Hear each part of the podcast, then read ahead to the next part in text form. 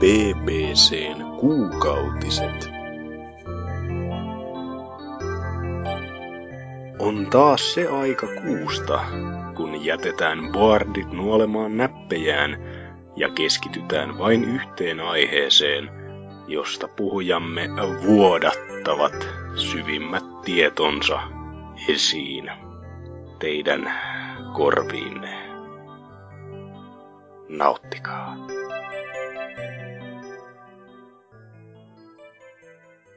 Voi herranen aika. Se on BBC:n uusin kuukautisjakso.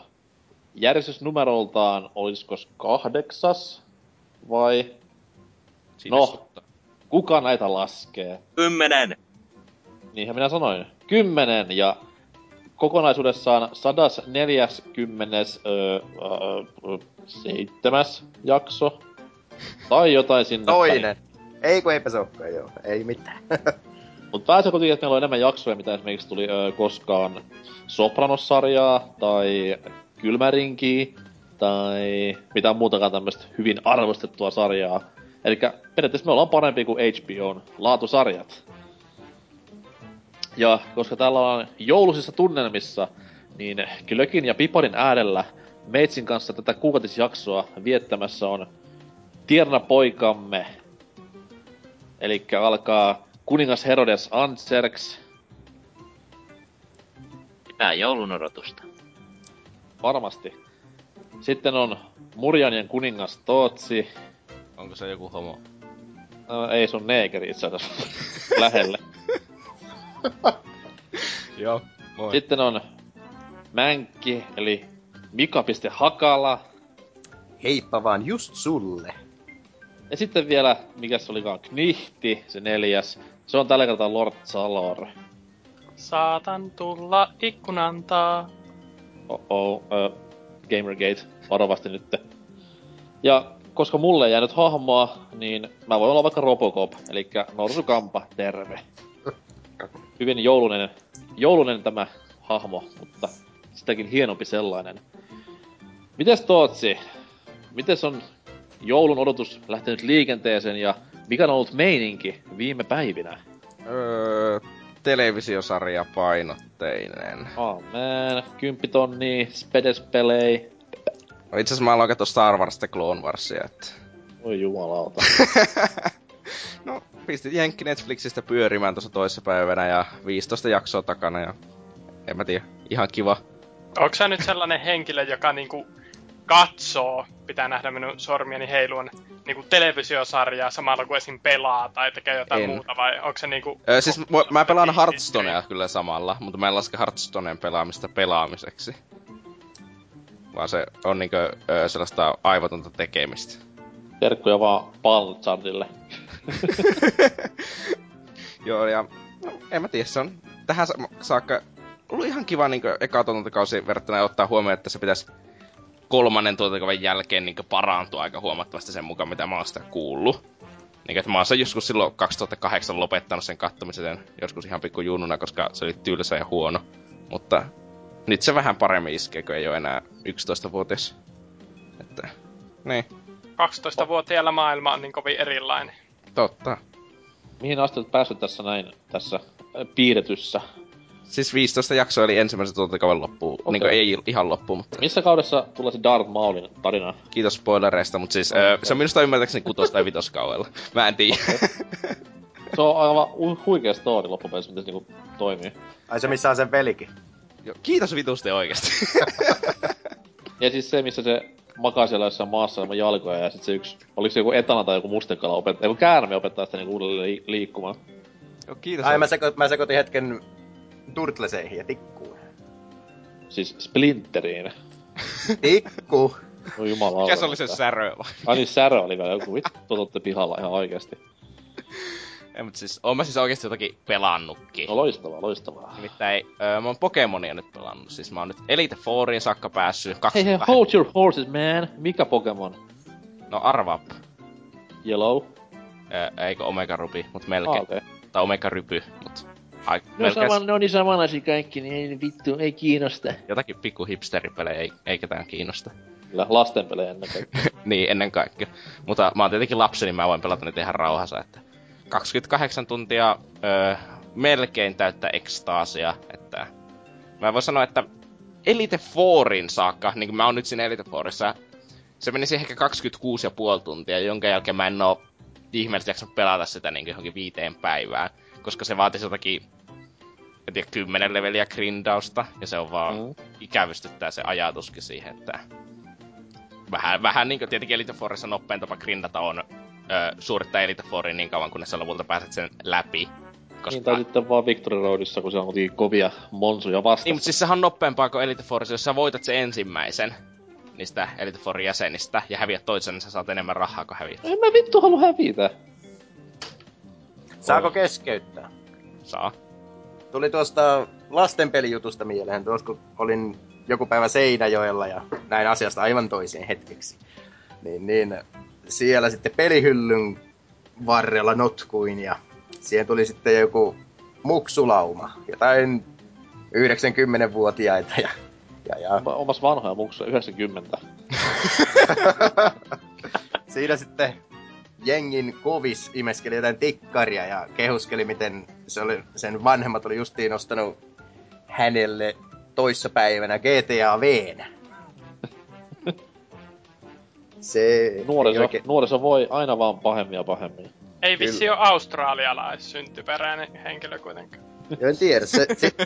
Sitten se naureskeli, kun GTA IV olikin 40 ja GTA V:n se sai ilmaiseksi, ei tarvinnut omaa rahaa kuluttaa.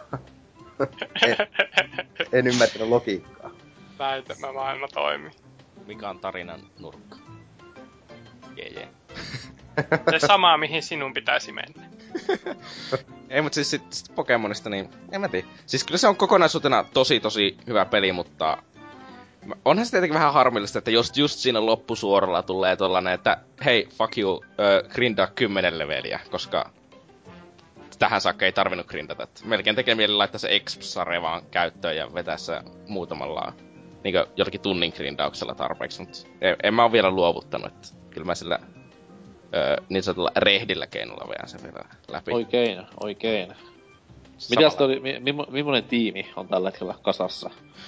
Kun mä en muista ulkoa, niin mä käynnistän tässä tämän mun 2D:ssä. Noniin, tässä menikin aikaa. Voitais vaikka sitten lauleskella tähän väliin. Sceptile, Gyarados, Metagross, Groudon, Latios, Flygon. Okei. Flygon on jotain ylläri. No, sen on lohikärmä, niin se on pakko ottaa. Ai niin, jos luetaan lohikainen fetissi. Niin, että tällainen tiimi. En mä tiedä, ei tällä varmaan tee oikeesti mitään ihan kakka, tai ainakin tuntuu olevan kaikkia dark ja psychic-tyyppejä vastaan. Siis sulla on niinku HM-huora ollenkaan joukkuessa vai? Septa. Niin, ei kun niin joo. Sekin on lohikärme. Se Crush Dragon. Se megamuoto. Kyllä. Erikossääntöi. Mitäs siis, muuta? Mitä muuta? Mä oon jotakin muutakin pelannut nimittäin, mä yritän miettiä sekunnin. Sitä Plants vs. Zombies Garden Warfarea. Ai, se oli ilmanen! Jee, kiitos EA ja kiitos Sony alla, että saa ilmaisella pelata sitä, jee. En mä tiedä, ihan kiva nettipeliräiskintä, jotakin 5 tuntia jaksoin pelata, kunnes siirryin takas rikkinäiseen Haloon, joka on itseasiassa aika paljon. Kun miettii tälleen niinkö, että saa mut edes tunniksi pois siitä rikkinäisen halonluota, niin se on saavutuspeliltä.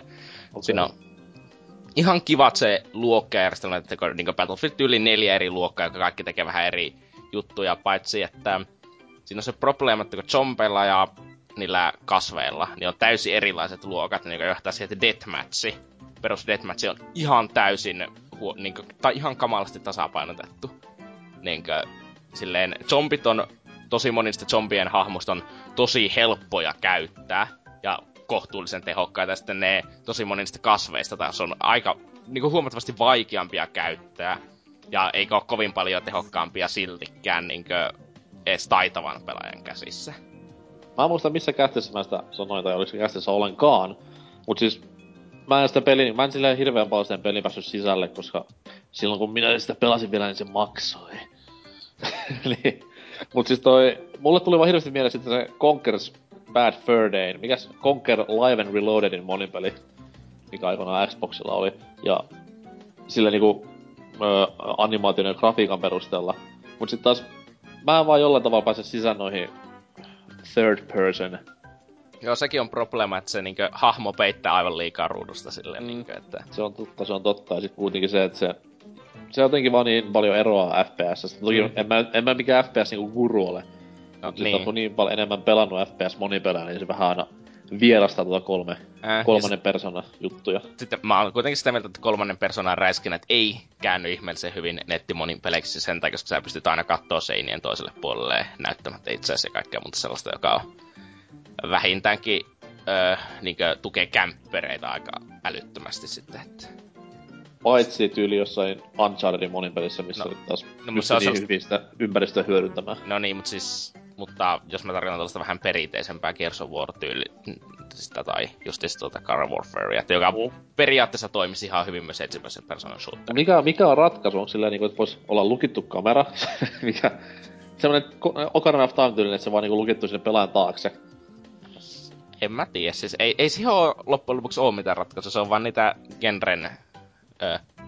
niinku vikoja. Silleen vähän niinku voi ajatella, että FPS-pelissäkin niin on aina kohtuullisen klaustrofobista, koska sä et näe sun ympäristöä kunnolla. No joo.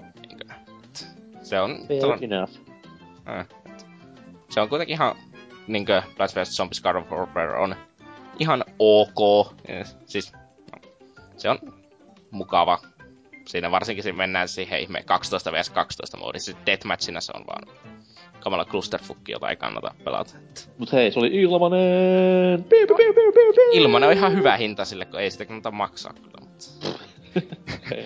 Ja sit se tietenkin se on siinä parasta, että siinä on split screeni, mutta sä et voi pelata split screeniä niinku moniin pelissä en ollenkaan. Mm. Joka on hienoa niinku silleen, että... Se on ihan ok ehkä silleen split screen monin pelinä, mutta jos niin ei voi tehdä, niin peli muuttuu käytännössä tarpeettomaksi sillä. Ei se tee vaan juttuja loppujen lopuksi niin hyvin kuin esim. Battlefield 4 tekee. No, hyvin harva verkkomonin peli tekee asiat niin hyvin. Ja, mutta se verkkomonin pelissä vaan parhaalla on merkitystä. No se on kyllä tässä ylitarjonnan maailmassa täysin totta. Toki pitää vähän miettiä, että mitä gentoja ajattelee, koska en mä nyt lähtisi... Samalla viivalla heittämään Mario Kart 8 ja Päfärin 4. No ei, niin, enkä mä laittais Päfärin 4 enkä haluakaan edes samalla. Niinku täysin samaa genreä näitä. Eroa siinä. Tai Päfärin 4 ja... no jotain. NBA 2K15. Niin. Että, mut siis... Sillä, en mä tiedä, voin mä suositella, että jos sä oot itse sieltä Legendalliselle ilmaiselle, niin kyllä se kannattaa käynnistää. Katso, että tykkäisikö, mut... älä kuitenkaan niinku ainakaan yli 10 sellaista. Älkää menkö 10 maksaa tai jotakin sellaista. Okay. Entäs jos mä tykkää kasveista? Tai siis niinku, tiedätkö, jostain muusta räiskinnästä kuin siitä, että ammutaan ihmisiä haulikolla päähän ja nauretaan ja leikitään, ettei ole psykopaatteja. Tai jos haluaa jatkaa Walking Deadille. No siis, en mä ymmärrä, että miksi ihminen olisi tollainen. Silloin varmaan itse saattaa olla psykopaatti, jos ajattelee noin. Lähinnä ajattelen tässä nyt niinku alle, niinku, no sinua nuorempia ihmisiä tässä maailmassa on vähän, mutta siis niinku... No mä 7-vuotiaana on halua pelannut, ihan terve musta tuli melkein. Mikä on Garden Warfarein ikärajansuositus? Onko se 12? Se taitaa olla 12. Okei. Okay. Onhan siinä kuitenkin graafista väkivaltaa, kaktuksia ja ruusuja kohtaan. Siinä ei oo itse asiassa ruusuja. Ouch. Siinä on vaan aurinkokukkeja, mikä tuo kaktusia.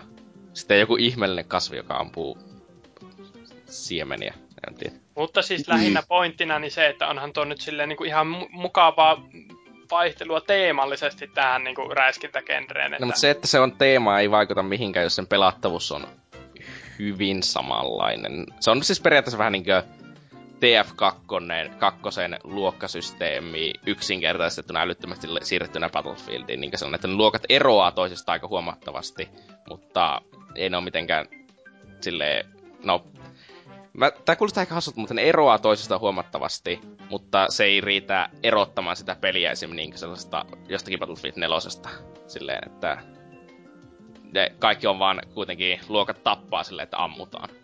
ihan perinteisesti. Ei ole mitään niin sellaista kunnon melee-painotteista. Tai on siinä sellainen melee-painotteinen luokka, mutta se mitä mä testasin, että se on käsittämättömän turha. Niinkö aivan älyttömän vaikea käyttää hyviä pelaajia vastaan, koska niin paljon konttereita olemassa. Okei. Okay. Mm. Siinä oli vuoden Garden Warfare-osio. Niin ensimmäinen ja viimeinen. Mitäs sitten muuta? No, en mä tiedä.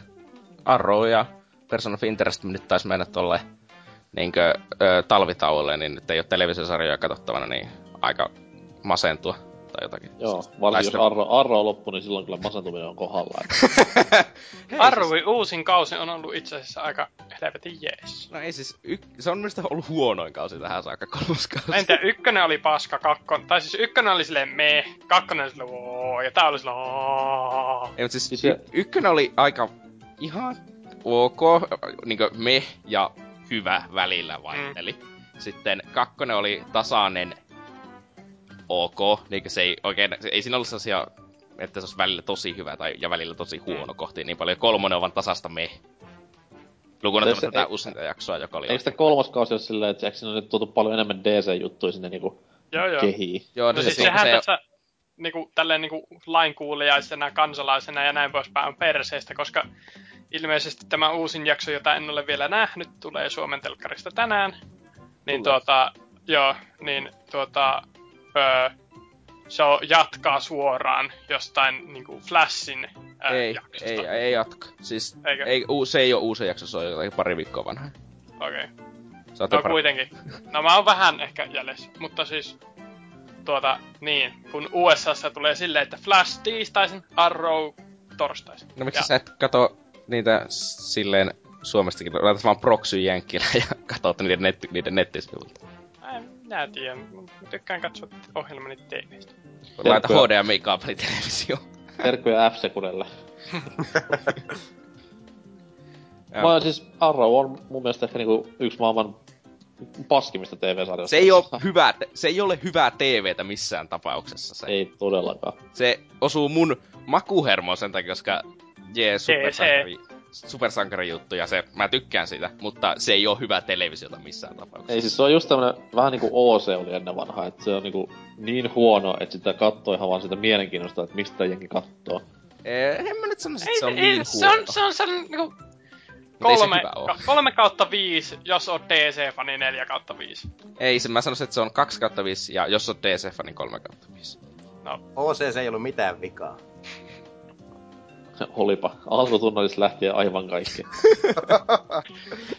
Ei, mut siis suosittelee, että nytkö se 9. jakso Arrowsta tulee, että kannattaa katsoa se joka tapauksessa, koska se... Mä voin sanoa, että se on aika kova jakso. Onko siinä Batman? Ei ihan. Ei oikeesti saa mainita Batmanin sen sarjassa ollenkaan, koska ne on allekirjoittanut sopimukset. Tähän niin kuin melkein aiheeseen liittyen voisin hypettää sitä, että Suicide Squad on tällä hetkellä mun odotetuin elokuva. Ei, mutta siis on uusi Jokerikin, mutta en mä tiedä. Mutta niin, Suicide Squad. Okei. Okay. Kerrot sä Lauri ihmeessä lisää? No, elämässäni on tällä hetkellä vähän hämmentävä hetki, koska ilmeisesti... Tutkitko seksuaalisuuduttasi? Tavallaan sitäkin kyllä. Mutta sain eilen kuulla, että meillä ei ole enää tunteja tänä vuonna. Tälleen ilmeisesti joululomani on alkanut. Sain kuulla pari päivää myöhässä. Ja Mut hei, nyt on hyvä aika mennä töihin. Niin, no siis sunnuntaille tässä nyt on, tai niin kuin eiliselle, riippuu mistä kulmasta katsoo, niin sellainen 10 sivun kasa deadlineja, kouluhommia, että on tässä sinällään, mutta sitten voi huokasta muutamaksi viikoksi ja tätäkään paskaa tarvii ilmeisesti tehdä. Että... Onneksi oot täällä meidän kanssa kuitenkin. Kyllä. Mites hei se Sims 4-arvostelu Domelle, että olisiko mitään? Se on tehty! Ai okei. Okay. Mutta en ole itsekään nähnyt sitä, että on se muutama viikko sitten jo lähellä. Varmaan sen verran hyvää tekstiä. Sanotaanko näin, että tässä kävi sellainen hassu juttu, että menin haukkumaan sen tosiaan aika pystyyn.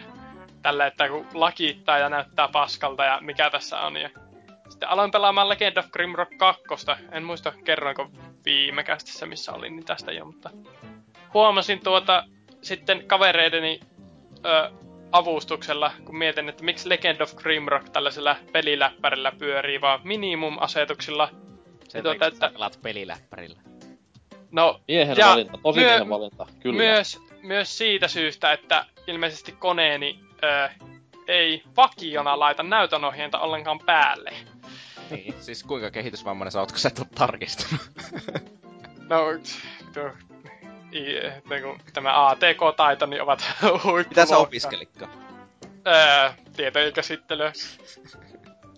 Eli ATK:ta. Eli ATK:ta. Kyllä. Miksi tässä ei toimi Excel?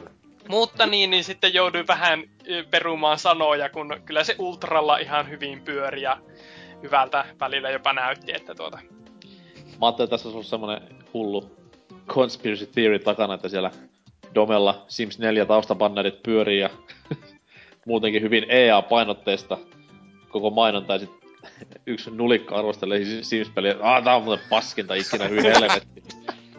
No kyllä sinne muistaakseni 3/5 tuli loppuarvoseurauksessa annettua, että loppukaneetilla, että en minä ymmärrä tätä paskaa, mutta joku tästä varmaan nautti. No, ehkä joskus vielä arvostelu saadaan näkyville.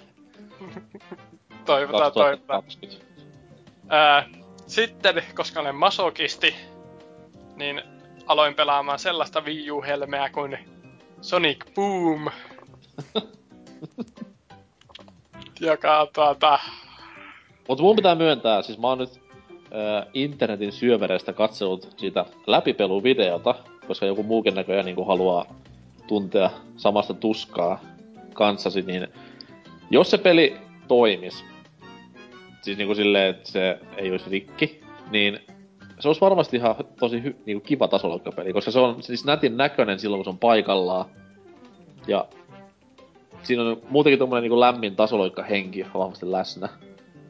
Kyllä se on silleen niinkun tällä hetkellä mulla on, no siis mä pelasin sitä yhden illan, että ei mulla ole kun 2-3 tuntia sitä takana.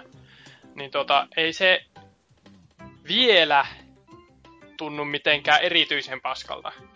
Että toki ääninäyttely on hirveetä. Tai siis siinä oli esim. Tällainen, että yksi niinku leikattu pätkä välivideota oli vaan, että Sonic sanoi, että there is no time like a present. Ja sitten tämä tyhmäksi muutettu Knuckles rupeaa vaan huutamaan, where? Presents! I want presents too! Joka siis ei liittynyt mitenkään siihen muuhun dialogiin. Se vitsi oli vaan laitettu siihen. Ja siinä vaiheessa olin silleen, että nyt vittu. Mutta siis ei se... Tuollaiselle kohdeyleisölle se on varmaan ihan pätevä peli ja paskempiakin ilmestyksiä niille. No, 6-vuotiaat. No mutta siis miksi 6-vuotiaalle niin pitäis antaa paskoja pelejä? Millä oikeudella sä annat niille paskoja pelejä? Mutta kun siis ei se siis, niinku mäkin, en mä sitä siis oo pelannut tätäkään ite, mä en tiedä onks siinä kuin hyvät kontrollit tälleen näin, mut siis kuitenkin kun ne viat mitä siinä on semmosia mitä ei 6-vuotias ymmärrä. No niin, mut siis miksi kuitenkaan sä antaisit sellaiselle sitten niinku esimerkki, että hei tää on peli. Pelaa tätä ja sit se pelissä on... No se on vähän samaa kuin, että miksi sä laitat 5-vuotiaan katsomaan Pikkukakkosta, vaikka Pikkukakkonen on käsikirjoituksellisesti täyttä paskaa. Sen takia sä et tee sitä. 5-vuotias tykkää siitä Pikkukakkosesta. Niin, sit siitä 5-vuotiaasta tulee typerä. Ja Pikkukakkonen, kun pikkupoika tai tyttö, ei oo Gamergate, niin... ei kuitenkaan varmaan niinku ymmärrä hirveän paljon minkään just taustaflickerin tai FPS-dropin tai minkään muunkaan tämmösen päälle, vaan siis kunhan nyt hahmo tekee siinä, mitä tekee ja on värejä paljon, niin why not? Niin, mutta kun on olemassa jotakin Lego-pelejäkin sellaisia oikeesti hyviä lapsille sopivia, niin... No totta, kyllä mä mieluummin laittaisin Lego-peliä ehkä pelaamaan kuin mutta tuo on tällainen niinku erilainen, että kyllä se Lego-pelikin on tällaisella 6-vuotiaan käsittelyssä aika äkkiä koluttu. Mutta siis pointtina niin se, että ei se nyt vielä tunnu niinku mitenkään kivuliaalta. Et se on vähän sellainen he, olipa taas hyvää käsikirjoitusta ja he, olipa taas hassua kenttäsuunnittelua ja he, kun kukaan ei kerro mulle miten tämä nappi toimii, onko tämä pelin rikkova bugi vai seisonko minä muuten vain polviani myöten tässä napissa. Saanko uudella silleen, että mistä sait tän pelin? Miksi sä hommasit sen? No siis tää on taas näitä masokistisia arvostelukappaleita, että... Okay. Että Domin arvostelua odotellessa. Joo. Et mielellään en niitä aina mainostele täällä, mutta 10/10 sopii perille lapsille. No. Mutta siis tosiaan sitä pelannut, ja sitten mitä niinku ihan omaksi nautinnokseni olen tässä nyt pelannut, niin Legend of Grimrock 2, joka on siis... No... Älä paljasta vielä. Saatetaan puhua tänään ehkä vähän enemmänkin kyseisestä pelistä. Se on vaan helvetin jees. Mutta... Olisiko siinä 15 tuntia tällä hetkellä mittarissa? Vähän on silleen, että minne kohta, että mihinkään ei uskalla mennä, kun tulee turpaan. Tää muutama reittivalinta siinä, mutta aina voi käydä kääntymässä ja olla silleen nope. No kerrostalon kokoiset jätit one-shottaa minun kaikki hahmoni, ja minä teen niihin 2 damagea per kirveslyönti. Mutta niin, että se on, saa nyt nähdä, jos siitä vähän aikaa pitäisi taukoa ja sitten taas jatkaisi. Ja tauon aiheuttaja on Heroes of Stormin Alpha, joka on siis parasta nettimonipeliä sitten LoLin. Oho.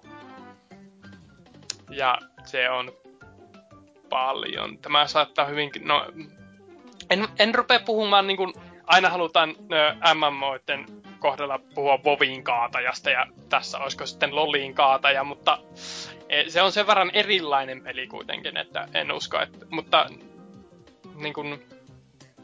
Niin, se on hyvä.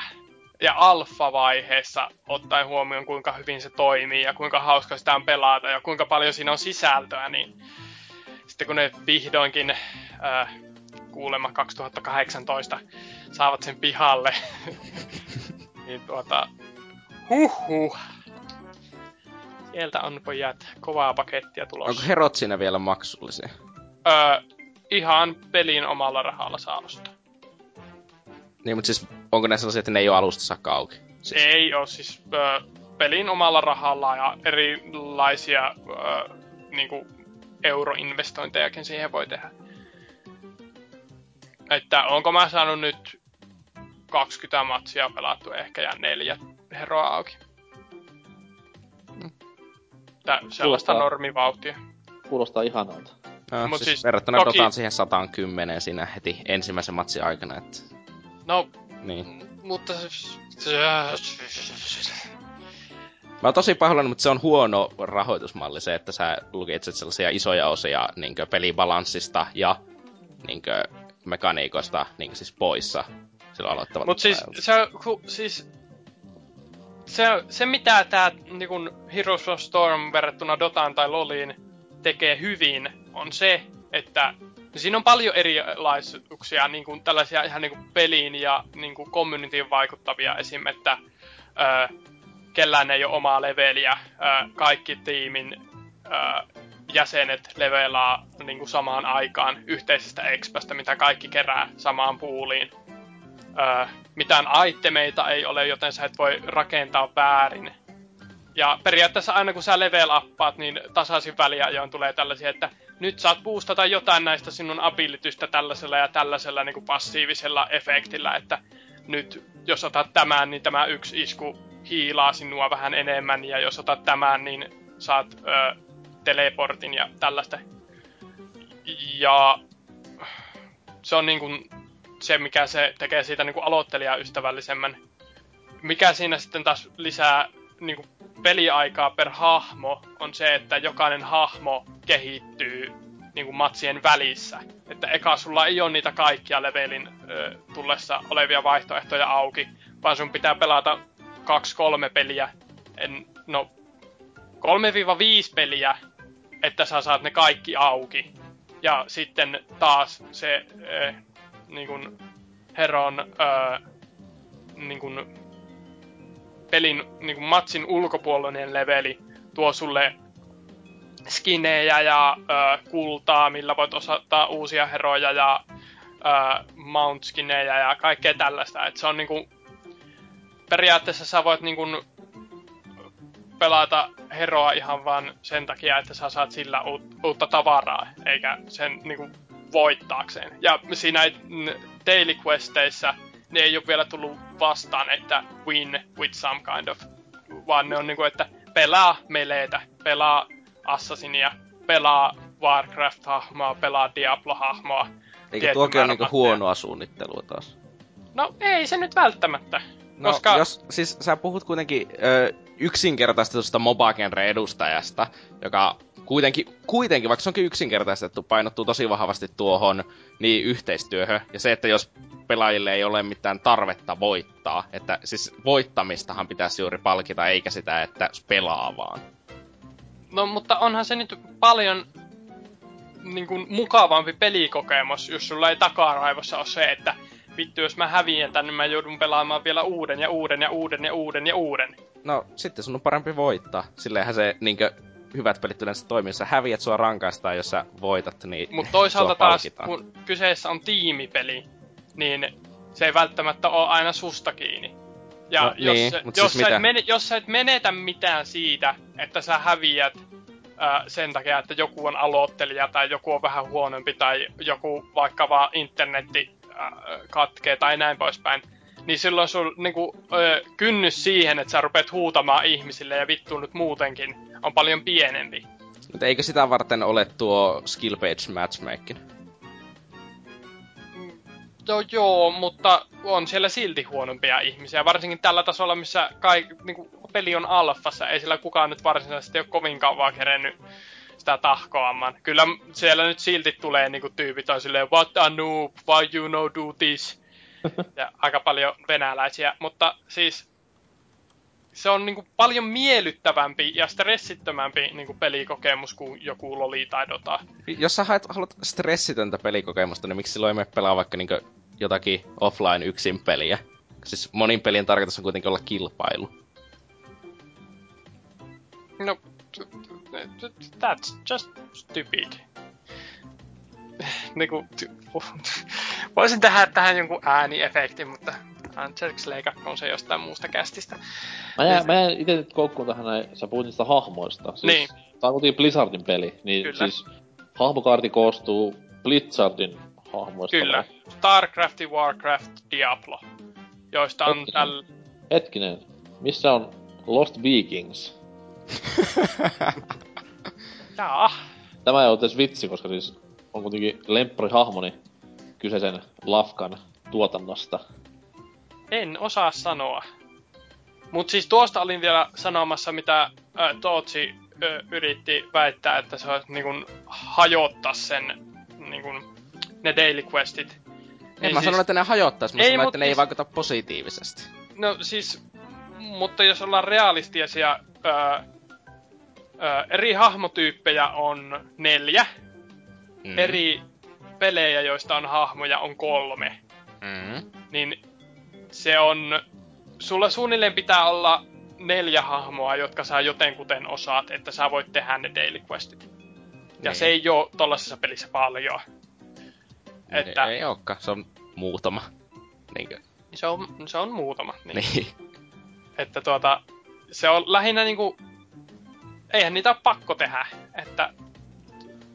Mutta varsinkin itse tykkään siitä, että se peli ei varsinaisesti rankaise siitä, että kokeilee jotain uutta hahmoa. Rankedhän siinä on sitten tulossa erikseen, mutta siis normaalissa, niin se ei ole silleen, että no ensimmäiset 10 peliä käyt pelaa botteja vastaan, ettei kukaan huuda sulle tai ettei muuten vaan tuu niinku... reporttia, mitään reportointisysteemiä tai tällaistähän siinä ei vielä ole. Mutta erittäin miellyttävä sellainen ja paljon monipuolisempi niin kuin mappien puolesta. Että jos Lolissa on 1 mappi, Dotassa, tai 1 isompi mappi, 2 pienempää, Dotassa on ei mitään hajua, mutta et siinä on varmaan 4-5 erilaista mappia tullut vastaan, joissa jokaisessa on erilainen tällainen tavallaan side missioni, että eräässä teleportataan aina tuohon toiseen mappiin tasaisin väliajoin ja hakataan siellä tällaisia skeleton laumoja, joista saa kalloja. Mitä enemmän sun tiimi kerää kalloja, sitä isompi monsteri sulle spavnaa kävelemään kohti vastustajan baseä, ja taas vastustajan baseista tulee niiden keräämien määrittelemä. Onko niissä eri mapeissa kuinka monta leiniä? 2-3, mutta ne leinit on hyvin epämääräiset.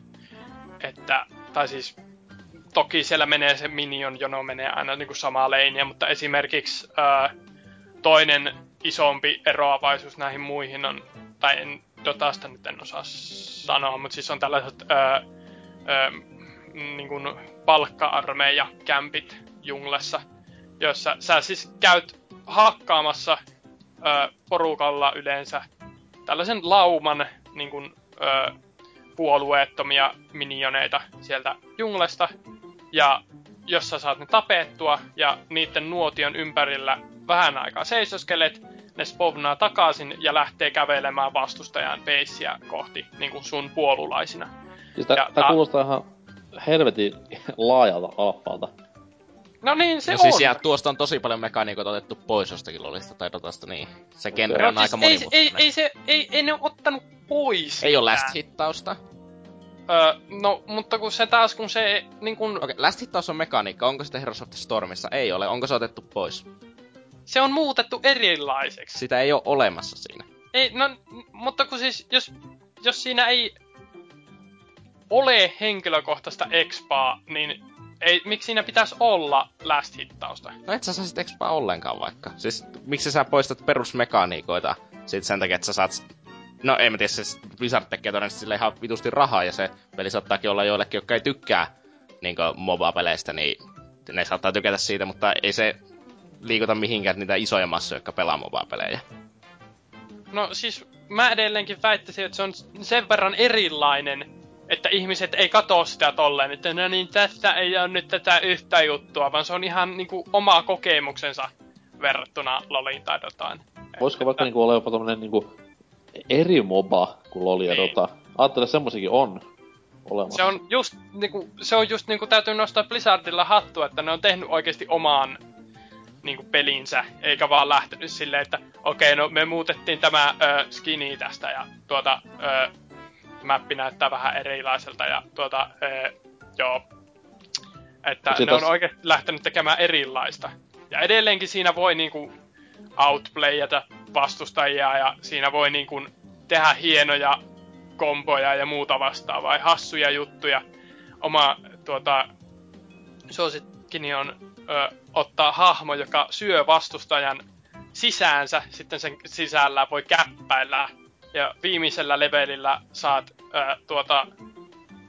päivitettyä sen silleen, että voit syödä vastustajia niin kauan, kun sulla on se ensimmäinen sisälläsi. Eli periaatteessa voit, jos vastustajat vaikka olisi puskemassa sun muureja, sä voit käydä syömässä koko vastustajan tiimin, kävellä omien muuriesi sisäpuolelle, jossa on siis tällainen voimakenttä, joita läpi vastustajan ei muuten päästäisi. Sitten kun ne hyppää sieltä ulos, niin ne on siellä jumissa. Sitten ne kuolee vähitellen siihen turrettien damakeen, kun ne ei pääse siitä läpi. Se on tuntuu aina hyvältä. Miten tuo on tasapainotettu? No siis... on se tällä hetkellä aika tasapainoinen. Ei siinä ole vielä ainakaan tullut vastaan sellaisia hahmoja, jotka olisi joka pelissä. Ja sanois voimasanoja aina, kun ne tulee vastaan. Että se on vaan, se ei ole niin hikihatussa kilpailemista, kun se on enemmänkin sellaista leikkimielistä köydenvetoa siinä. Mutta lopulta vaan jompikumpi voittaa ja kukaan ei oikein välttämättä tiedä, että miksi. Mutta yleensä se johtuu näistä sivutehtävien, kumpi on kerännyt enemmän kalloja tai... Yksi mukava on sellainen, jossa jokaisella areenalla on siis eri ääninäyttelijä, joka kuvastaa tätä hahmoa, jolle sitä kerätään sitä. Vaikka esim. Yhdessä kentässä kerätään kolikoita tappamalla näitä minion-kämppejä junglesta tai hakkaamalla auki arkkuja valikoidusta paikoista. Sitten kun sulla on 10 kolikkoa, tai sun tiimillä on 10 kolikkoa, sä menet keskelle mäppiä, jossa on piraatti, maksat sille ne 10 kolikkoa, ja se rupeaa ampumaan laivansa tykeillä vastustajan muureja. Okay. Ja tätä voit tehdä sitten periaatteessa, summa aina kasvaa, mitä se vaatii, mutta sä voit viedä niitä kolikoita sille periaatteessa, se ei tarvi itse puskea ollenkaan. Lopulta se, kun tarpeeksi kauan viet sille niitä kolikoita, niin se ampuu vastustajan niin kuin tämän Nexuksen hajalle. Ja siinä on niin kuin, silleen siinä on taktikointi, että periaatteessa sä voit jättää kaikki nämä sivumissionit huomioimatta, mutta sä et kuitenkaan täysin voi jättää niitä huomioimatta, jos vastustaja käyttää niitä todella paljon. Että esim. Siinä, jossa mennään sinne toiseen kenttään keräämään niitä kalloja, niin sä voit jättää se huomioimatta, mutta jos vastustaja menee sinne alas, kerää kaikki 100 kalloa ja sulla ei ole yhtään, niin sulle ei tule sitä isoa monsteria, ja vastustajalle tulee sellainen helvetin iso monsteri, joka tulee sitten koputtelemaan sun ovelle. Että se on sellaista niin kuin, vähän niin kuin, että mihin me halutaan panostaa. Periaatteessa sä voit puskea vastustajan muurit alas sillä välin, kun ne on siellä kellarikerroksessa hakkaamassa luurankoja, mutta sitten taas toisaalta, että onko sulla aikaa tehdä sitä, haluatko sä tehdä sitä, käykö ne välillä hakemassa sut hengiltä siellä ja menevät takaisin sinne kellariin. Tällaisia niin kuin, siinä on erittäin paljon erilaisia niin kuin strategisia, jotka ei ole niin, hiuksen hienoja kuin LoLissa. Esim. LoLissa, että sulla pitää olla, niin okei, me halutaan nyt tää tietty championi tästä 100 championista, koska se toimii hyvin tämän kanssa. Heroes of Stormissa on vähän enemmänkin sellainen, että no, me nyt yritetään puskea mahdollisimman paljon. Se on meidän taktiikka. Ja sitten jos vastustaja yrittää tehdä jotain muuta, niin katsotaan, että saadaan kun me puskettua, kun vastustaja tekee jossain muualla jotain muuta. Että se on niin kuin, se on taktinen, mutta se on eri tavalla taktinen. Se on myös hyvin mielenkiintoinen nimikäs sinänsä, koska nyt toi Blizzard vähän niin kuin on vähän samassa asemassa, mitä kaikki muut on ollut tässä MMO-genressä useita vuosia, että siellä on Vovi ollut se tunkion kukko, ja kaikki muut on niin kuin sillä yrittänyt aina vähän sitä kaataa, mutta siinä onnistumatta. Niin nyt sitten taas Blizzardilla on vastassa LoLin ja no Dotankin kaltaiset superpelit, ja ne tuo sitten oman maustansa tähän koko kilpailuun, niin jännä nähdä, että miten käy, koska kuitenkin osaamista löytyy, ja jos alfa on tota luokkaa, mitä tässä ollaan kuultu, niin valmis peli on varmasti melkoista tykitystä. Se saattaa olla. Tosiaan beta alkaa nyt ensi kuussa kuulemma. Okei. No, silloin sitten uudelleen. Oliko mitään muuta? Tarkistan muistilappuni. No eipä sen kummosempaa. Kävin katsomassa Joensuussa stand-upia ja pääesiintyjä heitti 15 minuutin setin siitä, kuinka vaikea Outokummussa olla tummaihoinen. Olin ainut, joka varmaan nauroi näille jutuille. No en ainut, mutta siis niinku... Kuka oli tämä kaveri? Mitä? Kuka oli tämä kaveri? Kuka oli tämä stand-up-koomikko? Kuka oli? Joonatan Pitkänen. Tämä TV2 stand-up-kilpailusta tuttu miekkonen. Okay. Oikein hassu mies. Joo, siis Suomen stand-up on yhtä hauskaa kuin oman vanhempien hautaiset, niin mä arvostan genreä suuresti, että ei ole varmaan siis mitään niin myötähäpällistä, kun seurataan näitä vittun typeriä Ismo Leikoloita ja mikä Sami Hedberg onkaan, niin ei jumalauta. Ei se kyllä niinku Jenkeissäkään hirveän kovassa hypessä enää tänä päivänä ole toi ala, verrattuna sitten taas 90-luvun ja 80-luvun kultapäiviä, mutta jotain tarvitsisi tehdä, sanotaan näin. Se on silleen, että jos sä niinku ulkomaalainen, oli sitten Suomessa tai Jenkeissä, niin ne vitsit koostui siitä, että minä ulkomaalainen, rasisti, hehehe, vittu ei naurata. Ja sit taas se, että jos sä, no siis se perustuu niin paljon stereotypioihin ja tämmöisiä näin, niin ei, ne on niin kulutettuja vitsit, niin olkaa hiljaa. No, menkää oikeesti. Vähän kuulostaa niinku tää jonkun suomalaisen podcastin huumorin. Menkää oikeesti töihin, Suomen stand-up-koomikot. Oliko muuta? No, eiköhän tässä nyt tullut monologisoitua ihan. muutaman vuoden tarpeeksi. Kyllä, tää oli vähän niinku stand-upia. Kukaan ei naura ja kaikki vaan kuuntelee, kun toinen puhuu. Kaikki vaan juo itseään hengiltä. Kyllä. Miten sitten tommonen mies kuin Mika Piste Hakala? No, kolmatta tässä? Kertaa putkeen röörissä ja vieläkin maistuu, niin kerropa nyt sitten, että mitä olisi tässä viikon aikana ehtinyt tekemään. No, kodia tullut pelattua. Yeah. Wow. Ei, siis ei saa nauraa, se ei ole nykyään enää nauraa siellä, se on taas hyvä juttu. Mun mielestä siis se on kiva peli. Ja mä alan pikkuhiljaa kans hyväksymään sen, että se on ihan hyväksyttävää sen pelaaminen. Tää on siis vähän niinku Brokeback Mountain-leffassa, että oot homoillut vuodella. Ja nyt sitten tässä pikkuhiljaa olet hyväksymään sen faktan, että tässähän ollaan suklaapoikia. Täytyy enää tulla julki vain asian kanssa. Kyllä. Käyt ostaa sellasen Ghost-paidan ja kävelet ympärissä. Hei, mulla on Black Ops 2 Suomessa, niin ei hätää. Paperikassi päähän toimii. Terveiset viime vuoden digi-exot. Kyllä. Mutta siitä on, no tähän asti on tullut vain tietysti Team Deathmatchia pelailtua. What? Ja sä kestät kodin Team Deathmatchia? No, en tiedä mitään parempaakaan. Kuulut siihen syöpäkasaan, että joka pelaa Team Deathmatchia eikä Domination. Muista ei löydy pelikavereita. Mitä Domination ihan pääsee aina kaikissa? Mä pääsen vieläkin Black Ops 1 Dominationin mukaan. No, tällä viikolla on kokeillut kyllä muutama muutakin pelitilaa, että Domination on aivan perseestä. Sä et ymmärrä. Jos on Team Deathmatch on siitä hyvä, että vaikka sä oot ihan paska, niin jos on tiimissä on yksikin hyvä, niin sä pärjät silleen, niin kun sä voitat niitä matseja silleen toista noin vaan. Nimenomaan, se on mun juttu. Se on vähän niinku se vika siitä Team Deathmatchissa. Ei, onhan päfässäkin niinku parasta Team Deathmatchia sit toi just... Jos sä pelat Battlefieldissä Team Deathmatchia, niin mä suosin, että sä otat sun niinkö jonkun vasara ja hakkaat sun pelitietokoneen paskaksi.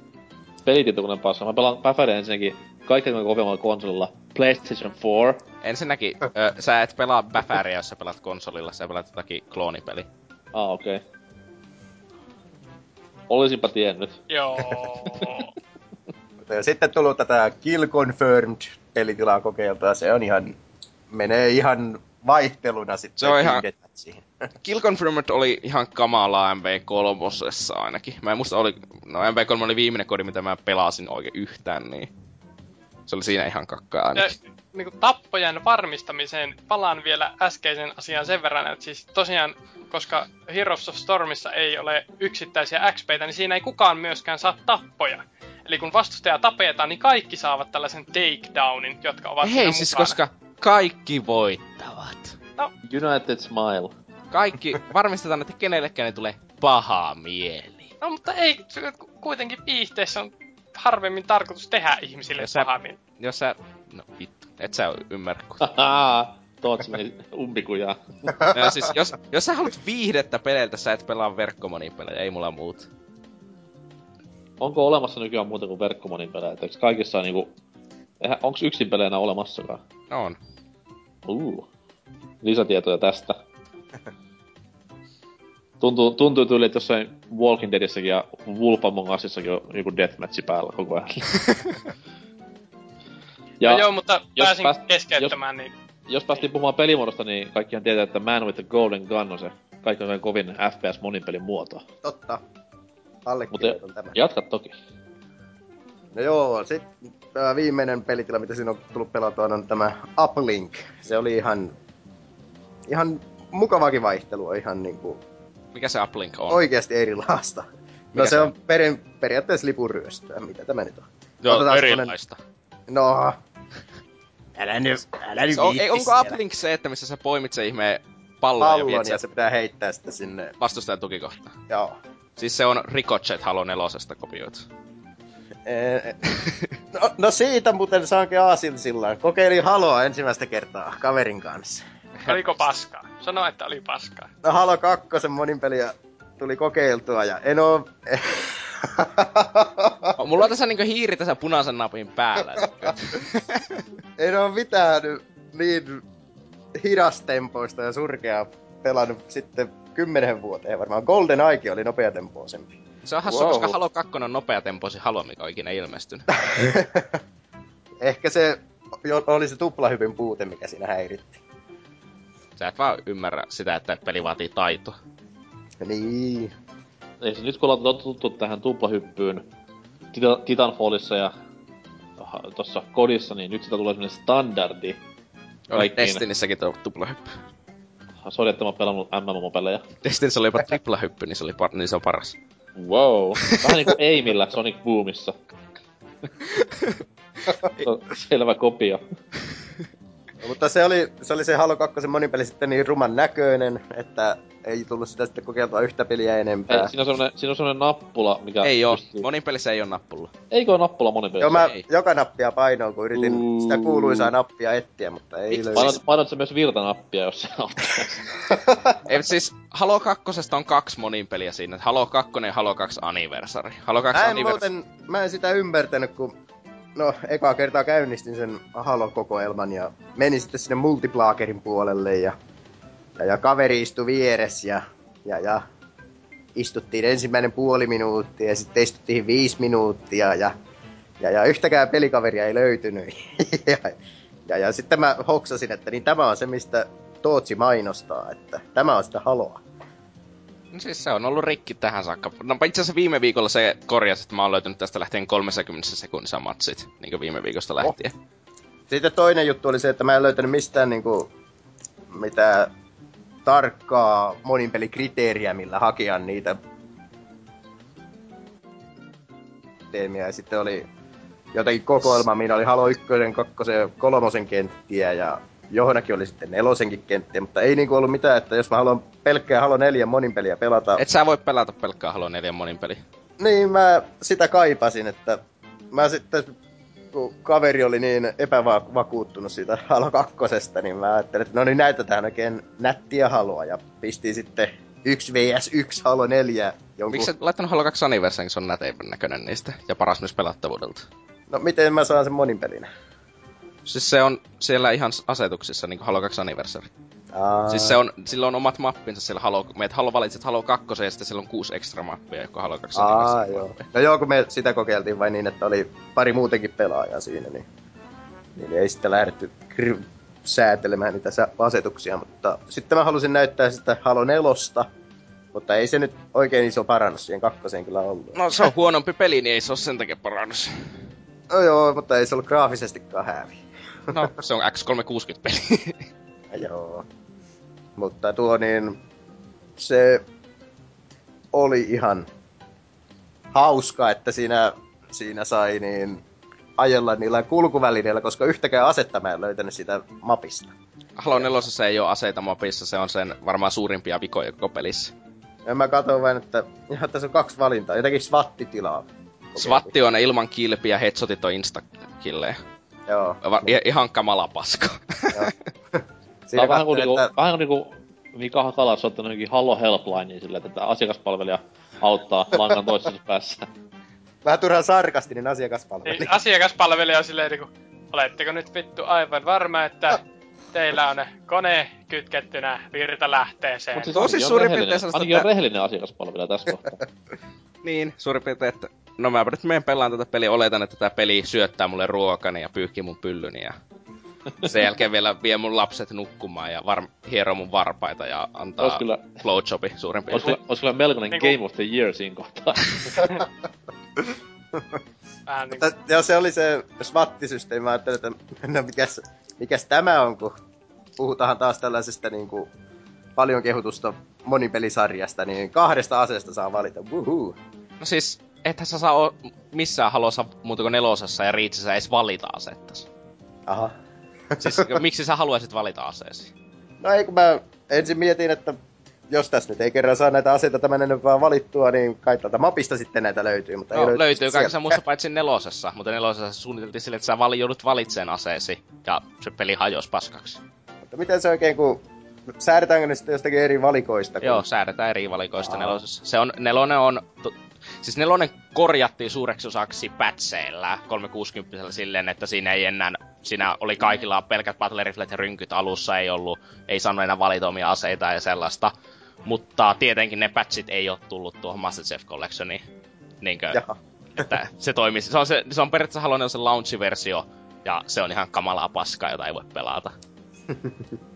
Sitten kyllä. Siitä päästiin sitä jostain mapista, mitä pelattiin, niin kokeiltiin vielä toista kenttää siinä sitten. Katsoin, että tämähän näyttää aurinkoiselta tässä pikkukuvakkeessa tämä mappi, niin löydettiin sitten toisemme sellaiselta isolta saarelta tai sellaiselta. Ja sitten niin toinen sai toisen ammuttua, niin toinen spavnasi sitten toiselle saarelle, joka oli niinku... siinä kun sai jollakin kiikarikiväärillä zoomailtua, niin näki pienen pisteen kaukaisuudessa, kun toinen hyppeli siellä saaren reudalla, ja siinä sitten yritettiin ammuskella toisemme. Että mä en oikein ymmärrä, että mikä idea tuollaisessa kentässä on. Että no on. Siis se kenttä ei ehkä ole suunniteltu 1v1. No ei tietysti joo, mutta... Niin. Mutta miten siinä, pääseekö siinä jotenkin saarelta toiselle? Pääsee niin. Siis mä en tiedä, mitä kenttää sä tarkoitat. Siinä oli 3 niitä eri tasolla olevaa. Mutta se on todennäköisesti joku DLC-kenttä, ja Halo 4:n DLCtä mä en oo ihmeellisesti pelannut, koska sitä ei ikinä tullut matchmaking sitä vastaan. Ja niin, mä en tunnista niitä kenttiä. Joo, just. Siinä oli tosiaan 3 sellaista isoa pyöriä aluetta eri tasoilla, mutta ne oli niin kaukana, että niihin ei päässyt hyppäämälläkään. Että mä en tiedä sitä. Eikä siellä ollut mitään lentohärveleitäkään. Sä tietenkin menit johonkin Forge-mappiin, jota ei olisi, joka suunniteltu vaan jonkun mapin pohjaksi eikäs pelattavaksi.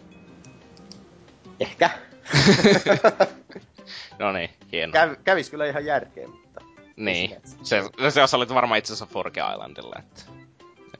Se, joo, ehkä. Saattaa olla, että joskus käynnistän Halon uudestaan ja katon, että mikä se kentän nimi oli, ja sammutan koneen äkkiä.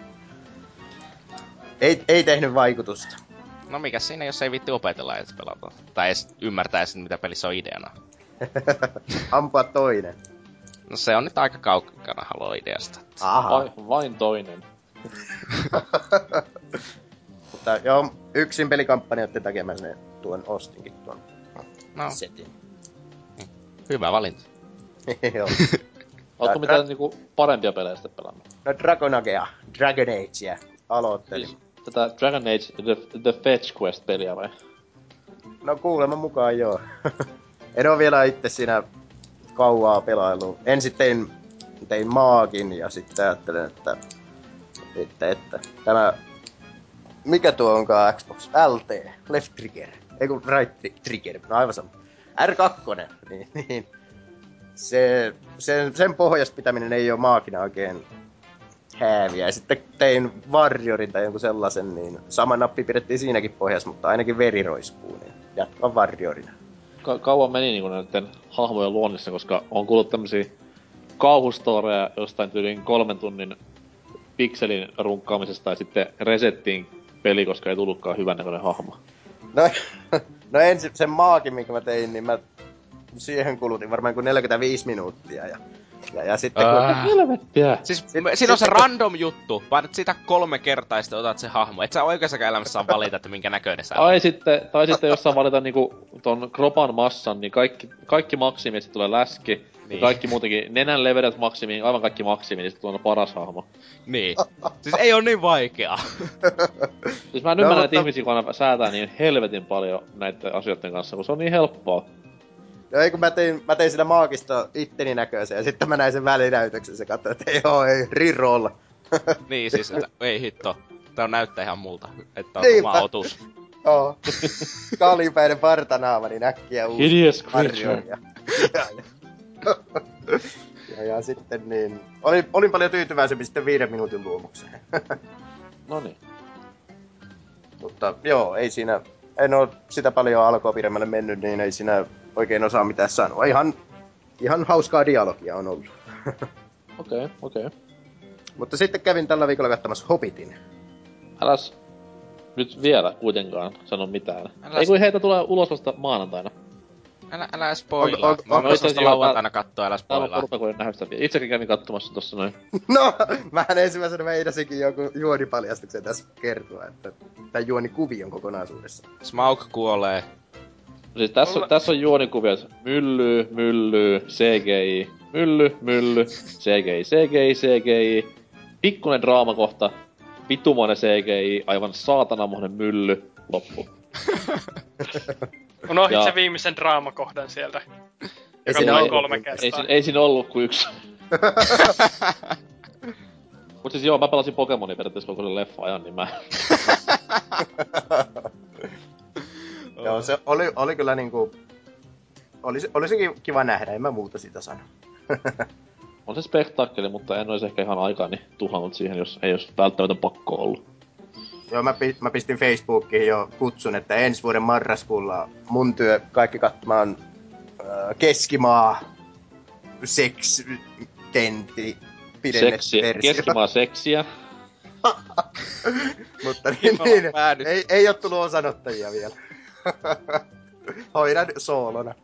Täällä Maltan saarellahan on tuo nyt tässä näin nauhoituspäivänä itse asiassa torstaina, niin tuommoinen hobittimaraton. Elikkä siis kaikki 3 hobittia putkeen, totta kai alkaen siitä ensimmäisestä, loogisesti, jatkuen aina toisen kautta tähän kolmanteen, joka sitten keskiön jälkeen pamahtaa eetteriin, niin se oli hyvä diili sille, että 20 € 3 pätkää.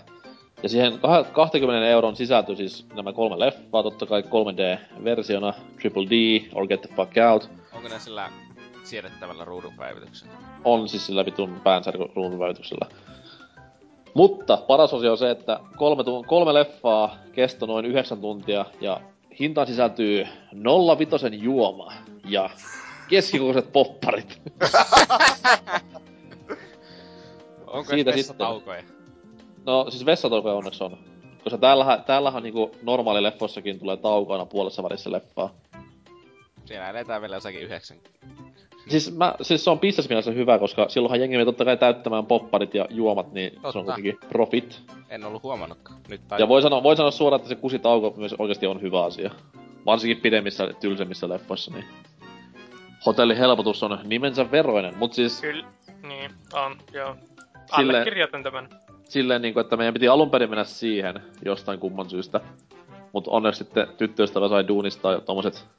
kutsuvierasnäytösliput, niin päästiin aikaisemmin. Mut mä aloin funtsimaan silleen vaan, että okei, että mä istun ensin 9 tuntia duunissa, sit lähden puoleksi tunniksi kämpille, menen istumaan 9 tunniksi leffateatteriin, ja päivän eväät on 0,5 kokis ja popparit, niin ei käy. Sun kasuaalikehos ei kestä. Ei, mä en oo niin hobitti. No, mä en ois hobitti, mä oisin ihan homo sapiens. Tosi kääpiö. Ei. No itse asiassa joo. Semmoinen normaalinen näköinen kääpiö, kun se yksi on niistä porukoista. Ne muut on ihan vittu rumia.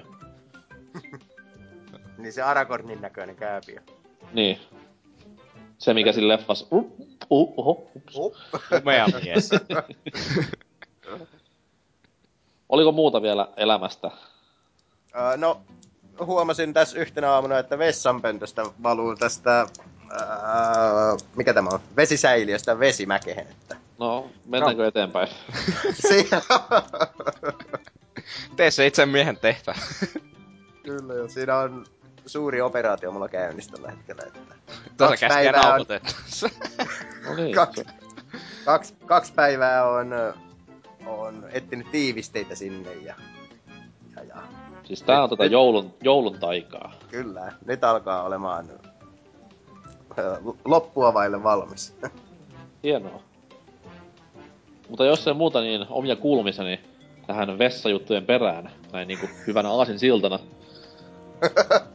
Hobbitia tossa tulikin mainittua jo, 2/5. Ja jos pelipuolelta lähdetään poimimaan poimintoja, niin aika Smash, Football Manager, Pokemon painotteista on tämä pelaaminen tässä ollut viime aikoina, mutta siellä on myös yksi uusi nimike välissä, ja aika yllättäväkin semmonen, mistä on tykännyt jostain helvetin syystä. Semmonen kuin I Am Bread. Onko se joku rock-simulaattori? Se on juurikin tämmöstä typerää Goat-simulaattor-kaltaista hassuttelua. No, mutta onneksi siinä on kuitenkin vähäsen enemmän pelattavaa. Ja silleen se on yllättävän niinku hauskakin peli jopa. Et sitä leipää... No siis pelin idea on olla leipä ja paahtua syötävään muotoon. Se on hassu peli. Aina jos tiput lattialle, niin sulla toi syötävyysleveli lähtee romahtamaan alaspäin niinku 100% nollaan. Niin jos myörit lattialla, niin tippuu prosentit. jos pyörit pöydällä jossain paskassa, tyyli niinku ruoan tähteessä tai murusissa tai jossain missä tahansa muussakaan, mikä ei leivän päälle sovi, niin prosentit menee laskuun. Sitten kun jos menee tiskialtaaseen. En oo päässyt niin pitkälle vielä. Ah. Ja sit jos menee niinku, sit kun menee paahtamaan, niin pitää totta kai olla varmaan, että leipä palaa.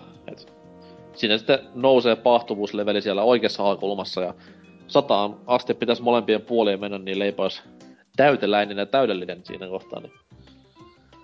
Ja leivän liikkuminen on silleen, että jokaisella leivän kulmalla on oma nappulansa, mitkä niinku tarttuu, kun sitä painaa sitä nappulaa. Et jos sä menet seinää pitkin, niin sun pitää vuoron perään painaa kahta kulmaa, päästä irti ja liikkuu, kahta kulmaa, päästä irti ja liikkuu. Et se on hyvinkin hassunen peli, niin sanotusti. Eikä sä maksanut siitä jotakin? En maksanut senttiä. Et sain ihan tommosen kokeilu- tai arvosteluversion kaverilta, joka arvostelee pelejä tonne PC Gameriin, niin häneltä, mut siis kyllä sitä niinku... Kyllä sit kehtaisi jopa maksakin yli 2 €, ei tietenkään enempää, mut siis se on kuitenkin siinä on laajaa tekemistä tolleen noin, et se ei oo mikään Goat Simulatorin katoinen paska. Goat Simulatorin uusinta DLCtä onko jopa käynnistänyt? Älä käynnistäkään. Hassuja läpipeluvideoita on ollut sitten, tämä on hyvä. Olen sortunut. Mies on pilalla. Kyllä. Myönnän sen. Mut joo, ja sit no Smash-jutuista vois sen verran jakaa vielä, että on siinä niinku nyt vain Smash-juttuja, hashtag, niin haasteikkunoita lähtenyt availemaan oikein toden teolla, ja on kyllä vittumaisen haastava peli. Täytyy sanoa, että siellä on muutamia semmosia haasteita, mitkä on niinku laittanut ihan itkun aikuisen miehen silmään. Ja saa niinku palaamaan takaisin niihin itkuraivarien päiviin lapsuudesta, niin periaatteessa se on ihan hyvän pelin merkki näin nykypäivän pullamössö aikoina, mut sit taas kyllä pistää vihaaks. Herra jumala sentään. Opii pelaamaan. Niin no, onlineissa sitä oppii, että voi tulla koittaa ihan milloin vaan. Ihan milloin vaan. Elikkä saa viu. Ja tämä tapahtuu koska? Saiko mun linkin tänään, tarjouslinkin? Oli hyvä tarjous. Joo, mut katsotaan tuossa 13 päivän kuluttua vaikka. Mutta jos sä tilaat nyt ja maksat silloin. Siis kuka on oikeesti niin itsetuhoinen, että osta se valkoisen version? Kuka tahansa, joka aikoo pistää siihen 1,5 teran kovaa levy ulkoisella virtalähteellä. No se. Mut se likaantuu helpommin. Niin. Eikä oo sitä standia, että sen koneen saa pystyyn. Mä en oo koskaan käyttänyt sitä. Mä en oo ottanut sitä edes muoveista, mutta siis... Itse asiassa mä en oo koko koneet ottanut muoveista pois vielä. Mä pelaan Smashia Xboxilla. Oon muuten yrittänyt etsiä koko Seinäjoen läpitte ja mistään ei löydy näitä Wii U Pro-kontrollereita. Jaa, johtuisiko siitä, että asut Seinäjoella? En asu, vaan tein kaikki ostokseni siellä. Okei. Siellä ei myydä muuta tangoa ja... ihan... Tangoja. Tangoa ja vauhtia. Tankoja. Tangat. Tälläkin hetkellä päällä. No niin, sitten. Tälläkin hetkellä päässä. Te missatte pointin, tää joulun taikan katoaa ihan täysin tästä härskeydestä. Mut sit kun tässä ollaan puhuttu leffoista ja muista, niin itsekin tuossa edellispäivänä hyvästelin rakkaan TV-sarjan Sons of Anarchyn, josta viimeinen jakso jenkki aikaa, tupsahti ruutuun ja oli kyllä melkoiset jäähyväiset, että siinä kyllä nessuilla oli käyttöä. Kuoliko John Marston? Oliko paljon paljasta pintaa vai? Oli. Se siinä istuttiin yhdessä kohtaa miehen naamalle alastoman naisen toimesta, että se oli hyvinkin hämmentävä kohtaus. Ei sitä enempää. Nessumateriaalia. Kyllä. Laitonta siis, Britanniassa. Nyt on semmoinen vähän niinku tyhjä olo telkkarisarjan suhteen, koska Walking Dead on tauolla ja Game of Thrones ei tuu ja Skinsikin alkaa... Ei Skinsi, kun herra jumala. Tämä... Shameless alkaa vasta ensi kuussa ja tolleen, niin... Nyt tähän Orpoolo... Kyllä. Brittiversio on loppu jo. Joo, sitä en oo kattonut yhtään. No mulla on se huono, että mä oon kattonut sen joskus aikoinaan kokonaan läpi, niin nyt vähän silleen... ei tule niin yllärinä nämä isommat juonenkäytöt tuossa jenkkiversiossa, mutta... Onko se pitkälti samalla pohjalla tehty? Siis on, että siinä on tämä isommat juonenkoukadot menee yksi yhteen. Kyllä, kyllä. No siitä puuttuu hieno mies William H. Macy, tämä sivuosien velho, niin sen takia se niinku tippuu Meitsi-asteikolla alemmas tämä brittiversio. Vaikka aina pitäisikin alkuperäistä suosia. Mm. Tuo on kyllä hyvin tehty tuo USA-versiokin, että on ollut tyytyväinen siihen. Vähän mitä on, ne on siis, nähnyt. Vaikka se onkin vähän semmonen... Joku sanoi ehkä, että se on vähän tyttöjä sarja enemmän. Mut siis ite on kovin tykkäillyt kaikki nämä sesongit siitä. You go girl. Semmonen hyvä mikstuura semmoista saippua ja törkyä. Törky on aina hyvästä. Kyllä. Varsinkin törky torstain. Tähän voisin niinku vuodattaa melkein aiheeseen liittyen, että vittu mitä paskaa oli Walking Deadin mid-season cliffhangerit. Tai loppu. Ei siinä ollut edes cliffhangeria periaatteessa. Ei ollutkaan. Se oli vaan aivot pihalle ja no niin, tähän loppu. Oho, nyt kyllä oli semmonen spoiler, että... Ottaen huomioon, että jokaisessa jaksossa on noin 100 henkilöä, joilta tippuu aivot pihalle ihan noin niinku muutenkin, niin them spoilers. Siis sä pidät niitä niinku zombeja... Ihmisinä. Henkilöä. Mä pidän niitä otuksina, joilla on aivot. Ne eivät ole enää ihmisiä, kuten joku sarjassa aikanaan sanoi. Eräs pikkutyttö on aiheuttanut mulle vituunmoiset traumat varmaan seuraavaksi 80 vuodeksi. Ei Resident Evilin tämä tekoäly. Vaan ihan kyseisessä sarjassa. Okay. Mutta jos ei kellään muulla mitään muuta, niin mennään tästä vuoden viimeiseen uutisosioon. Vuoden viimeinen.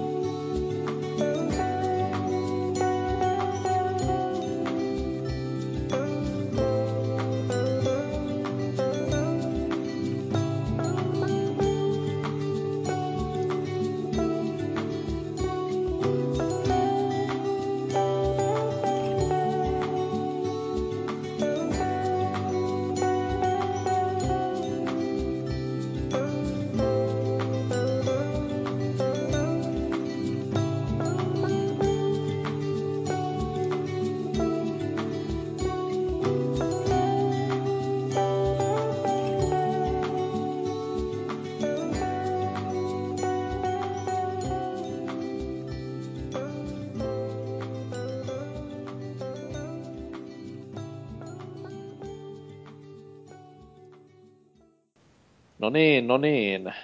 Vuoden 2014 viimeiset uutiset käydään tässä nyt läpi. Ja kaikille Anserks-faneille, eli Anserksin mutsille, semmoisia valitettavia uutisia, että... Tai no ei valitettavia uutisia, ihan positiivisiakin. Mies sai vasta äsken kuulla, että tasa-arvoinen avioliittolaki on mennyt Suomessa läpi ja poistui äkkiä linjoilta varmastikin kosinta hommiin, eli... Kaikkea hyvää Anserksille ja onnea editointiin. Ja hyvää joulua ennen kaikkea. Mutta joo, uutisosio on täynnä vakavaa asiaa tälläkin viikolla. Ja aloitetaan tämä purku vaikka Lord Zalor-nimimerkkiä käyttävältä henkilöltä. Mitä sulla on päällä? No tällaiset aika kuluneet farkut. Mikä uutinen sulla on?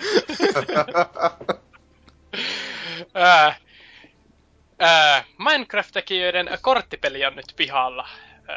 Eli tämä Scrolls-niminen fantasiamaailmaan sijoittuva keräilykorttipeliviritelmä. Tosiaan Minecraftin tekijöiltä. Puhutaanko ihan niinku virtuaalikortti? Virtuaalikorttipelistä. Eli tällaista niinku heikommasta rodusta, mutta... Minkööt. Kyllä vähemmän tilaa hyllyssä. No se on totta. Niin, se on nyt pihalla. Julkaistu tällä hetkellä Macille, PClle ja Androidille. Ja iOS-versio on tulossa ensi vuoden puolella. Entä OUA-versio? Onko lisätietoa? Vuonna 2018 kuulemma. Yes. Tulossa sille. En malta odottaa. En tilasin jo GameStop. En omista siis muuta konsolta kuin OYAn. Mutta niin, itse uutisen sisältö oli siinä. mutta itse peliä en ole kokeillut. Näyttää pressikuvien ja trailerin perusteella ihan... No, ei oikeastaan näytä yhtään miltään, mutta pitäisi varmaan noihin mekaniikoihin perehtyä enemmänkin ja testailla tätä, mutta nytpä se on mahdollista. Siis sehän on maksutonta. Ilmeisesti. Totta kai pystyy varmaan ostamaan pakkoja niin perkeleen paljon, kunhan vaan Visa siis vinkuu, mutta... Se on jotakin 5 € minusta nyt. Joo, ilmeisesti... Niin, jotain tällaista näköjään. Mut siis siinä on minusta jotakin rajoituksia esim, että sä et voi käyttää tietyn verran oikeaa rahaa pakkoihin per päivä ja kaikkia sellaisia. No sellaistahan ei voi kiertää. Mutta joo, ihan avasin tästä nämä kotisivut, niin ihan hassulta näyttää tämä concept-artti, mutta verrattuna, että suunnilleen kilpailee niinku parhaiten concept-arttien ja muidenkin arttien niinku valmistajien kanssa, niin se ei niinku hyvä artti ei varsinaisesti auta. Okei. Okay.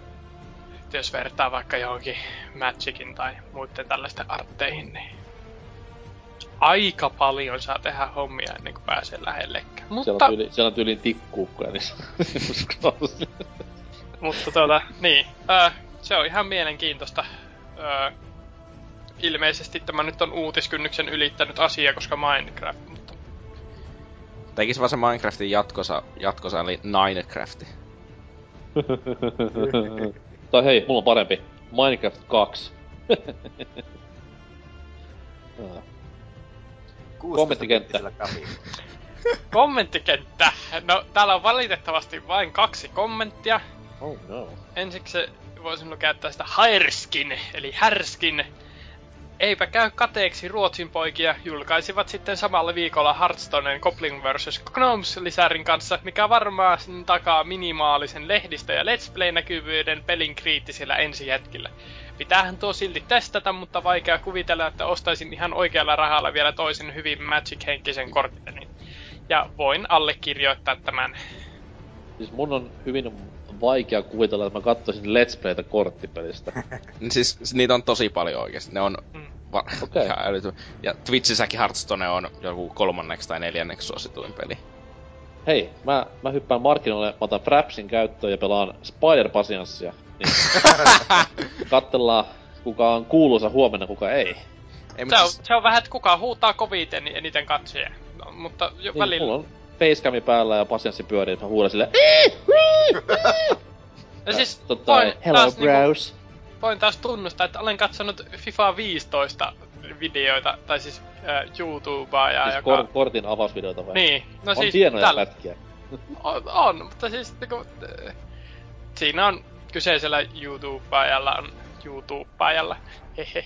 on aina jotain twistiä siinä ja tällaista. Et se on niinku sellaiset 5 minuutin videot, niin ihan mukavaa piristystä tähän Suomen kevääseen. Okay. Mutta on täällä se toinenkin kommentti. Ja sen verran otan vielä, että tosiaan Goblins & Gnomes tullut pihalle. 3 ilmasta boosteria käy, jos käy pelin avaamassa, että kannattaa käydä siellä pelin puolella. Hell yeah! Kyllä, ja ihan hassulta vaikuttivat kortit, vaikka boosterit olikin täyttä paskaa. Mutta Kurrinen edustaa -osio. Kurrinen 123 on kirjoittanut, miksi loin tuon keräilyvimmaisille... kehitysvammaisille, aloin nauraa, kuolin.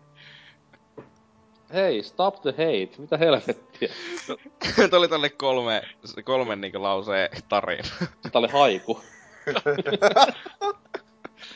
Miksi luin tuon? Keräilyvammaisille, kehitysvammaisille, aloin nauraa, kuolin. Herra Jumala sentään, siis... Missä bännit?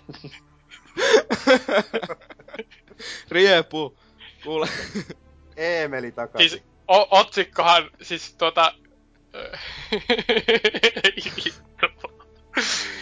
uutisen otsikkohan tarkalleen. Keräilyvimmaisille uusi kohde. Minecraft-tekijöiden olkaiden saatavilla tänään. Herra Jumala sentään. Missä on joulun taika? En tiedä. Oh. No mutta kaikki virtuaalikorttifanit sitten, ei muuta kuin pelaamaan. Kyllä. Siis tää hassua, no, ilmeisesti sitä ei ilmaiseksi saa, että se on vähän kummallinen ratkaisu, mutta... Niin siis, Scrollshan oli jotakin 1,5 vuotta avoimessa beettassa, että... Tiedättekö mikä... tai... mitä...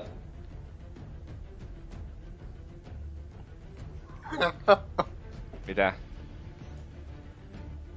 Another one down. No, mutta... Mikäs on Tootsin uutinen? Siis mitä joo. Siis mun uutinen, että Microsoft ottaa vastuun seuraavan suuren Tomb Raiderin julkaisusta. Siis eikö tämä Osiris olekaan seuraava suuri Tomb Raider? Hieno comeback. Microsoft on vahvistanut hoitamansa itse Crystal Dynamicsin uuden Rise of the Tomb Raider-pelin julkaisuun, kun peli vihdoin ensi vuoden puolella valmistuu. Asiasta on kertonut ohjelmisto ja tillä Xbox-markkinointia hoitava Aaron Greenberg. Ja sen mukaan siis, että Microsoft on tarjoamassa Rise of the Tomb Raiderille niin tukea pelin kehityksen, markkinoinnin ja jakelun suhteen. Että se peli tulee olemaan siis ihan niinkö Microsoftin julkaisema, eikä niinkö Microsoftin rahoittama ja tuon... Niin, joo, me tajuttiin! Ette välttämättä tajunnut, mutta siis tässä on se juttu, se uutinen, että tää ei oo Square Enixin peli käytännössä ollenkaan. Ei. Saako sen pleikkarille, on se kysymys.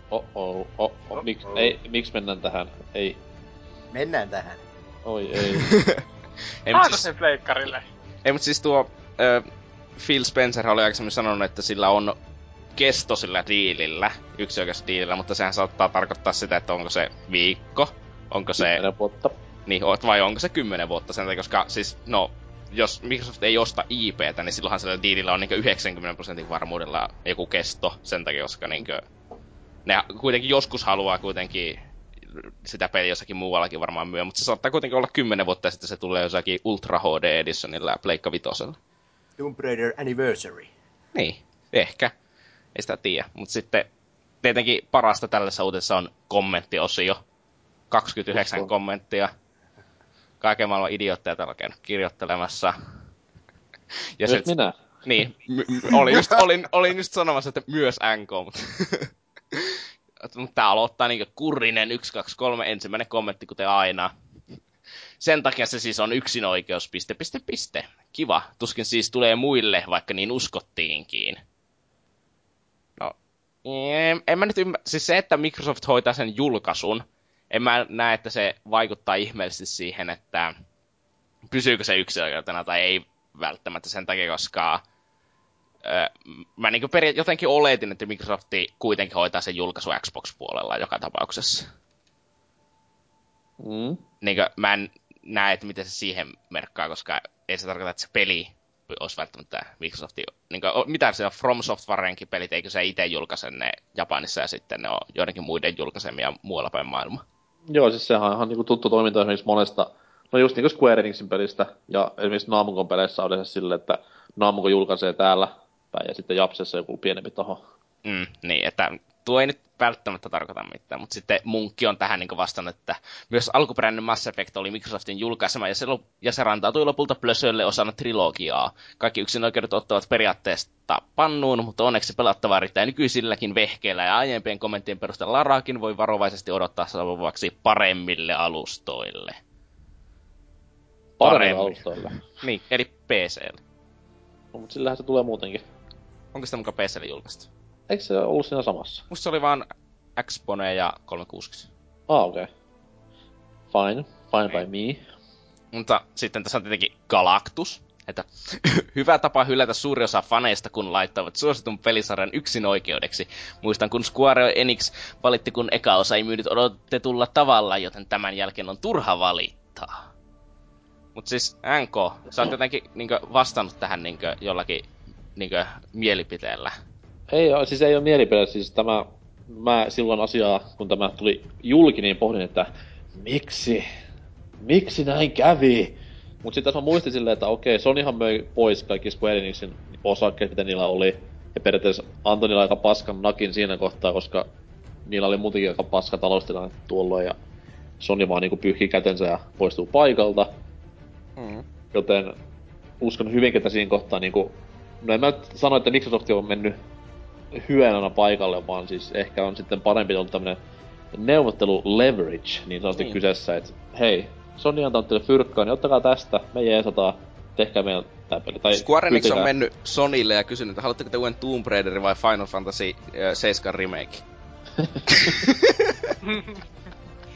Siis on silleen, että... Sony... Kai... Hei, uusi teoria. Sony oikeesti luuli, että Square Enix on tulossa esittelemään täyttä HD-graffoilla tehtyä 7 remakeä. Mutta Square Enix on vaan silleen, hehe, hehe, hehe, hehe, tadaa! Sony pomautti silleen, mitä helvettiä täällä tapahtuu? What have we done? Katso, kun Xbonet myy silleen, loppuun myy maailmasta itsensä, kun Tomb Raider tulee. Kaikki on paras videopeli, ja sit noin vaan silleen, että ei saatana. Japanilaiset tyyli harake. Niin, koska pleikarilla ei pelaa ketään muu kuin japanilaiset. Ei siellä töissä mitään muuta kuin japanilaisia. Ei tietenkään. Ei. Kattokaa vaikka sitä Adam Boyesia, selvä japsi. On siis japsilainen tommonen Siro ruumirakentaja. Mut sitten NKs on tänne laittanut samaan toistumassa Street Fighter V:n kanssa. Ja sitten, että ollaan saamassa ihan oikeita yksinoikeuksia edes vähäksi aikaa eri konsoleille. Siis joo, mä tykkään tosta silleen, koska... No... Tootsi, korvat lukkoo. Salor, puolis korvat lukkoo. Me vähän jutellaan aikuista juttua. Eli siis ennen vanhaa oli Mega Drive ja SNES. Ja taisi jopa olla pleikkari ja muislakin, tai niinku senkin nojaan pehkeellä, niin... Oikeesti oli yksin oikeuksia. Ja siis vaikka tuli sama peli samalla nimellä eri konsolille, se oli silti erilainen se peli siellä toisella konsolilla. Ja siis se oli mun mielestä niinku semmonen homma, että se on... Miten se nyt sanois silleen fiksusti? Se niinku toi siihen pelaamiseen semmosen, että okei, nyt jos mä ostan toisen konsolin, mun pitää oikeesti funtsia, että olisiko tässä paremmat pelit kuin tossa toisessa. Ja silloin tekijätiimit myös varmasti, en nyt tiedä totta kai tarkkaan, koska en ollut kärpäsenä katossa, mut siis varmasti keskitty paremmin niihin peleihin, koska okei, meillä on vaan yksi rauta, millä tehdään pelejä, ei mitään deadlineja silleen pahemmin, vaan saadaan tehdä rauhassa ja julkaista tälle konsolille, boom, that's it. Ja keskimäärin, jos lähdetään niinku, nyt pois nämä kaikki, tuossa on päässä graffa, mut siis jos lähdetään laskemaan niinku pelien ultimaattista laatua, niin just silloin SNES ja Mega Drive-aikaan oli keskimäärin enemmän parempia pelejä, mitä tänä päivänä on. Silloin pelit puskettiin myös 3 kuukaudessa ulos. Se on totta, mutta sitten taas mikä estää niitä puskemassa niitä nyt vaikka 4 kuukaudessa ulos. Se, että ne pelit on paljon monimutkaisempia. Kunhan ne vaan tehdään huolella ilman mitään vitun 7 eri alustaminen pitää tehdä, kuin myöskään mitään... konsolivalmistajia niinku kiireitä, että hei, pitää saada marraskuusta, kun sä sen tehty. Kuvitteletko nää oikeesti, että se, että ne tekee usealle eri alustalle, merkitsee ihmeellisen paljon siinä pelin koko kehitysprosessissa? Ei tänä päivänä, koska Xbox ja Playcard on niin samanlaisia infrastruktuuriltaan, mutta sit taas on se kuitenkin periaatteessa 2 eri laitetta. Joo, kyllä siinä pitää ottaa huomioon, että toimiiko nämä molemmilla laitteilla nyt tällä lailla, samalla lailla. No, tämä sama koodipätkä. Totta kai, koska Playcard 4 on paljon tehokkaampi kuin Xboxi, niin se on kuitenkin iso ero. Niin, mutta siis tuo ei vaan käy loppujen lopuksi totta, että se olisi niin kallista niille se, tai vaatisi niiltä ihmeellisesti resursseja, se ei merkittäisi mitään. Ei kallista, mutta sitten taas siinä on se, että kun molemmat sitten taas lyö, tai jos toinen vaan lyö sen deadline, että otetaan Ubisoft esimerkkinä, niin joka marraskuu uusi AC, niin mitä jos, ajattele, jos ne saisi joskus tehdä silleen ihan omaan tahtiin, että molemmat isot ja sit PC-puolella porukat. Ois silleen vaan, että hei, tehkää ihan iisisti se peli. Julkaiskaa silloin, kun se on valmis. Pitäkää meillä vaan vähän ajan tasalla silloin sun tällä. Eikä silleen, että Sony sanoi silleen, että okei, green light, ihan iisisti pojat vaan. Ja sit taas M-Soft on silleen, että hei, me maksetaan myös teidän peliä, niin tehkääpäs pikkusen nopeammin. Meillä olisi vähän kiire. Niin, voisin olla semmonenkin juttu. No ei... Siis tossa on se probleema, että se, että jos ne on yksi oikeuksia, niin eihän se vie sitä pois, että niitä ei kiihdytettäisi markkinoille. Me ollaan nähty, että yksi oikeuksia, että laitetaan kiireellä markkinoille. Drive Club ja MasterChef Collection ilmestyi äsken. Se, mutta onko Last Guardiania tullut vieläkään? No, ja sitä peliä ei ole olemassa. Drive Clubin kiireet, sehän siis myöhästyi alunperin vuoden. Niin. Ja siltikin se puskettiin liian aikaisin ulos. Se oli vaan testauksen puutteesta.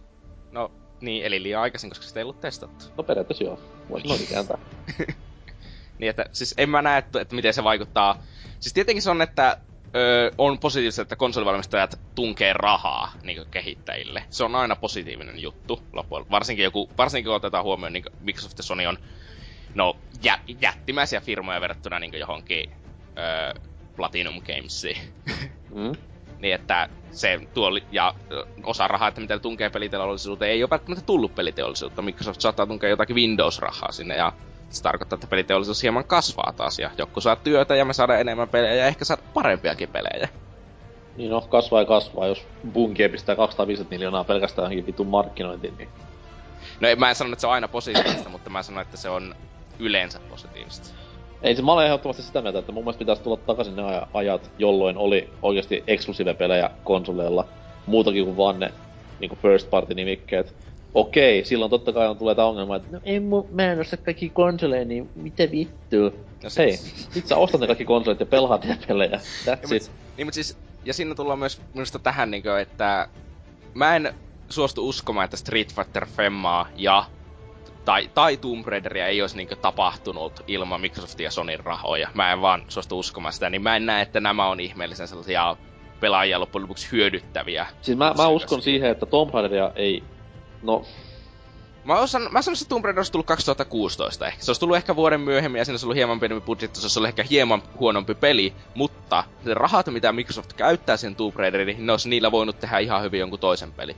Olis varmastikin joo, mutta sitten taas mä veikkaan, niin, siis tää on nyt hirveetä spekulaatiota tälleen, mutta siis mä veikkaan, että niinku ilman Microsoftin rahaista tukea Square ei olisi lähtenyt tekemään Tomb Raideria enää, koska ne otti kuitenkin niin vahvasti NS takkiin siitä ekasta, vaikka nyt ei mitään tappiota tehnyt, mutta siis oli kuitenkin hyvin hankala prosessi niillä. No niin, mutta se Square on ottanut takkiin kaikesta nyt, että kun sen tuolleen ajattelee. Mitä jos tehneet paskoja pelejä? Ne otti Hitmanista varmaan enemmän vielä takkiin, ja sille tulee jatkossa. Nintendo voi ostaa Hitmanista.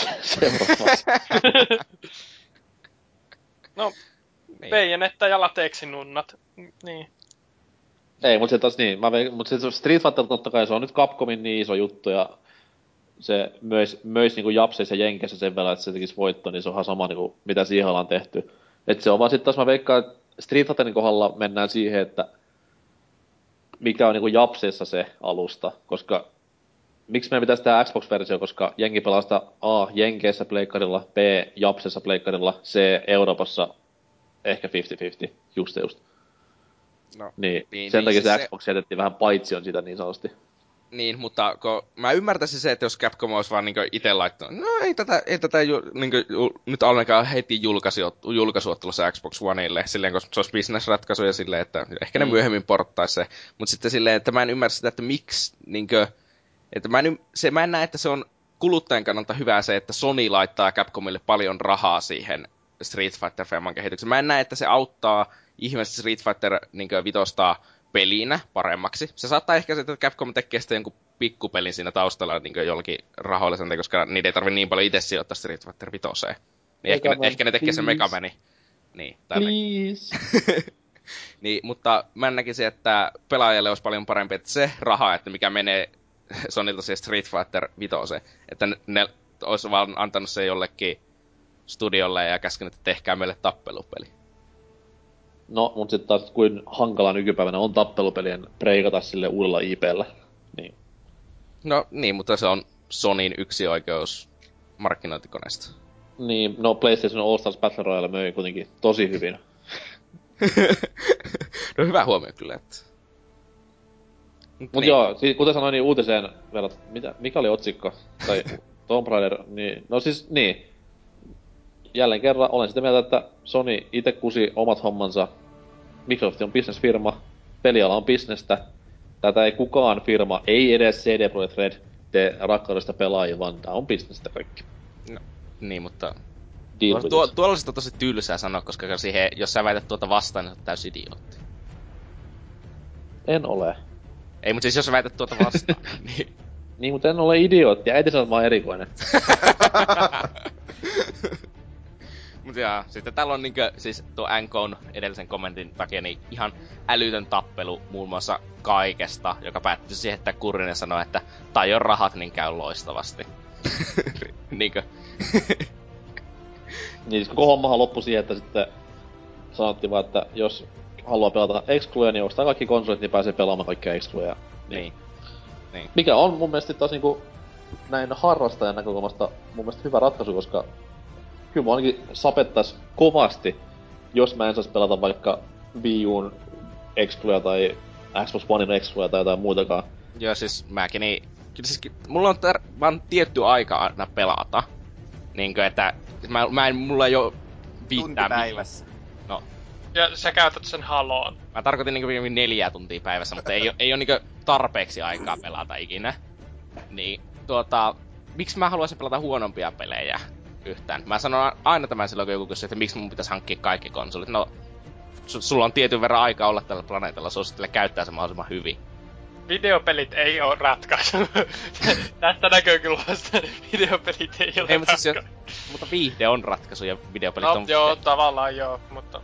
Halo ei ole ratkaisu. En mäkään tuomitse sua pahasti.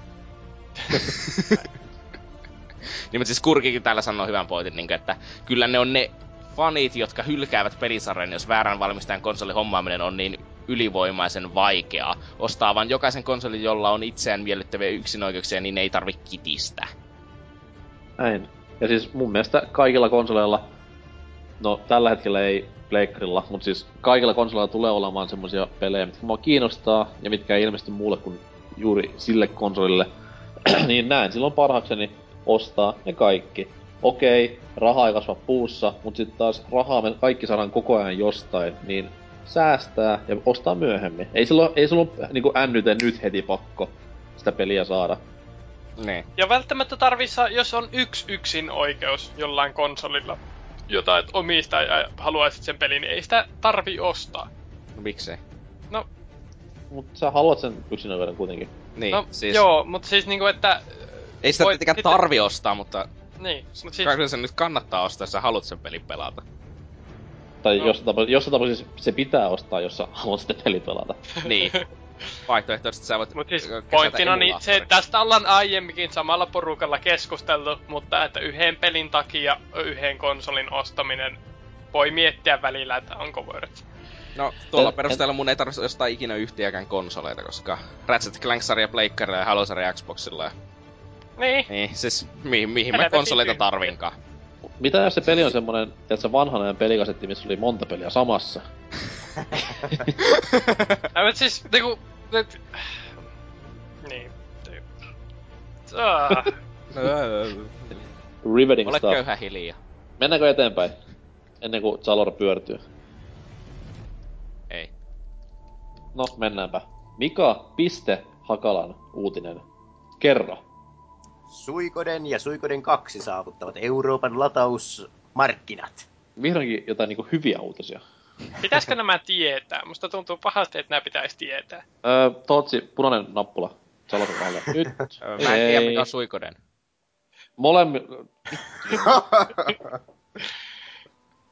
Joo.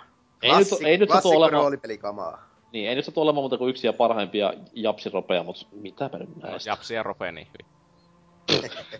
Pelasin Pokemonia. Mulla on vielä edellisetkin kesken. Niin.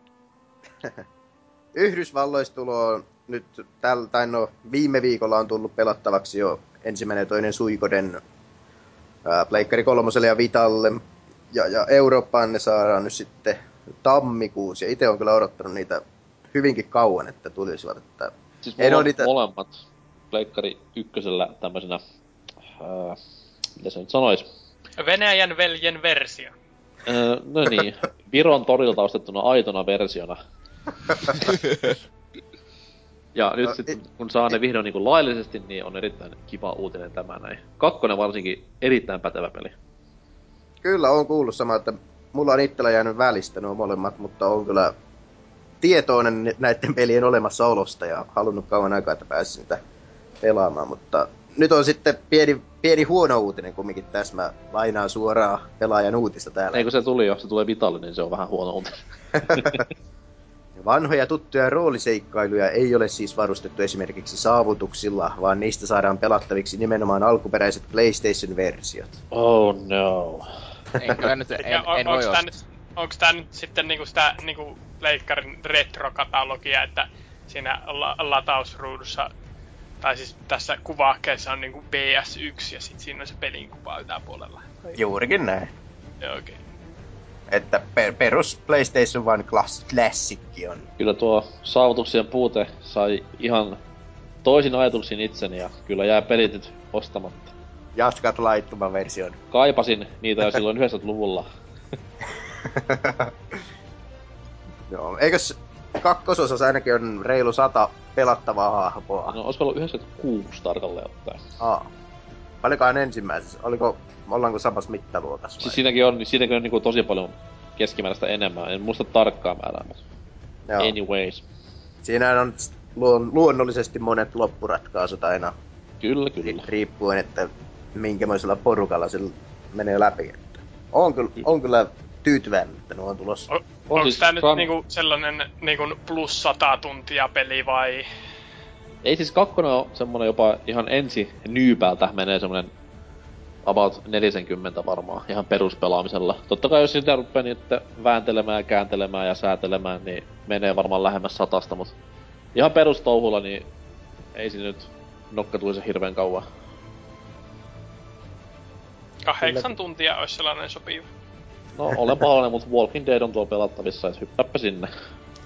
Vielä se pitäis, vielä se. Mutta uutinen sinänsä oli tuos, että 4 kommenttia on tullut sitten aiheeseen liittyen. Ja täällä Snaketus aloittaa, että Pleikkarin parhaat Japanin roolipelit 7. viimeisen fantasian jälkeen. Jos et ole näitä pelannut, niin teepä itsellesi palvelus ja pelaa ne. Voisi oikeastaan vitalla moikata näitä uudestaan, kun alkuperäiset on niin törkeän kalliita, varsinkin toi 2. Alkuperäiset vita-versiot. Muistaako Snorsukampa, mitä oot vastannut tähän? Kyllä olen. Muistin, kun luit tuon kommentin, niin en ole samaa mieltä tästä Pleikkarin parhaudesta tai parhaasta roolipelistä. Kyllä. Wild Arms ja Teikäläinen ovat ilmeisesti eri mieltä asiasta. Kyllä, ja siis en edes Grandia vielä tähän laskenut mukaan. Enkä Chrono Crossia, enkä FF6 ja 9 ja 7 ja... Ai, niitä aikoja, kun pelit oli hyviä. Kyllä, ja latausruut pitkiä. Vähän niin kuin... On ne nykyäänkin, terveisin Master Chief. Hei, loppy on eri asia kuin latausruutu. Mitä muuta siellä lukee? Jester on täällä kommentoinut, että yleensä ostan alkuperäiset versiot, mutta tässä kohtaa rahapussi ei anna periksi. Noin 150 € kappale maksaa nämä, niin ei ihan pysty, joten tulee ladattua kyllä mielellään. Tarvisi kyllä kerätä kaikki sarjan PS2-pelit. Itellä vissiin 5 osa. Ja se on kyllä todella hyvä. Tässä on välimerkkien kanssa pikkusen ongelmia itsellä. Okei. Ei muuta kuin emojit käyttöön vaan, niin kaikki paranee. Näin on. Itseään en tiedä, mitä piste tarkoittaa. Mutta pyydetäänkö niistä 150? Siis alkuperäisestä vai? Niin. Nää on näitä Hasuki-juttuja, en tiedä mitään keräilyistä, et... Mä voisin omista niistä versioista niin pyytää 200 € per kappale, jos joku haluaa. Onko itte piirtänyt kynällä siihen kannet? Mä voin kyllä piirtää, jos haluatte, et siellä on hyvät tikkukot tulossa. Sitten viimeisin kommentti. Lasse Ergolas. Suikoden 1 oli kyllä aikoinaan melkoinen yllätys. Tavallisten tappeluiden lisäksi siinä oli myös mahtavaa päästä pätkimään vihollisia isoissa taisteluissa armeijan kerran. Pelattavia hahmojakin piisasi tosi paljon. Sniff, tehen memories. Kyllä, ja musiikit on näissä peleissä ehdottomasti myös top notch. Joo, jotain on kanssa kuullut, että on ollut minivää kamaa. Se on vähän ton ajan roolipelien suola kyllä nuo musiikit, että... Mm-hmm. Ehdottomasti, mutta siis tää oli mun mielestä niinku Street Fighter Femman jälkeen paras uutinen noilla Pleikkarin väsyneillä kahvittelutilaisuuksilla viime viikonloppuna, niin kyllä kelpaa. Mitenköhän muuten niin Pleikkarin 4:lle no ei vissiin oo tulos muuten kuin se Now-systeemi, niin sillä sitten päästään nauttimaan varmaan näistäkin. Varmasti. Mut siis nää on näitä hetkiä, kun tuo Vita on oikeesti ihan kiva vempele omistaa, että vaikka sillä hävettää pelatakin ja sillä ei pelejä oo, niin kyllä sillä vanhoja pelejä sieltä lattailee ja pelaa. Ihan... Toimiikos muuten niin, jos ostaa sen PlayStation TV:n ja sitten sen pistäis täyteen näitä PS1-klassikkoja, niin olisiko siinä sopiva pleikkari? No siis sanotaan näin, että kaikki alkaa siitä, että sä ostat PlayStation TV:n, joka ensinnäkin on jo semmonen temppu, että niinku se on vähän niinku astus koiran paskaa, että se harmittaa ja kyrsii tosi paljon. Pitäis mun jatkaa vielä vai? Tätä mainospuhetta. Hyttinen kiittää ja lähettää rahaa. Totta kai, totta kai. Mutta jo siinä tämä uutinen. Hyvä uutinen. Erittäin hyvä uutinen. Tässä oli joulun taika taas uutisessa. Mitenköhän lämmin... suuri prosentti Suomen väestöstä pitää tätä uutista hyvänä? No niin. Tervetuloa hyviin ja huonoihin uutisiin. Sekin loppuu. Kaikki minä... loppuu. Kos loppu leikki, sano joku, koska meikäläisen uutinen on Tekken 7 koskeva. Mutta pienellä niin sanotusti hentai-twistillä otsikko menee seuraavasti. Tekken 7 tanssiva kissatyttö puhuttaa lännessä. Elikkä tossa noin viime viikolla valitettavasti Tekken 7 paljastettiin uusi hahmo, joka oli tämmönen kudi Nyan Cat -tyylinen söpöily kissatyttö, joka sitten pätkii vihollisia turpaan Tekken 7. Nimeltänsä tämä hahmo on Lucky Chloe. Ja siinä on just tämmönen niinku perinteinen ällätys japsi design, että kissan korvat ja tommosta koulutyttöluukkia. Kaikkea mikä niinku meikäläistä ällöttää nykymaailmassa ja popkulttuurissa enemmän kuin mikään. No, onneksi siinä oli yksin tämän asian kanssa, koska siellä on totta kai jenkit, tuo maailman hienoin kansa, noussut tähän kapinaan tätä hommaa kohtaan, että jumalations, tämmönen peli ei vetele, että siellä tommoset söpöilijät hakkaa meidän raavaita Paul Phoenixeja ja Mardukkeja kuonoon. Ehei. No, siellä sitten Twitterissä käyty pikku sotaa, jopa itse sarjan tuottaja Harada on siellä vastaillut vähän tommosen vittuilevan sävyyn, että no, kyllähän se voi muuttaa jenkkiversion semmoseks kaljuks, lihaksikkaas skinheadiksi. Ja sitten porukka vähän sitä ottanut nokkiinsa, että tämmösiä vastauksiahan me jenkit emme suvaitse, että kohta tulee Hiroshimaa ja Nagasakia, elet on hiljaa.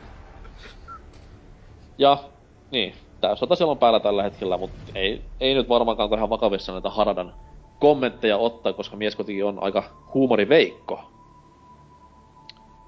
No, mutta Lucky Chloe, mitä porukkaa mieltä? Sopiiko sarjaan, jossa on muun muassa kenguru, mörkö, panda, koulutyttö muutenkin jo olemassa? Onko tämä niinku pyhän häväistystä vai palaatteko Mortal Kombatin maailmaan? No. Jossa on kaikkea. Siis, niin.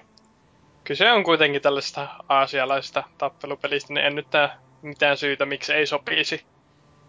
On niin, sitä tappelupelien nimikkeiden alla on niinku villempääkin hahmokavalkaadia nähty. Ja...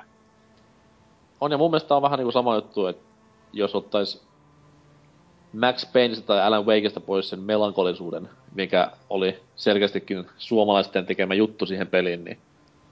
tai ehkä sitten vähän sama homma, että antaa japsi olla japseja ja tehdä ihan mitä itse haluaa. Mm. Kaikki missä on söpöjä tyttöjä on kiva. Vitut. Varsinkaan Senran Kakura Burst. Tai Hatsune Miku. Lähinnä voisin heittää tähän niinku huikean niinku copyright-ongelman, että... BlazBlue teki ensin jutun Tekkeni. Niin. Mä en halunnut tähän korostaa sitä, että Street Fighter 2 ja Street Fighter on niinku tappelupelien esi-isiä, ja siellä on kaikki tehty ensin, jopa kissat ja koirat ja kaikki. Kissahahmoa kyllä ei täällä olla, eikä tämmöstä ihme hiittely hentai hommaa, mut siellä oli koulutyttöjä jo ennen muita. Onko tehty hentai tappelupeliä? Varmasti on. Jos etit tarpeeksi, niin Googlen löytyy. Laulamaan. Älä tuu. Muista pyyhkiä hakuhistoriaa ja sivuhistoriaa. Kaikki. No mutta sillä lailla, kun Mika Hakala etsii hentaita Googlesta, niin meitsi lukee kommentteja. Hurinen 123, joka tuossa järkytti meitä aiemmin hirveällä kommentillaan, palaa onneksi vähän niinku tämmöseen kurrismaisempaan linjaan. Ainoa hölmö asia tuossa, verrattuna muihin hahmoihin, on nuo tumput. Ne kädessä lyö varmaan todella kovaa. Kurrinen ei tykkää, kun pitää tumputtaa. No joo, siis kyllä, jälleen kerran siis tappelupeleissä, jossa pandat ja karhut ja dinosaurukset ja kengurut ynnä muut luonnon oikut mättää toisiaan turpaan nosta vaan, niin ekana mulla ei tulisi mieleen se, että hetkinen, että sattuuhan nuo lyöneet oikeasti noita hahmoja. Varsinkaan noisilla tumpuilla. Sitten Angel of Death vähän täällä komppaa meikäläisen äskeistä linjausta, että pelissä on tappeleva panda, kenguru ja puinen pökkelö, mutta tämä on se, missä raja tulee vastaan. Niin, jälleen kerran niin näkemyksiä on yhtä monia kuin näkijöitäkin. Kuten sanoin, niin itseäni tämä lähinnä vituttaa, mutta ei se kuitenkaan ole silleen, että lähtisin Twitteriin huutamaan, että nyt pois tämmönen roska tämmöisestä pelistä. Sä et vaan ymmärrä, kun sulla ei ole lapsia ja ei ole mieli, että tollanen tuhoa. Niin, tai sitten mä en oo vaan lukenut tarpeeksi niinku manga-animu Senran Kankura Hatsune Mikua elämäni aikana. Mistä kiitän ihan kasvatustani ja järkeäni.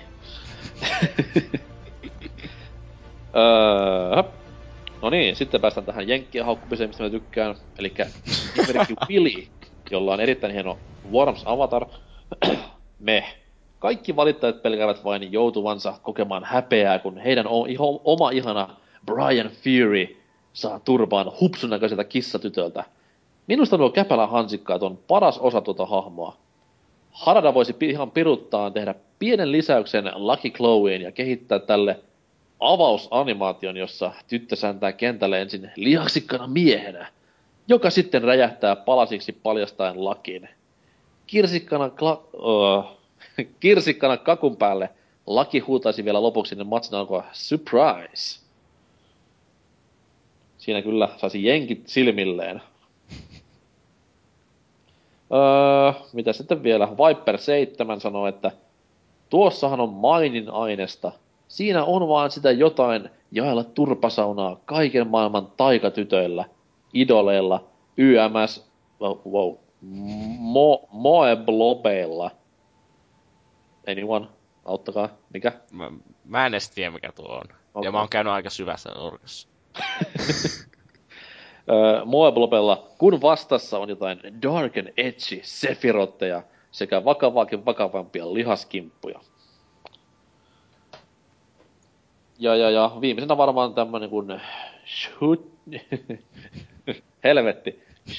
Shunichiro. Täällä kommentoi.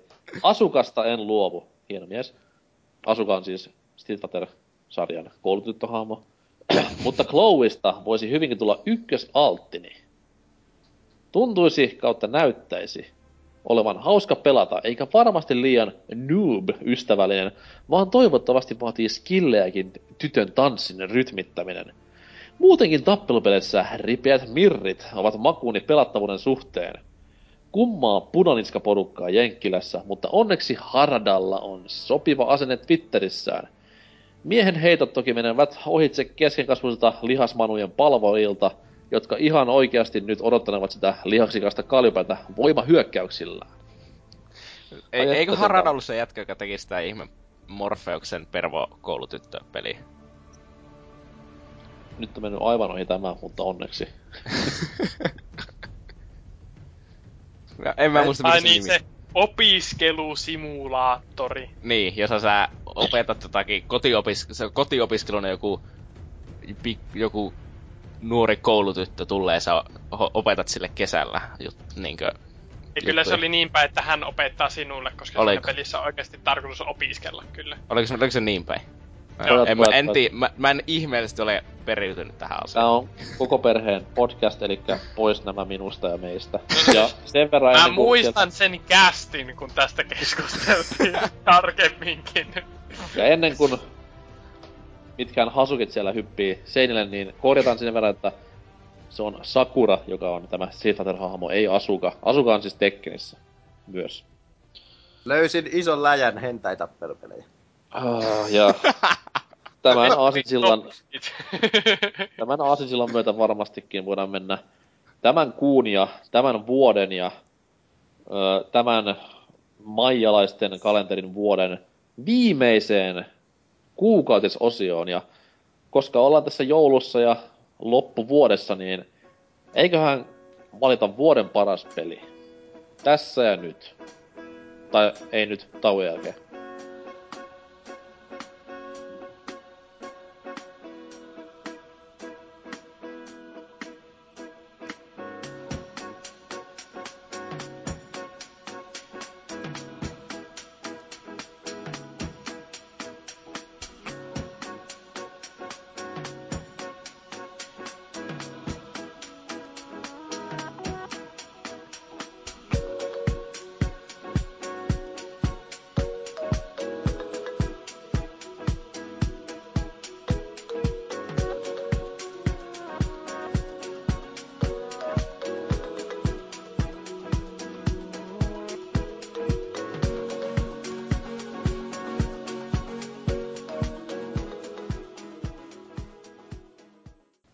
Tervetuloa tämän kuukautisjakson pääaiheeseen, ja tässä nyt meidän on pakko vuoden päätteeksi käydä läpi vuoden parhaita pelejä.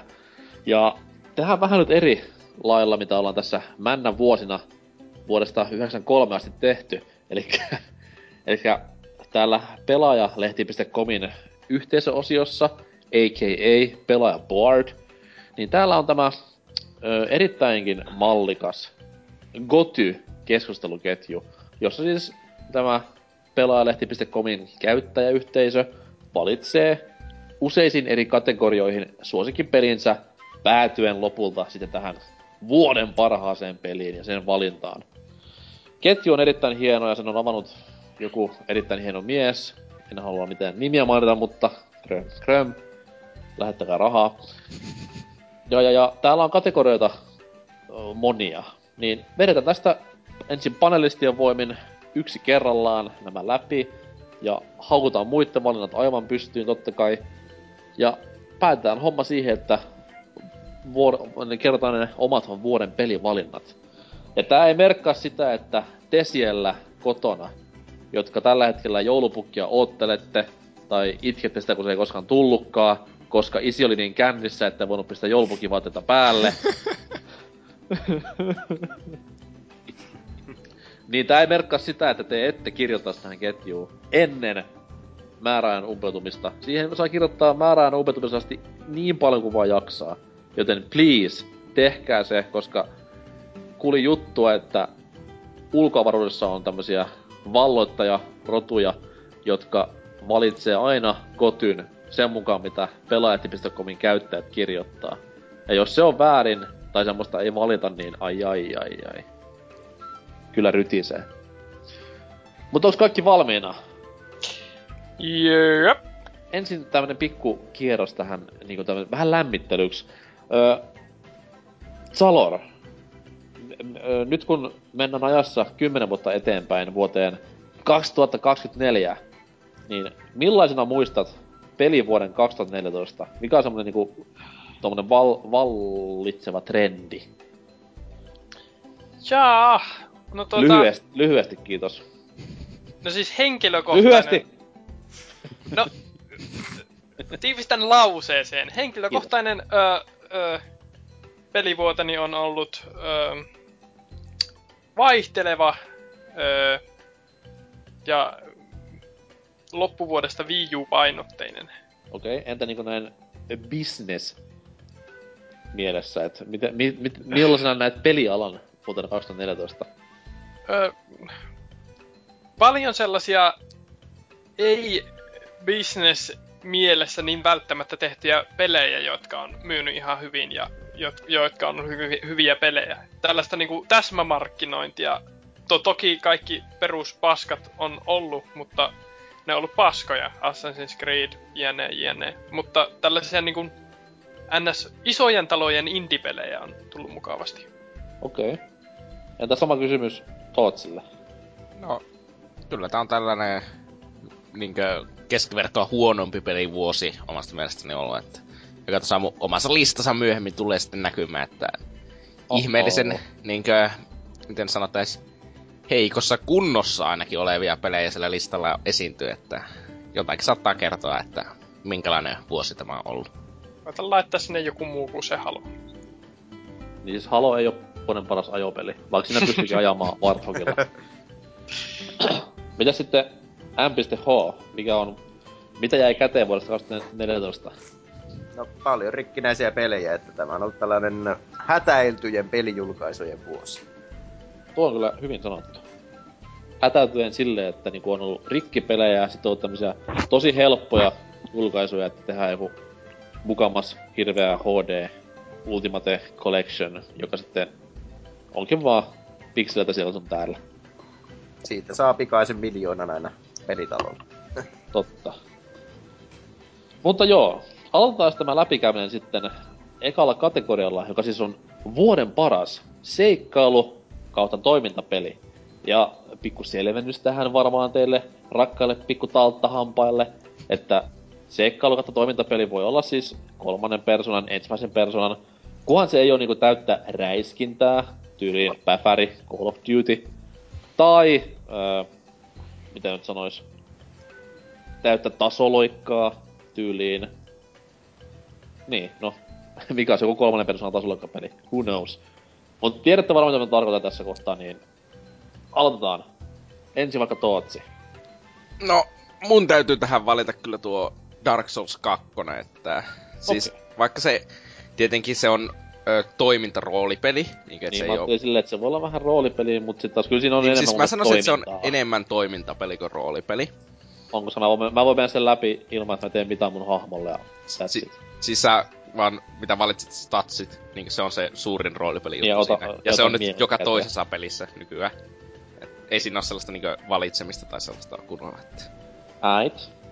Että se on ihan tiukat kontrollit, tosi mukava pelata. Se on niin seikkailuelementti siinä ei ole ehkä samalla tasolla kuin ykkösessä, mutta siinä on kuitenkin hienot maisemat ja ennen kaikkea se on ihan kivan haastava peli, että vaatii aivoja, taitoa ja hermoja.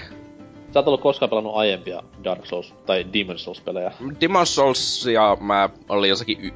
Mä lopetin niinkö puolen tunnin jälkeen Dark Soulsin, mä pelasin heti Dark Souls 2 jälkeen. Okei. Fair enough.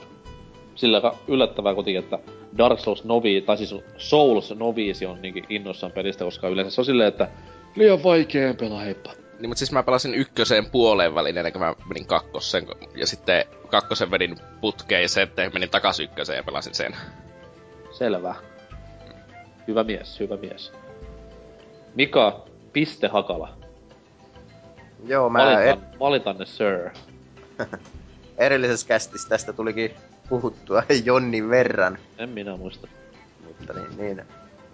Shadow of Mordor on mun valinta tähän kohtaan. Muistanpa. Okei, mikä sitä teki paremman kuin esimerkiksi Tootsin hypettämästä Dark Souls 2? No, sinänsä niitä on vähän vaikea verrata, että... Mä olin justiin näitten kahden välillä valittamassa tähän ensimmäiseen. Vitut on vaikea, siinä on mies, millä on aina ase kädessä. No, mutta se saattaa tulla vähän myöhemmin vastaan tuo Dark Souls 2kin, mutta tuo Shadow of Mordor sopi tähän kohtaan mun mielestä mukavasti. Ja mä halusin sen kumminkin, se oli vuoden parhaita pelejä, mitä itse on tullut pelattua, niin se sopi tähän kohtaan oikein mukavasti. No. Se on kyllä tähän kohtaan erittäin mukavasti. Hyvin valittu. Vaikkakin se oli pitkäveteinen loppua kohden, mutta siinä oli omat sellaiset positiiviset juttuunsa, varsinkin pelin alkuosiossa. Että jaksoi mennä loppuun asti. Ja se on aikamoinen saavutus jo näinä pelimäärinä, mitä itselläkin on kesken. Mä tein just semmosen uuden vuoden lupauksen tossa viime viikolla, että jos mä sen pelin löydän jostain alle 25 euron hintaan, niin sitten mä ostan sen ja kerron lopullisen tuomion, että onko se nyt niin hyvä, mitä jengi väittää. Selvä. Toivottavasti en löydä ihan äkkiä sitä, koska ei ehti hirveästi pelaamaan, mutta katsotaan. Entä sitten Salonin Lordi? No, mä voisin periaatteessa omaan nimitykseni käyttää täsmälleen samat perustelut kuin Tootsilla, mutta mulla mennään vähän erilaisen suuntaan, eli Legend of Grimrock 2 olisi mulla tässä. Okei. Okay.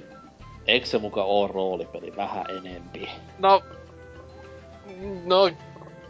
Joo, mutta... No niin. Kai se seikkailupeliksi menee ihan. Kyllä seikkailupeli on niinkun tavallaan. Onko Myst seikkailupeli? No ei. Ei mennä pois aiheesta. Kerro ihmeessä, että miksi tämän suomalaisen paskapökäleen valitsit? No ei nyt kai, hyvä peli se on. Mikä sinä viehättää? En tiedä, se on vaan tällaisista yksinpeleistä ehdottomasti varmaan eniten pelatuin, tai tulee olemaan eniten pelatuin. Et se on tämä, tai sitten eräs toinen nimikin, joka tulee näköjään 3 kertaa tulemaan vielä tässä milloin aikana. Jotka on ollut silleen niin kun just sellaisia pelejä, joita tulee muistamaan vielä 10 vuoden päästä. Okei. Mutta vielä se on kesken tosiaan. Jos joku haluaa nähdä Salonin niin kun tämmöstä fiilistelyä enemmän, niin siellä on Pelaajaboard YouTube-kanavalla DigiExpo Koosta, jossa mies jopa jutustelee sarjan luojan kanssa. Ja tämä on sama kuin tyttölapsi pääsisi Backstreet Boysin jäseniä haastattelemaan joskus nuorempana. Niin siinä on semmoista samasta intoa mukana. Myönnän syyllisyyteni. Kyllä. Oma valintani on semmonen peli kuin Bayonetta 2 tähän kohtaan. Ja Dark Souls 2 oli joka lähellä tässä näin, mutta se Bayonetta on kuitenkin, kun mä myönnän sen Dark Souls 2 jollain kielellä tavalla enemmän roolipeliksi, niin sen takia valitsin tän Bayonettan tähän näin. Ja onhan se Bayonetta 2 myös niinku rautainen peli ihan itsessäänkin, että just tämmöstä niinku aivot narikkaan videopeli action mäiskettä, mitä peleiltä niinku jopa tänä päivänä vähän odottaa. Ei semmoista pelattavaa niinku mihin pitäisi hirveästi keskittyä ihan niinku täysillä. Ei mitään juonta mitä pitäisi hirveästi rupea tapaamaan, vaan konsoli päälle, kauheet audiovisuaaliset nautinnot ruutuun ja hyvät menot niinku sormien ja silmien välillä mitä ruudulla tapahtuu, niin toimii. Bayonetta 2 on mulla, jos en ois vähän venyttynyt näitä sääntöjä, niin ois ollut tässä kategoriassa, mutta mietin sitten, että kun kumman Legend of Grimrock 2 ja Bayonetta 2 otin samana viikkona ja sitten vaan mietin, että kumpaa sitä nyt on pelannut ja kumpi on vielä muoveissa hyllyssä, niin se ratkaisi tämän. Senkin ruojake. Muovit pois pelikonsolin ja nauti loppuvuodesta. Itse asiassa otin muovit pois ja kävin ridiimassa nämä Nintendo Club-pisteet. Oi jumalauta se. Siellä on myös peli siellä paketin sisällä, mitä voi pelata. Yeah. No, ensin se ykkönen siitä ja sitten. No, ehkä lomalla. Erittäin hyvä. Seuraava kategoria on vuoden paras ajopeli. Ei siis paran ajopeli, vaan ihan autoilla tai muilla nopeilla kulkuneuvoilla ajellaan tässä tapauksessa. Siellä oli tänä vuonna ilmestynyt vaikka mitä, että vähän oli jopa, voisi sanoa, laajempaa mitä männän vuosina. Että oli paljon ne arcadea ja simulaatioja ja sitten vähän vähemmälle tällä kertaa, mutta mitäs sitten, jos vaikka Mika Hakala aloittaisi tämän, että mikä oli valintasi? Forza Horizon 2. No huhhuh. Sinäkin brutukseni. Miksi näin? No, se oli sellainen mukavan piristävä peli, kun sen pisti käyntiin ensimmäisen kertaa. Forza 5 tuli pelattua no, jonkin verran, pari kuukautta kerkesin sitä pelaamaan vähän ennen kuin tuli tuo Horizon 2. Ja vitosen, no, ei sitä huomannut, että siihen kerkesi kyllästymään, mutta sitten kun Horizon 2 pääsi pelaamaan, niin huomasi, miten yksitoikkoinen tuo vitonen onkaan. Niin. On ne siis muutenkin, kun pelaa Forza Horizon-sarjaa ja Forza-sarjaa, niin huomaa, miten hirveän vakava se Forza on loppupeleissä. Niin on. Tää Horizon on just tämmönen niinku burnout-tyylinen niinku rellestely ja fiilistelypohjainen autopeli enemmänkin, että ei millään niinku jousituksella väliä, vaan puhasta niinku pelaamisen ja niin, ei ajamisen riemua, vaan pelaamisen riemua enemmänkin. Mm. Joo, ja sekin ensimmäistä kertaa, kun pääsi siinä, en muista mikä auto siinä oli ihan aluksi, kun käynnisti pelin, niin sillä kun pääsi sinne 200 vauhteihin, niin se, siinä oikeasti tuntui se vauhti paljon paremmin kuin johonkin männä vuosien Gran Turismo 4:sista tai mihinään muiskaan Gran Turismoista tai vastaavisetta. On, ja siis tää on muutenkin, niin kun, mä itsekin meillä valitsin tähän vuoden ajopeliksi, niin tää on siis itselleni yksi niistä harvoista Next Gen -nimikkeistä, joka oikeesti on siis, näyttää ihan Next Geniltä, että joo, eikä on nätti peli. Joo, eikä ole mitään sellaisia Need for Speed Underground-aikaisia tätä sumennusefektiä, että se vauhti oikeasti tuntuu vauhdikkaalta ilman mitään turhia kikkailuja, että kyllä. Varsin mukava. Pätevää touhua. Kyllä. Entä sitten Salori? Mähän menen tässä vähän tällaiseen niin kuin, erilaiseen linjaan. Ehkä liikaa sieniä syöneenä valitsen Mario Kart 8. No se ei oo paha, koska se oli taas mun listalla 2, mutta maaliviivoilla se jäi Forzasta, koska Forzassa oli enemmän semmonen wow-efekti päällä. No, tässä voi myös vetää tällaista ainut ajopeli, jota tänä vuonna olen pelannut, korttia. Mutta siis eihän tuo missään tapauksessa, tai se ei Mario Kartia missään tapauksessa huononna, eli ei laisinkaan.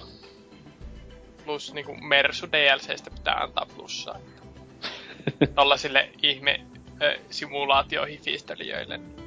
Niin, että jos joku tulee valita, että Gran Turismossa on aidot autot, niin sitten vaan, niin on tässäkin. Kyllä. Plus kilpikonnan kuoria ja ynnä muita. Mm. Olikos ja muuten näyttää niin hyvältä.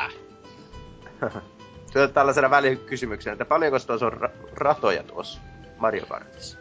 Siinä on 16 plus DL7, siis molempien pakettia mukana tulevat. Onko sitä yhteensä 16, joo? Joo. Eli yhteensä 48. Oh yeah. Mutta niinku vakkarinsa on 16 uutta ja 16 klassikkorata, jossa on tottakai niinku ne on ihan uudella grafiikalla tehty. Mutta se olisi jos pääsis pelaamaan sellaisia Nessin grafiikoilla olevilla, niin sitten ne autot olis vaan HD ja muuten olis.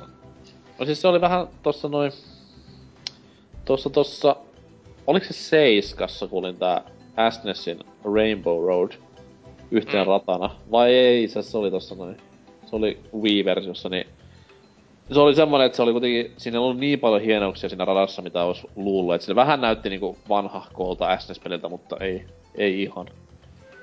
Smash Bros. On hyödyntää tätä tekniikkaa hyvinkin 3DS-versiossa, F-Zero-radalla ja tälleen. Mutta joo, se oli mun valinta. Ei mulla sen kummempia. Ei se huono. Kaikki kapit on vetänyt läpi ja ohjaimien puutteessa, niin local copy on vähän jäänyt. Mut se on kavereiden vika, ei sun vika. Suun, kyllä. Entäs sitten Tootsi ja ajopelit? Mä en muista, että mä olisin pelannut yhtä ajopeliä koko tänä vuonna. Hyvä homma. Jos haluaa ei kuulemma lasketa, niin en. No ei lasketa. Mut sit päästään meikäläisen suosikki-osioon. Vuoden paras tasoloikkapeli. Ja tähän varmaan Tootsilla on vastaus. Zelda ei oo siis tasoloikka, niin kun ollaan useasti sulle yritetty sanoa. Ei mut siis, tähän vuoden paras tasoloikkapeli, tää oli vähän niinkö onnelmallinen mulle, että mä en ollu ihan varma, että minkä mä tähän haluaisin laittaa. Mut sitten mä muistin, että hetki, Rayman Legendsin remaster-versio ilmestyi tämän vuoden puolella, joten Rayman Legends. Kyllä se kovin vaan hyvin kiersi sääntöä, tai se ei nyt sääntöä kiertänyt, se on tämän vuoden julkaisuja. Niin. Mitäs siinä? Ja se on ylivoimaisesti paras. No, ei välttämättä. No mä en oo pelannut sitä yhtään sille vauva-konsolille ilmestynyt. Okei. Okay. Niin. No sit mä ymmärrän täysin sun tuskan. Mitäs sitten Kurikan poika? Tomb Raider Definitive Edition. Jaa. Onko nyt se aika, kun NK vaan kattoo peiliin ja miettii, että kenen kanssa se on täällä? Sitten on se aika, kun mä niinku yritän tätä köyttä niinku pujota tohon kattoon, vaikka teisiin kiinni ja harkitse tarkkaan. Kyllähän sinä hypitään. No, vittu niin hypitään päfärissäkin. Niin. Oi hittoa. Salor, auta. Itse asiassa sulla on Sonic Boomista pelattu, älä autakaan. Itse asiassa olen pelannut muutakin kuin Sonic Boomia ja nyt tulee se ensimmäinen 3 kategoriasta, johon tämän pelin tungen. Minulle vuoden paras tasaloikkapeli oli Child of Light. Mitä vittua? Roolipeli.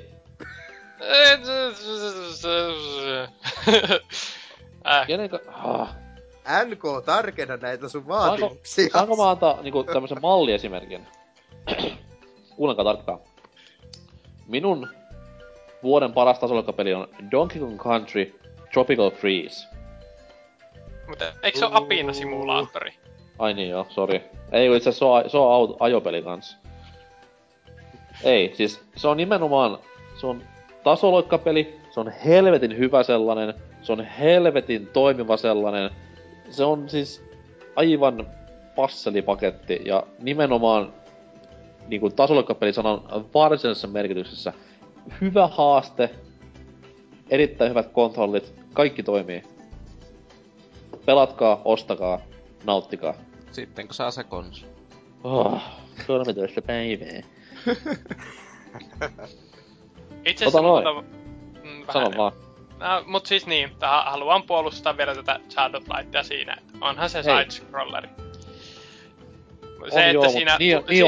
Ollikin. Joo, mut siis se, että siinä niinku, sen sijaan, että vihollisen päälle hypätessä se vihollinen litistyy, tulee uusi skriini, jossa on roolipelielementellistä tappelua, niin... Jettypohja. Ja mä haluaisin sanoa tuosta Tomb Raiderista viestin tuolle Square Enixille, että korjatkaa sitä peliä, kun mulla meni 3 pleikkarin 4, että mä pääsin sen läpi. Joo, siis julkaiskaa uusi Definitive Goty Limited Ultimate Speculation Edition. Hair Edition. Kyllä. Kun mä en ymmärrä, kun 2 pleikkaria meni takuuvaihtoon sen takia, että Tomb Raider kaatui ja pleikkari alkoi sykkimään sinistä valoa. Hyvinkin cool story. Kyllä. Mut okei, jos Salon aloittaa seuraavan kategorian. Vuoden paras roolipeli. Mikäköhän se ois? No jaa. Mä nyt otin tähän tällaisen niinku linjauksen. Itse asiassa, nyt on hauskaa. Sä oot vastannut niinku tähän kohtaan jo 2 peliä periaatteessa, mitkä menisi tähän ihan hyvin. Nyt se laitan itse sanoo Mario Kart 8. Niin. No siis, mä otin tähän niinku listaukseen. Mä en oo ennen näitä tehnyt, koska mä en oo koskaan pelannut tarpeeksi pelejä. Mutta nyt mä otin vaan sillä, että mä tungen kaikkeen mahdolliseen ne 2-3 parasta peliä, joita mä oon pelannut, ja sitten katson, kun muut itkevät verta. Mutta tämä, koska vuoden paras roolipeli on Legend of Grimrock 2, niin tämähän melkein istuu. Siinä on velhoja, mörköjä, pulmia ja hahmoluokka, jonka kokemus karttuu syömällä ruokaa. Niin kuin mitä enemmän voi pyytää peliltä. No, se on kauas. Mutta niin. Se on niinku, jos mä ajattelen jotain muuta kuin japanilaista roolipeliä, niin tää on niinku se niinku roolipelin niinku ydinmehu, joka sieltä valuu välillä. Joo, kuulostaa odotettu. No, jos mä ajattelen jotain muuta kuin japanilaista roolipeliä, niin se liittyy enemmän makuuhuoneeseen, mutta... No, ei siitä sen enempää. Entäs Tootsi, vuoden paras rope? No, mä en laske tuota Dark Souls 2 tarpeeksi niinkö roolipeliksi, että mä laittaisin sitä tähän. Tai mä sanoisin, että tämä, minkä mä laitan tähän, on enemmän roolipeli, eli Pokemon Omega Rypy. Ja... Ootas, tähän kohtaan eka huuto. Mut ei siihen roolipelattava, kun ei se hahmo kehity. No, siinä on sun party, jota sä kehität, ja sit sä valitset niille iskut, ja... No, ei se päähahmo, ei sitä voi kehittää. Ja sit sä annat niille iteemit, ja... Siis sehän on käytännössä... Kaikki roolipelin niinku perusjutut menee siihen, paitsi ehkä joku... BioVare-kaltainen ihmissuhdedraama. Toivottavasti ne tuo sen seuraavan Pokemonin. No, toisaalta siinä voi laittaa Pokemonia nussimaan, niinku... Että niinku on sekin siellä. Niin, siis ei oo ihmissuhde... Ei lisääntyy, oo... ei nussi. Ei ihmissuhde draamaa, mutta tuota paritusta. Et... Niin. Niin. Onkohan missään niinku fanfiction-kuvia mistään niinku... Siitä, jokainen Pokemon harrastaa seksiä Ditton kanssa. Minä menen Googleen. Ei taas. Okei, Pokemon. Mm. Ihan näppärä valinta. Seuraava. Olenko se minä? Kyllä. No, itsekin varmaan olisin valinnut Pokemonia, jos mä olisin kerinyt aloittaa sitä tähän mennessä, mutta niin tällä kertaa valinta osui Dark Souls 2, joka on mielestäni tarpeeksi roolipeli laittaakseni sen tähän kategoriaan. Okei. Okay. Jälleen kerran, se on vähän semmoinen siihen, että onko se niinku, mikä se on, mutta siis kyllä siinä on roolipelaamistakin, niin... Näin on. If you say so. Hahmon luontiin menee 3 tuntia. That's the definition of role-playing. Mm. Siis kovat jätkätään pistää aina vaan kalsarille hahmoja, ja se alkaa sitä pelaamaan. Enemmän iframeja silleen. Puhuuko sä nyt sitä niinku makuuhuoneesta vai videopeleistä? Itse asiassa hyvä kysymys. Siis sehän on niinku peli Inception, että sä pelaat Dark Souls 1, teet sinne hahmo, millä on pelkästään pikkuset kalsarit jalassa, ja pelaat sitten myös itse kalsarit jalassa sohvalla. Se on niinku, se on metaa parhaimmillaan. Mutta se niin pieni pettymys se oli, kun mä odotin enemmän sellaisia I see what you did there -momentteja verrattuna ensimmäiseen Dark Soulsiin. Siis sä halusit fanserviceen. Juurikin sitä kaipasin, mutta ei, se himo ei tyydyttynyt, mutta muuten peli oli ihan tyydyttävä. Okei. Okay. Meikäläisen roolipeli ja vuoden paras semmonen oli aikamoinen ylläri itselleenkin. Että Pokemon tuli tänä vuonna, se olisi niinku tottakai automaattinen top 3. Ja no, Dragon Agea nyt en ehtinyt pelaamaan kummemmin, katsomaan vierestä, kun sitä pelattiin. Ja tälleen näin. Ja sit just Dark Souls 2 on mun mielestä että mikä se kenttä loppupelissä on, mut semmonen peli PClle. Kuvitelkaapa sitä. PC-peli meikäläisen listoilla. Ja sä oot tehnyt NK:lle. Mä ostin uuden läppärin. Se on pelitietokone. Kyllä nyt pyörii Doomi. Niin toi... Semmonen peli kuin Divinity Original Sin. Joka siis on tähän Divinity-sarjaan uusin osa. Ja mikä siinä on parasta, niin... Koska meikäläinen on kuitenkin kasvanut tuolla Baldur's Gatein ja Falloutien luvatulla vuosikymmenellä, elikkä 90-luvulla. Ja se oli ihanaa aikaa. Näitä nimikkeitä pelannut silloin nuorempana kollina kyllästymisen asti, ja Divinity on hyvinkin paljon lähellä näitä pelejä. Ihan siis alkaen pelimekaniikoista ja no grafiikat totta kai hitusen parempia, mutta kuitenkin tuli semmonen hirveä fläsäri fiilis, kun tätä pelasi silleen, että hetkinen, että nyt ollaan niinku takaisin siellä hyvien PC-roolipelien aikakausilla. Siis, niinku hyvä annos nostalgiaa ja uutta tässä pelissä. Erittäin passelipeli kaikin puolin. Kateeksi käy kaikkia, ketä Steamin alesta tämän pääsee ostamaan halvalla ja pelaamaan eka kertaa, koska itse maksoin perseni kipeäksi tästä. Taas mentiin makuuhuone juttuihin. Niin, seuraava kategoria oli vuoden paras strategiapeli. Ei siis tragediapeli, joka ehdottomasti olisi Assassin's Creed Unity, vaan strategiapeli. Elikkä klikkailua luvassa varmaankin. Tootsi, aloitapas sä. Onko mä en oo pelannut mitään strategiapeliä? No, mä veikkasin niissä vähän liikaa miettiä, mitä sun kataisella ääliölle, niin... Mennään sitten vaikka suoraan taloriin.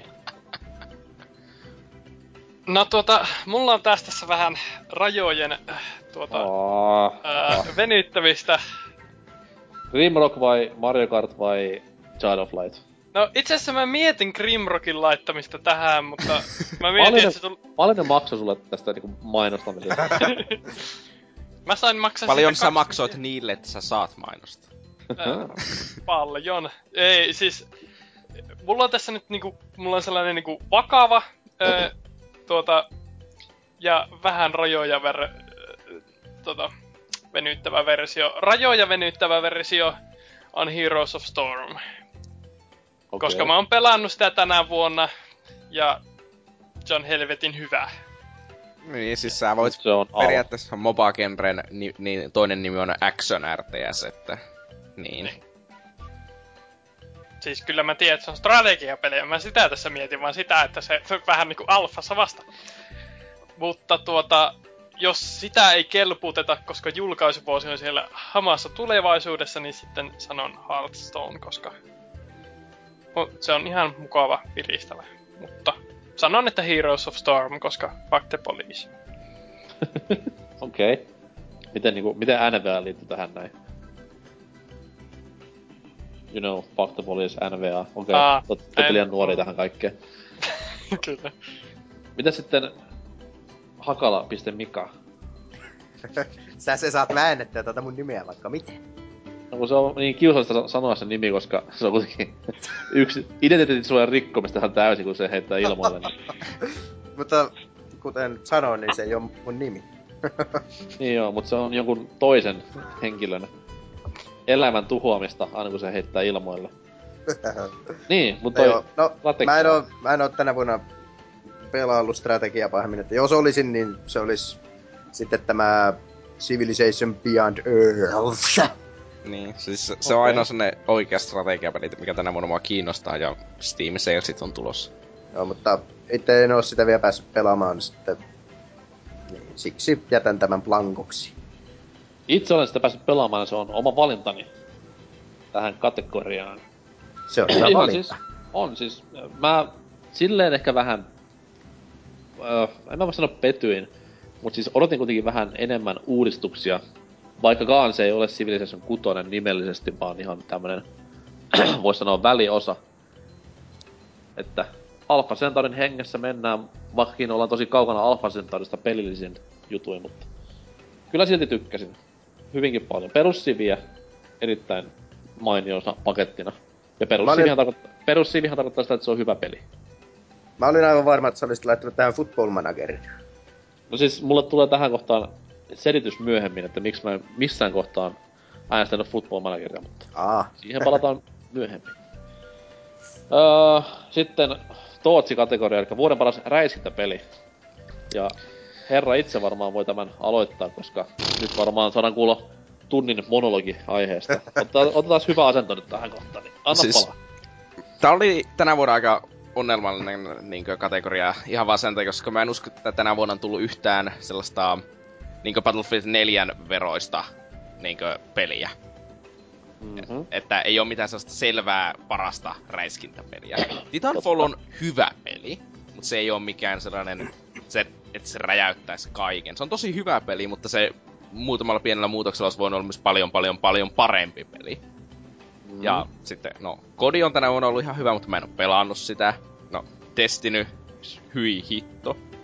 Ja itseasiassa Destiny räiskintäpeli vai roolipeli? No se on mekaniikat, on räiskintäpeli mekaniikat.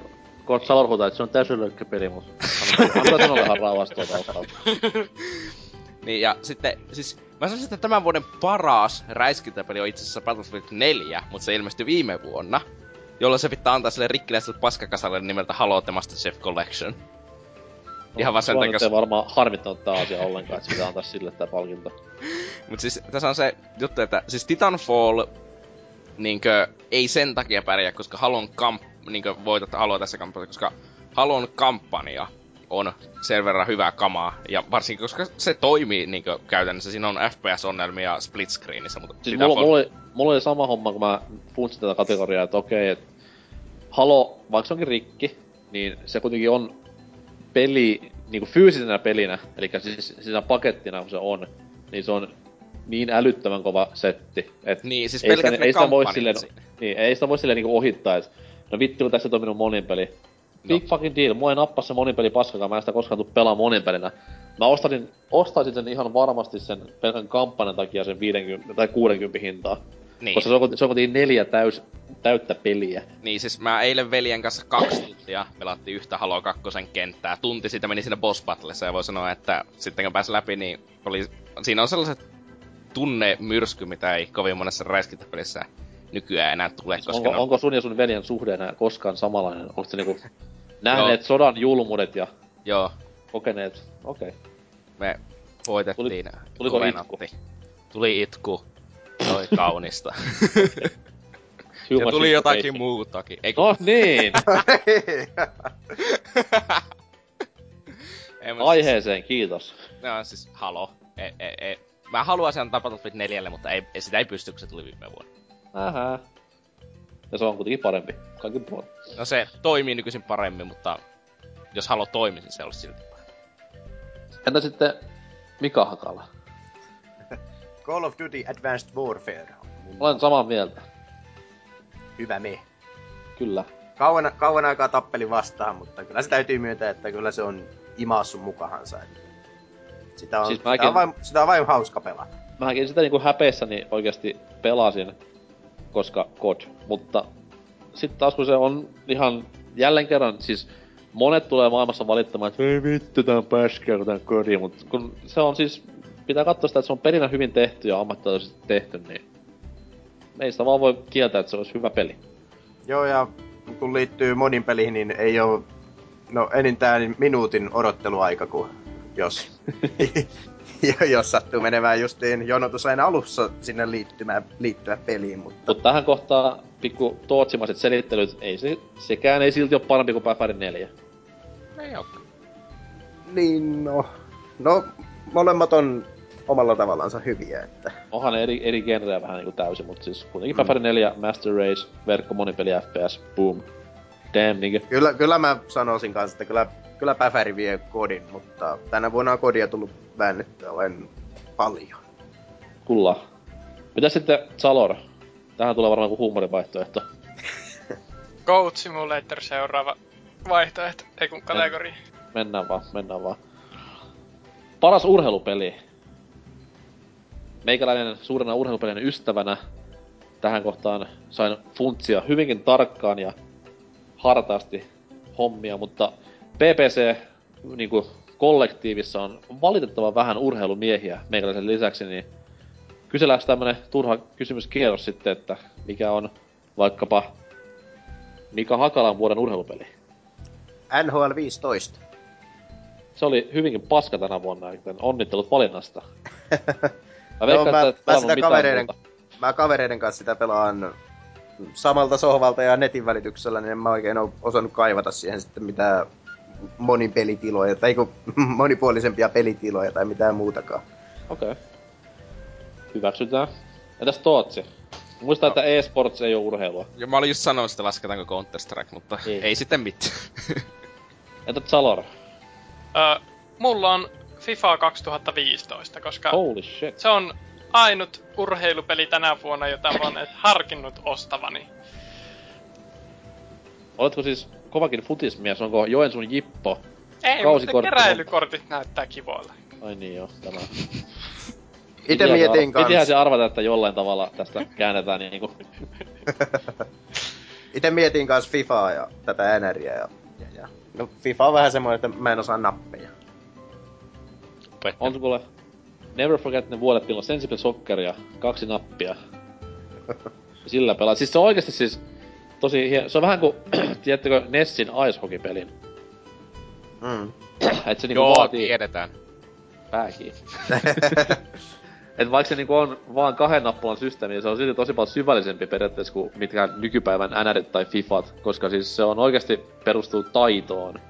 Ei vaan siihen, että sä muistat, miten näppäinkompolla vedettiin kierre. Mm. Mut oma valintani...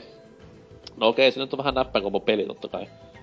Mutta NBA 2K15, jota on tässä käsissäkin moneeseen otteeseen, hyvä Suomi, kehunut sen niinkun helvetinmoisesta lajitarkkuudesta. Et se on niinku, vaikka en koriksesta niin paljon tiedäkään, niin siinä niinku tuntuu se koripallon essense hyvinkin paljon sen ruudun läpi. Ja muutenkin semmonen niinku ylimaltainen tarkkuus ja hiominen siinä pelissä on niinku ihan A-luokkaa. Niin se on kyllä viime vuosina noussut urheilupelin suosikikseni FIFAn ohi. Ja hyvin malliin ne hikipisarat. Joo, ja myös kasvonmallinnus toimii, että jos jatkoilla peliä poikaporukassa pelaatte, niin siellä voi aamulla olla yllättävänkin näköisiä hahmoja luotu. Leikkarin kameraa käyttäen, että... Kenellä oli vain yksi silmä. Kyllä, ja kenellä oli iso nenä. Nää on näitä grow up momentteja, joita yleensä miettii sille, että miksi. Mut kunniamaininnat, hassua kyllä, Konamin PES-futissarjalle, joka oli tänä vuonna erittäinkin pätevä teos.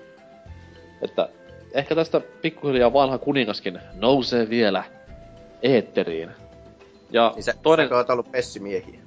Mä olin siis pleikkari 1 ja 2 aikana pessimiehiä. Joku voi sanoa henkeen ja vereen.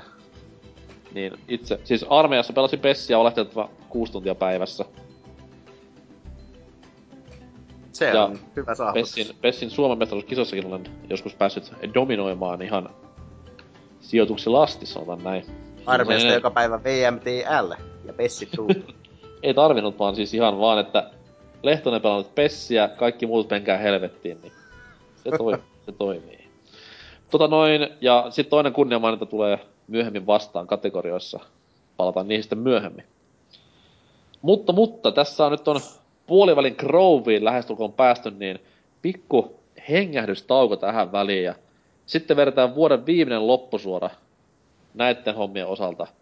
Monia kategorioita vielä käymättä, että on vuoden parasta offline-monipeliä ja vuoden kamalinta pettymystä ja totta kai vuoden parasta Plague 4-peliä, joten palataan tauon jälkeen asiaan. Hei hei!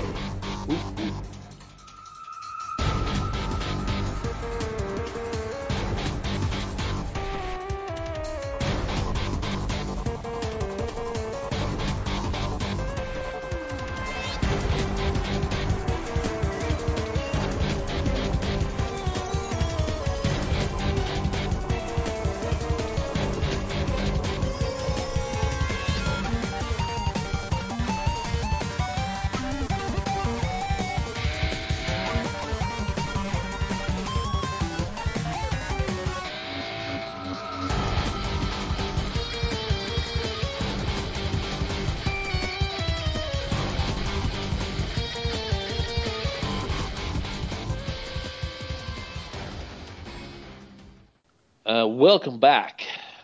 Vuoden 2014 viimeinen lehti on käännetty. Olipas runollista. Ja meillä on vielä lista kesken, pojat. Elikkä tossa viime osiossa käytiin läpi vähän vuoden parasta urheilupeliä, roolipeliä, tasoloikkapeliä, jne, jne. Nyt mennään vähän nykyaikaisempiin juttuihin. Vuoden paras ladattava peli. Ja ladattavalla nyt en meinaa sitä, että latausajat ois pitkiä, vaan semmonen peli, jota ei kauppojen hyllyllä oikeesti ole, vaan se pitää ehdottomasti ostaa latauspalvelusta. Ja tää vuosi oli hyvinkin kova tälle kategorialle, että just tässäkin name-dropattu Child of Light oli siellä, kuin myös Ubisoftin tämä toinen hieno peli Valiant Hearts ja monen muuta. Totta kai siellä oli sitä paskaakin niin hyvin paljon, mutta vähän enemmän ehkä laatua, mitä viime vuosina ollut. Tootsi, mikä on vuoden paras latattava peli? Mä en ole tähän ketjuun itse asiassa kirjoittanut mitään, mutta mä nyt tästä improvisoin, että se on Hearthstone. Mä en ole jonkutenkin kirjoittanut tähän ketjuun mitään, mutta okei. Okay. Hearthstone on oikein kiva korttipeli, joka on koukuttava. Siinä on paljon kortteja ja sitä hauska pelata. Näyttää myös nätiltä. Oho, onko se hyvä graffa? Tonni 80p. Se riippuu ihan siitä asetuksesta, että mitä sinne. Mä yleensä pidetään sitä itse asiassa 4:3 kuvaa suhteella tosi pienessä ikkunassa tuolla ruudun alanurkassa, että niinku voi samalla tehdä jotakin muuta. Okay, entä FPS? Onks 60? Se menee kuule 120 saakka. Holy hell! Vuoden peli! Suurin piirtein. Salora. No siis, mulla oli tähän niin kuin muukin vaihtoehto, mutta sitten menivät printtaamaan sitä Goat Simulatoria fyysisenäkin kappaleina. Kiitos, että teitte. No ei vaiskaan, kyllä tää on Child of Light, hands down. Niin se on niin kuin, taas voin puhua niistä ydinnesteistä, mutta niin kuin, mitä ladattavat pelit parhaillaan on? Sellaisia pieniä kokemuksia, joissa aika menee nopeesti ja sit niihin ei välttämättä tarvii enää koskaan koskea. On, ja siis Child of Light on nimenomaan sitä, että silloin kun oli vielä nuori ja vuosi oli 2009 tai 2008 en muista, Niin silloin ladattavat pelit oli nimenomaan semmoisia, että siellä ei ollut mitään niin... Siis siellä oli pelkkiä periaatteessa hyviä ja rakkaudella tehtyjä pelejä. Eikä tämmöistä nykypäivän paskaa. Hyvä peli, paskaa. Et Child of Light oli semmoinen hyvä muistutus siitä, että tämmöistäkin niinku saadaan vielä. Ja siitäkin hassua, että kun jengi haukkuu Ubisoft ihan pystyyn tänä vuonna, että voi vittu, kun AC oli perseestä ja yhy.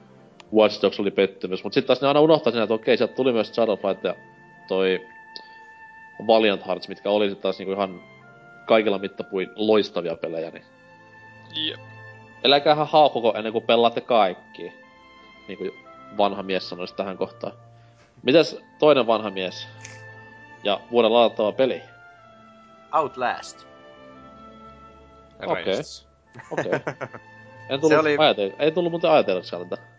Ja se oli mukava, kun niin se oli tämä PlayStation Plus-peli, ensimmäinen, oliko se ensimmäinen vai toinen kuukausi, kun ne oli? Toinen. Joo, Pleikkari 4:llä ladattavissa. Niin. Ilmestyi tuo Outlast, ja se tuli mentyä läpi aika... aika tiukallakin aikataululla, että se koukutti kyllä mukavasti. Okei. Onko Ikaruga tuttu? Ei, en oo. Tai tietenkin tiedän peli. Mutta en oo päässyt pelaamaan ikinä. No, ehkä vielä joskus koet semmosen heureka-elämyksen, että hetkinen, tämähän muistuttaa jotain peliä. Herranen aika. Itselläni valinta on semmonen peli kuin Strider. Elikkä siinä myös Child of Lightin, Valiant Heartsin ja Apes Odysseyn tämän uuden version välillä pohdiskeli. Mutta sitten muistin, että vittu, Striderhan tuli tänä vuonna. Ja se oli kivenkova peli, ja vuoden paras ladattava peli mun mielestä. Sopii hyvin niinku Strider-veteraanille, kuten minä, ja sitten ihan tämmöisillä, joille sarja ei ole ollenkaan tuttu, että se on vähän niinku rebootti voisi sanoa, tai remake tai reboot. Että ei tarvitse mitään juonta pahemmin tietääkään mitään muutakaan vastaavaa, vaan ihan mainita pelattavaa ennen kaikkea. Voisi olla vähän enemmän Metroidvania vivahteita, mutta tällaisenaankin se on loistava peli. Ehkä joskus tulee jatkoosa, mikä vähän laajentaa peliä vielä, toivon mukaan. Näet varmaan tämän hyväksyvän nyökytyksen, mitä täällä harrastan. Kyllä näin. Sitten toi vuoden paras online moninpeli. Ja no, ei pahemmin selittelyä kaipaa, että netissä pelattava moninpeli. Voisi sanoa jopa, että tämän päivän moninpelisynonyymi on tämä näin, mutta mikä on semmonen ollut paras online moninpeli teille tänä vuonna, rakkaat panelistit? Tootsi, kerrohan. Paras online monin peli. Siis... Tää loppujen lopuksi oli kohtuullisen helppoa niin minulle valita. Ja se on tietenkin Titanfall sen takia, koska Halo online monin peli ei toimi. Että ei silloin ihmeellisesti sellaisia hyviä vaihtoehtoja jäädy, koska Battlefield 4 tuli viime vuonna. Että niin, Titanfall on kiva peli. Siinä on hyvä kenttäsuunnittelu. No, mä oon kirjoitan tänne erinomainen pelattavuus, mutta erittäin hyvä pelattavuus. Ei ehkä erinomainen sen takia, koska se olisi parempi, jos siinä ei olisi ADS ollenkaan. Ja sitten skill cappikin on aika korkea, niin kuin ajatellaan moderniksi shooteriksi sekä silloin, kun pelaa sillä pilotilla tai Titanilla, niin se on... Oletko pelannut niitä DLC-osia? En oo pelannut DLC-osia. Siellähän on se yksi... Tai en tiedä, onko niitä on enemmän nykyään, mutta siis tämä yksi leveli, missä ei oo titanita ollenkaan. Että millainen se peli on niinku pelkkänä? Ne ei oo leveleitäkö, kun siis se on pelimuotoissa, ei oo titanita ollenkaan. Pääkii. Ja oon pelannut sitä. Millainen se peli on niinku pelkästään ei-titaneilla pelattuna? Se on ok, se ei oo selvästi suunniteltu silleen. Se olisi ehkä se toimis varmaan paljon paremmin ilman titaneita, jos kentät ois suunniteltu siihen, että niissä ei oo titaneita. Niin. Mut siis kun se on suunniteltu titaneille se kaikki kentät ja sellainen. Mut siis tässä DLC:ssähän nimenomaan on, niinku, on kenttiä, missä ei oo. Onko mukaan? On siis... En mä nyt nimeä totta muista, mut siis siinä on ihan vartavasti tehty niinku kenttiä silleen, missä ei oo titaneita alun perinkään. Joo, en mä tiennyt tollaista. Joo. Tarvittais pelata lempi online monin pelin DLC. No, maksaa DLC:stä. Hyi vittu. En mä tiedä, siis siinä on myös se, että se DLC... Sitähän ei voi pelata kuin niissä tietyissä playlisteissä. Se on totta. Se on sitten vähän ikävää, niin kuin, että sitten, jos sä haluat pelata jotakin muuta playlistin, sä et ikinä törmää niihin mappeihin. Sitten se, että mä tykkään sanoa, että Titanfall on se. jatkossa MP2, mitä MP3 ei ollut. Et... Paitsi yksin pelin osalta. No, koska siis Soap kuoli vihdoin viimein. No niin, mutta siis silti, no. Jos mä ajattelen MP2, mä en ajattele yksin peliä. Asshole. Entä sitten Mika.Hakala, mikä on suosikki online monin pelisi? No sehän on se, mitä on oikeastaan aina tullut tänä vuonna pelattua. Ja aivan kunnolla voisi sanoa, niin se on tämä uusin kodi. Okei. Okay. Siihen on nyt jo... Monta tuntia on takana? No justiin meinasin miettiä, että mitäköhän siinä olisi, mutta olisiko joku 20 tuntia nyt, että ei nyt sen enempää. Harrastele meiningillä vielä. No nouseeko niinku ihan suosikki kodin tai kodien joukkoon? No kyllä, kun tuo on ainoa, minkä monipeliä on tullut pelattua ja... Tää? Siis mitä sä teit vuonna 2007? Niin. Mitä sä teit vuonna 2009? Mitä sä teit vuonna 2010? Pelas hyviä pelejä. Niin pelasin kodien yksin pelejä. Okei. Okay. Sä haluaisit nähdä mun ilmeen oikeesti nyt. Siis se on varmaan sama kuin tuolla koiralla. Itsehän edes niinku kodeja hankkinut ennen tätä kesää. Ja silloinkin hankin MP1. No hyvä, kun se on täynnä hakkereita. Niin. En mä sitä netissä pelaa. Samalla ruudulla, samalla sohvalla, oikeitten ihmisten kanssa, niin kuin ne puhelinlinjamainokset sanoo. Elikkä siis... Sä et tätä kästiä oikeitten ihmisten kanssa. Me ollaan olemassa. Vänko ei oo me muut olleet. Come on. Niin mä oon hologrammi ja tekoäly. Niin. Ja näyttelijä, jonka palkkaa tänne DigiExpo. Kyllä. On kyllä komea näyttelijä ja kallis. Kuka puuttuu? Zalor?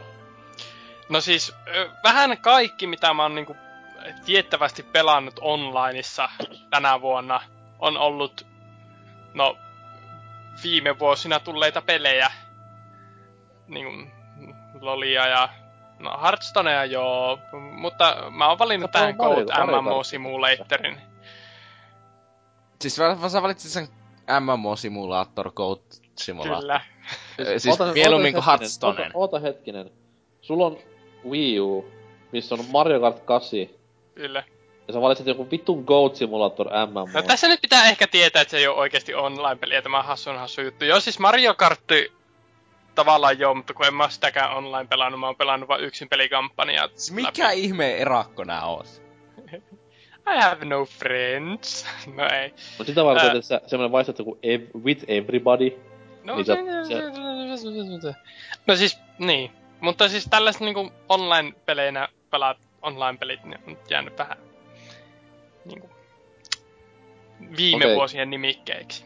Jos sä et oo pelannut Mario Kartia vielä, niin kuuntele. Mun valinta on Mario Kart 8, koska siinä on toimiva moninpeli, se on hauska moninpeli, se on ennen kaikkea koukuttava moninpeli, se on tommonen haastavakin jopa paikkapaikoin.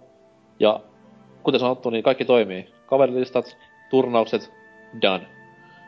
No mä voin vaihtaa sen Mario Kart 8, koska itse asiassa mä oon pelannut sitä 2 matsia online. Se oli ihan hauska. Aha!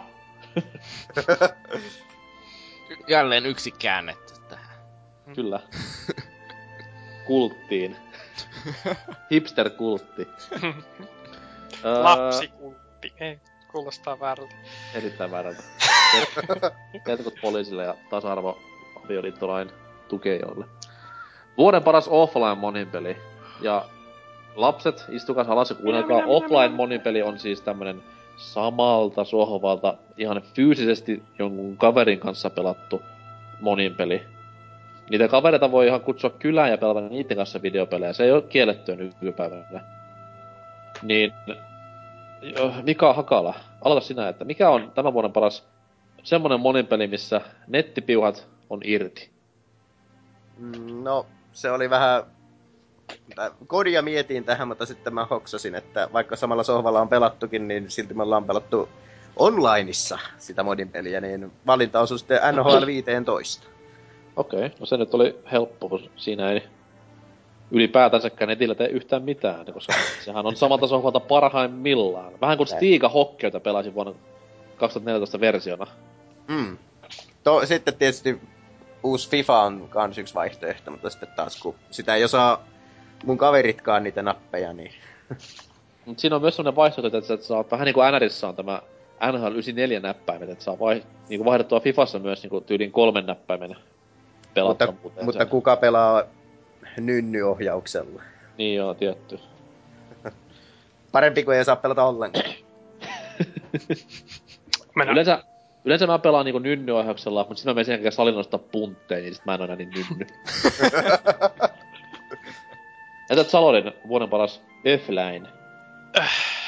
No, mulla lukee tässä listassa Super Smash Bros. Wii U. Mutta koska... There's always a but. Aina on persettä. Hetkinen. Koska se on itsellä vielä hyllyllä ja kaverin luona en ole sitä ehtinyt vielä käymään pelaamassa suomen kieli. No kyllä mä pidän sen siinä Super Smash Bros. Se on joko Mario Kart tai Super Smash Bros. Mutta menee nyt pelaamatta paras periaatteella ja... Oliko siellä säännössä jotakin, että laita vaan pelejä, mitä oot pelannut tässä? Ota siis... Mä haluan nyt... mulla on päänsärky, migreeni, ripuli ja ummetus samaan aikaan. Siis sulla on hyllyllä pelaamattomana... Siis sä et oo pelannut vielä Bayonetta 2. Etkä Smash Brosin Wii U-versio. Ei se oo vielä kaupan hyllyllä, siis. Ei oo vielä hankittu. Okei, siis tää auttoi hyvin paljon. Mun pulssi laski. Köyhä opiskelija ja näin poispäin. Katotaan tuota... Kunhan tulee opintolainat taas vuoden alussa, niin... No niin. Terkkoja vaan opintohallitukselle. Se on vaan kun ne ohjaimet on vaan niin helvetin kalliit. Ja niitä tarvis niin helvetin paljon. eBaystä saa. Joo, se. Ja kaupasta. Mun valinta tähän on nimenomaan juurikin tämä Super Smash Brosin Wii U-versio. Ja, miten sitä voisi perustella? Se on Super Smash Bros-peli parhaimmillaan. Oliko tarpeeksi perusteluja? Joo. Hyvä. Hashtag haluan 8 pelaajan monin pelin samalta sohvalta nyt. Niitä ohjaimia. Siis ohjaimia mulla olis. Tai siis mulla on 6 ohjainta yhteensä. Elikkä siis Gamepad plus sitten Pro Controller ja pari Wiimotea, mut... Niin, Suomessa elää ne Smash Bros. Ihmiset, niin siellä sitten toivottavasti pääsee ihan sitä 8 version monin peliä mättämään. Eikä tarvi edes omia ohjaimia vaan, kaverilla on nekin. On se Suomi vaan hyvä paikka. Seuraava kategoria. Vastasinko mä tuohon offline-peliin? No, et mut. Pitäis on kysyä. Itseasiassa hei, kysyn sittenkin, koska tässä voi olla hyvä vastaus. Kerro. Mitä? Kerro toki. Mikä? Mikä on offline-monin peli paras? Tää oli itseasiassa loppujen lopuksi aika onnelmallinen mulle sen takia. Mulla oli aluksi tässä Rayman, niinku ihan loppusekuntiin saakka. Niinkin silleen, että Kung Fuut on vaan parasta ikinä. Mut sitten mä pelasin seuraavan kentän Haloa veljen kanssa ja vaihoin sen Haloksi, koska se kooppi on vaan niin helvetin hyvä. Että... Se jopa toimii. No se toimii sitten kun päästiin kakkosessa, kun ykkösessä se pitää pelata niillä vanhoilla graffoilla, koska FPS on niin kamala. No mutta toimii edes osittain sinne topaan. Ei, mutta siis siinä on se, että se on, mä valitan FPS:stä silloin ja siltikin se on 60 FPS ne vanhoilla, niin ei se, että se näyttää vähän rumalta, ei vaikuta mihinkään. Tai niinkö haittaa. Okei. Okay. Et niin. Sitten no, se on. Asia, niin. Sitten vuoden paras positiivisin yllätys. Elikkä mikä peli oli semmonen, mikä niinku yllätti aivan puskista ja mitä et koskaan vannonut pelaavasi, mutta sitten kuitenkin huomasit, että pelitunteja on lähemmäs 100 kellossa. Niin mikä oli semmonen teille? Salon voi vaikka tän aloittaa. No, mulla on tällainen niinkun... Helmi paskasta valinta, kun Ubisoftin vuosi oli mikä oli, niin laitetaan sitten Child of Light tähän. Millä tavalla tämä yllätti? En mä tiedä, en mä ollut perehtynyt kyseiseen peliin, se vaan tuli vastaan ja päätin kokeilla ja sitten kokeiluin ja porttiteorian mukaan niin oli heti koukussa.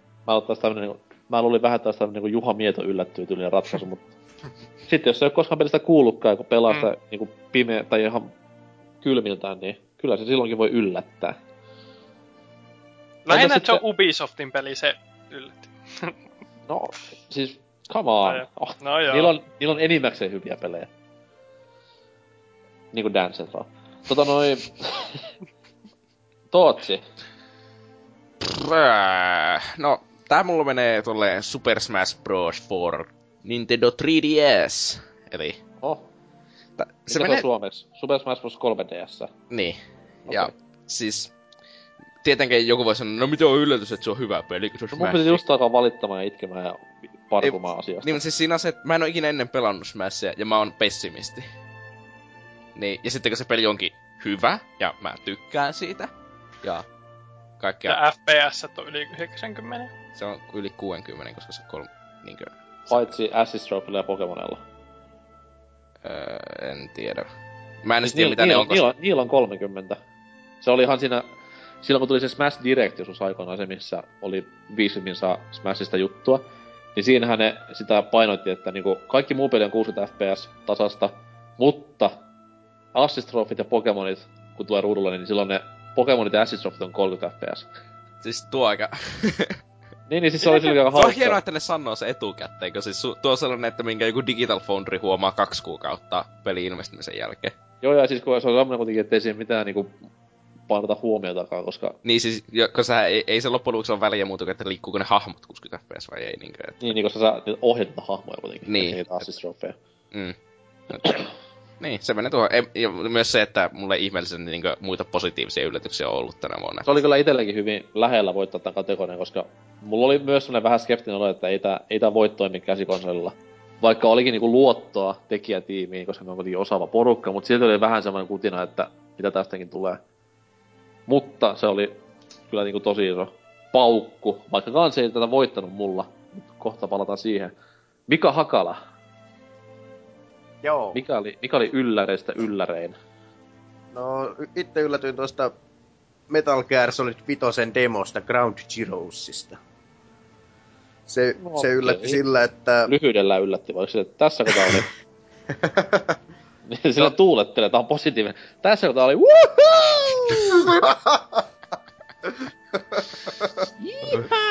Se on ohi vihdoin. Ei, mä pelkäsin, että se olisi sellainen, että jaha, siinäkö se oli tapaus, mutta niin sitä tuli hiippailtua no pari tuntia vissiin siellä alueella ja tuli kokeiltua kaikenmoista hauskaa, että mitä kaikkia siellä pystyy tekemään ja tykkäsin kyllä kovasti, että se oli mukavan monipuolisesti tehty se koko pieni alue. Sekoilupeli siis, tuli kokeiltu kaikkia hauskaa. Aiko kyttiä karkuun Trevorilla. Kyllä, vuoden sekoilupeli. Kyllä, varmasti. Omalla kohdalla voittajan palkinnon saa aika yllättävä tekele. No sitä on totta kai yllätyskategoria, ei siinä mitään. Mut siis Mario Golf World Tour 3DS:lle. Ja joku siellä nyt varmaan ihmettelee ja pyörtyy järkytyksestä, mut siis Mario Golf on vanha pelisarja, se on tullut N64 joskus vuonna 2000 ekan kerran, ja siinä on siinä 4 osaa tullut nyt. Että Game Boylle 1 ja sitten Kamekupelle 1 ja N64 1, tää oli 4. Ja tää oli vähän vaikea... Tuliko Advancelle mukaan? En oo nyt aivan varma. Voi olla, että... Game Boy-versio mä muistan, kun se on roolipeli. Usko, että älä. Joo, sen mäkin tiedän. Niin toi... Tää oli vähän ongelmissa myös siinä julkaisussa. Sehän myöhästyi vuodella tää pelityyli silloin alunperin. Ja silloin vähän, muistan, että kästissäkin vähän sitä naureskeltiin, että hohojakkaa, että... Varmasti tulee laatu paskaa. Ja... Mä en muista mistä mielenjohtaista mä niinku latasin tän pelin sieltä eShopista. Ihan lataus- tai julkaisupäivänä. Varmaan siksi, että halusin vaan koittaa, että what the fuck. Mario Golf. Mut se osoittautui yllättävän hyväksi peliksi silleen, että se on siis... Se onnistuu olemaan samaan aikaan niinku tosi vaikea golf-simulaattori, mut myös semmonen perinteinen Mario-urheilupeli, hassuttelu, missä on esteitä ja sieniä ja kaikkia power-appeja käytössä. Ja mikä siinä on parasta, niin on sen verkkopeli, mikä on aivan älyttömän laaja. Et siinä on niinku päivittäisiä turnauksia, viikoittaisturnauksia, tosi paljon keräiltävää ja unlokattavaa. Siinä on kaikki ghost-modet, kaikki DLC-radat. Siis se on ihan niinku... Vois sanoa, että se olisi ihan niinku tommonen niinku normaali, standardi verkkopeli muilla alustoilla. Mut se, että se on Nintendon alustalla näin hyvä, se on niinku erittäin yllättävää. Ja sen takia se on mun valinta. Tulikos muuten Mario Tennis? Se tuli vissiin viime vuonna. Se tuli ei enemmän, kauan. 2011 tai 2012. Onko siitä niin kauan? On. Ja se on saman tiimin tekemä, ja siinäkin on tämä... No se verkkomonipeli nyt ei ole niin laaja ja toivoa kuin tässä, mutta siis se on kuitenkin Nintendo-maisesti hyvin laaja siinäkin. Mutta tässä on taas ihan niinku älytön se, että... Mä en ole vieläkään sanonut kaikkea unlokattua tai ostettua tässä pelissä, että... Hyvinkin pitkäkestoinen peli, jos golfista pitää. Ja kukapa ei pitäisi golfista, varsinkaan virtuaalisesta semmosesta. Sitä on myös mukava sivusta seurata, virtuaaligolfia. On, varsinkin jos on käsikonsoli, niin se on varmasti erittäin. toi. Sitten, kolikon kääntöpuoli. Vuoden kamalin pettymys. Elikkä mikä laittoi uskon ihmiskuntaan koetukselle ja mikä peli laittoi itkemään negatiivisessa mielessä? Jos vaikka Mika Hakala aloittaisi tämän sitten. No, itkua en ihan tirauttanut, mutta Watch Dogs oli oikeasti sellainen pettymys, että en odottanut, että se olisi ollut noin keskinkertainen ja siitäkin huonompi. Okei. Että kaikki sellainen innovatiivinen ja sellainen, mitä siihen oli yritetty tuoda, niin oli kumminkin vähän... Tuntui, että ne olisi jäänyt puolitiehen toteutukseltansa, että... Mulla oli semmoinen vähän sama fiilistä pelatessa, että siinä oli koko ajan semmoinen sama tunnelma ja niin kuin olo päällä pelaajalla, mitä oli aikanaan ekassa Assassin's Creedissä. Että semmoinen, että hirveä hype ja hehkutus päällä, mutta ne ideat, mitä hehkutellaan, onkin vähän silleen, että no, niin, tässäkö tämä nyt oli. Että sen takia haluan ja toivon, että Watch Dogs 2 tulee ja tekee samat, mitä AC2 teki AC-sarjalle. Aikoinaan. Joo, kyllä tuun ostamaan kyllä varmasti, jos jatko-osa tuloo. Ja... No riippuu tietysti, että jos se haukutaan täysin, että ykköstäkin tylsempi. Niin. Ja kyllä mä veikkaan, että se tulee, koska eikö Watch Dogs oli, vai onko sepa vieläkin, kaikkien kojen ennakkotilatuin peli? Joo, niinhän tuo taitaa olla. Niin, että ei se Ubisoft ihan turha lafkaa. Mm. Vai mitä, Salor? Mikä on vuoden kovin pettymys? Häh? No mä rupesin miettimään tätä aika syvällisesti ja mietin, että onhan nyt paskoja pelejä tullut pelattua, mutta laitoin sitten, että Lightning Returns Final Fantasy 13 pituus oli ihan helvetinmoinen pettymys. Jos se olisi ollut 15-tuntinen turhat paskat riisuttu peli, niin se olisi voinut olla oikeesti ihan niin kuin 4/5 kamaa. Mutta siinä oli sellaiset 35 tuntia ylimääräistä paskaa, jota ei niinku ois halunnut millään vaan pelata. Siis koko Final Fantasy 13 tuoteperhe on mun mielestä ylimääräistä paskaa, mitä ei kannata koskaan pelata. Et. No, pointti tuokin, mutta... Kyllä. Niin. Jos se ois ollut vain Chocobolla ratsastelusimulaattori, niin... jos se ois ollut 10 tuntia kestoa, niin... Se oli ihan jees. 10 tuntia sitä Chocobosta hemeä ja ratsastamista varmasti on kaikilla kivaa. Se oli paras osuus siinä pelissä. Okei. Mikäs oli Tootsin vuoden kamalin pettymys? Tää saattaa tulla jollekin yllätyksenä, mutta...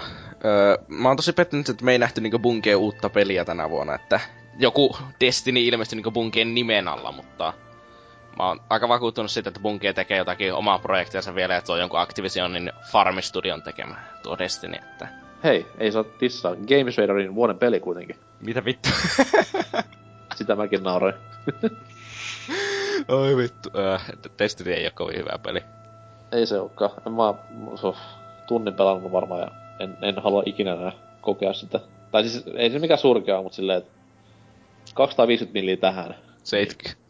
70 tuntia mun elämästä siihen. No, otan osaa. No, itellä meni sit taas useita vuosia johonkin asiaan. Niin en mä voit hirveästi voida nauraa sulle, et...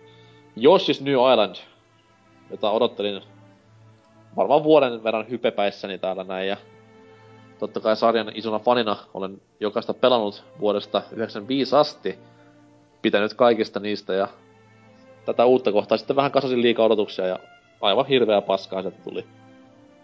Että, no siis vähän sama kuin Destinyssäkin, että ei se pelinä, siinä ei ole pelillisesti mitään vikaa, mutta sitten taas kun se on vaan niin mitään sanomaton teos, että ei sit niinku saa mitään kaivettuakaan hyvää asiaa esiin. Mä pystyn kyllä hyvin keksimään Destinystä pelillisiä vikoja.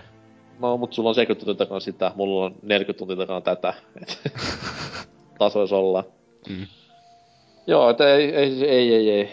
Kamalaa, et nyt pieniä, tai ei niin pieniäkään, vähän isoja odotuksia on sitä lankajoshia kohtaan, mikä viulle tulee, että toivottavasti se välttää tämän 3DS-pelin sudenkuopat.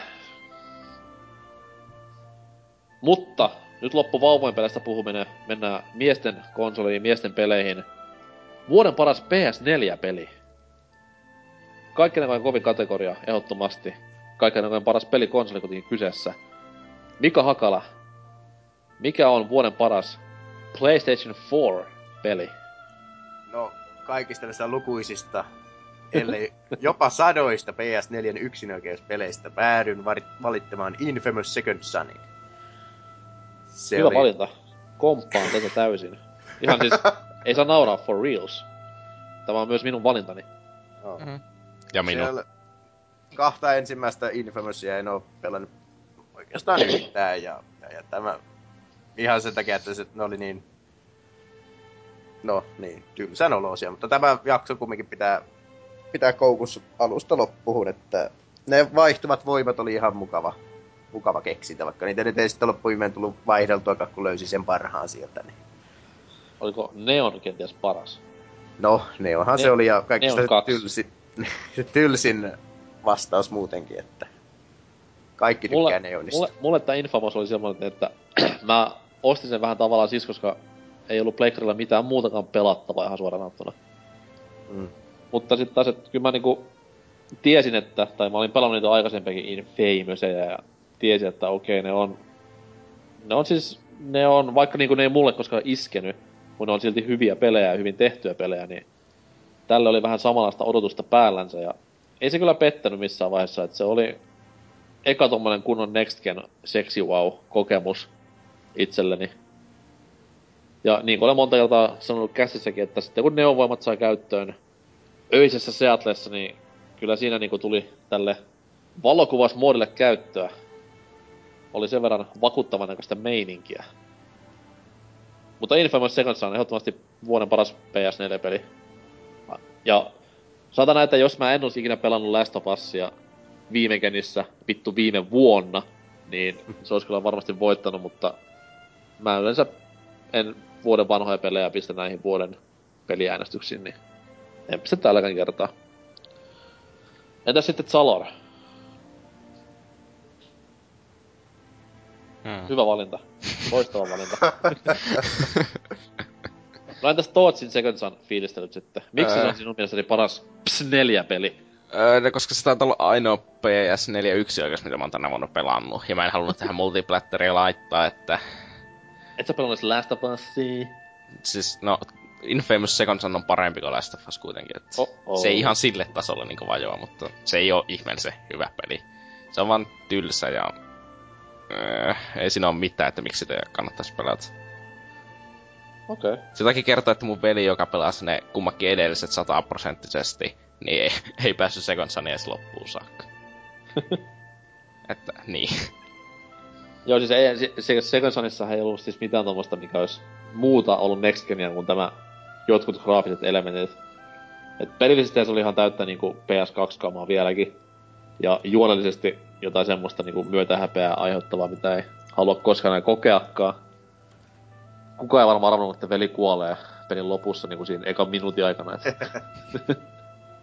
Mä luulin, että se olisi kuollut siinä alussa, mutta... Ei, se tuli siihen ruutumaan sillä, että okei, toi kuolee lopussa tai alussa. Ja lopussa se meni. Mm.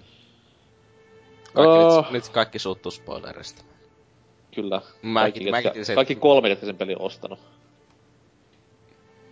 Mm. Mennään seuraavaan. Vuoden paras Wii U-peli. Tämä parjattu, vähiten myynyt Next Gen konsoli. Jossa kuitenkin on ihan kivasti exclu-pelejä tullut tässä parin vuoden aikana, niin oli tänä vuonna ehkä enemmän liekessä, mitä viime vuonna. mitä tulee näihin yksinoikeuspeleihin, niin mikä oli teidän mielestä paras Wii U Exclu? Onko Salor paikalla nyt? Kyllä. Ja valintasi parhaaksi Wii U-peliksi on... No, Bayonetta 2. Okei. Sä et oo pelannut sitä. No, mutta mä ostin sen. Niin, mut siis säännössä luki, että sä et voi nimetä pelejä, mitä sä et oo pelannut. Ei, mä oon itseasiassa, mä oon pelannut demoa. That counts. Okei. Okay. Näin. Mun oli tarkoitus pelata sitä tällä viikolla, mutta... No, syytä vaan meit. Entä sitten Mika H? No, Wii U:n peliä ei tullut pelattua muuta kuin Wind Waker HD:tä. Ja se ei ole tämän vuoden peli, niin jätän tämän tyhjäksi. Ostan ensi vuonna sitten Smash Brosin Mario Kartia. No, se on liian myöhäistä tällä vuodella. No, mutta saahan niistä nauttia jälkikäteenkin. Ei! Hyvä on. Kaikki sulle nyt heti. Entä sitten Tootsin lemppari Wii U-peli? Mielikuvitus. Varmasti. Etkö pelannut edes Digi-Expolla mitään Wii U-peliä? Mä pelasin Smashia. No... Ääni. No, pakko kai se on siellä. No, en mä tiedä, jos olisi ollut hyvä ohjaaja, niin ehkä sitten. No joo, Kamikupehan on ihan paska kyllä. Se oli oikeesti aika huono. Oho ja. Siitä puuttu nappeja ja... Taas pitäis lyödä niin kovin. Selkäsauna. Puuttuuko siitä oikeesti nappeja vai etkö sä vaan osaa? Siis siinä ei voi klikata stikkejä ja sitten siinä puuttuu toinen niistä olkanapeista. Joo. Niin.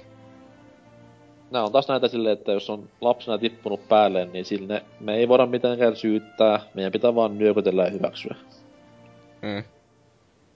Siis te ootte pudonnut, niin ei voi mitään. Joo, totta kai. Oma valinta on tähänkin kategoriaan Donkey Kong Country ja lisänimi Tropical Freeze. Ja kuten sanoin tuossa alussakin, niin lähestulkoon täydellinen videopeli kaiken puolin. Että kertoo hyvin paljon pelin laadusta, että jos sinne taakse jää niin kuin Mario Kart 8 ja Smash Brosin kaltaisia nimiä ja painetaan kakkosen kaltaisia nimiä, niin kyllä pitää jossain kohtaa olla tehty oikein retron tyyppien. Ja vink vink, tää ei ollut viimeinen kerta, kun Donkey Kongista kuullaan tässä listassa, että kohta lisää. Sitten vuoden paras Xbox One-peli on Tootsi mikä? Kasa vanhoja pelejä, jotka ei toimi, eli Halo The Master Chief Collection. Kesä silleen... No, se ei oo... Ei se mitään... Sun vuoden paras Xbox One-peli on 2 Xbox-peliä, 2 360-peliä. Joo. Okei. Okay. Equals Xbox One-peli. Jep. Elikkä siis 0 plus 0 plus 360 plus 360 on 1. Joo. Teille vähän matikkaa. Löytyy varmasti Maulin taulukirjasta tämä kaava. Älä muistuta mua Maulista, kiitos. Okei. Okay. Mauli on kaunis, Mauli on elämä. Mauli on Shrek is love. Sitten tuo Mika Hakala, paras Xbox One-peli. No, mietin, että pistäisikö D4. Mutta elä pistä, kiitos. En laita. Laitan Forza Horizon 2. Okei. Okay. Miksi esimerkiksi vaikka tämä Crazyn hauska sekoilupeli, joka tässä pari vuotta sitten ilmestyi? Koska en oo pelannut sitä. Ai joo. No ei se kyllä kummonen oo. Elä pelaakaan. Näin on kuullut. Ja sitten Salorin valinta. Well, I don't play on these inferior platforms. Hyvä. Hipsterin asentella eteenpäin elämässä. Itellä ei kans hirveesti tähän vaihtoehtoja ollu. Johtuu varmaan enemmänkin Xbox Onein pelivalikoimasta, mut Forza Horizon 2 itsellenikin. Ja perusteluna se, että se oli julkaisussa ehjä, se näytti Next Gen peliltä, se tuntui Next Gen peliltä ja oli erittäin laadukas peli. Niinku tässä ollaan usein otteisiin on mainittukin. Sitten meikäläisen bravuri-kategoria ja ehdoton suosikki-kategoria kaikista vuoden PC-peli. Tässä kohtaa ammattilaiset, eli minä, vastaamme viimeisenä, ja PC:stä vähiten tietää, eli Tootsi voisi vaikka aloittaa. Tämän vuoden PC-peli. Mä en ottanut tänä vuonna yhtään PC1 ottaa pelaat. No oikeesti. Niin. Pasianssi, Minharava. Siis mä en tiedä, mä voisin alkaa käymään läpi mun Steam-kirjastoa, mutta mä en taida. Okei, eikä tyhjä. Tyhjä.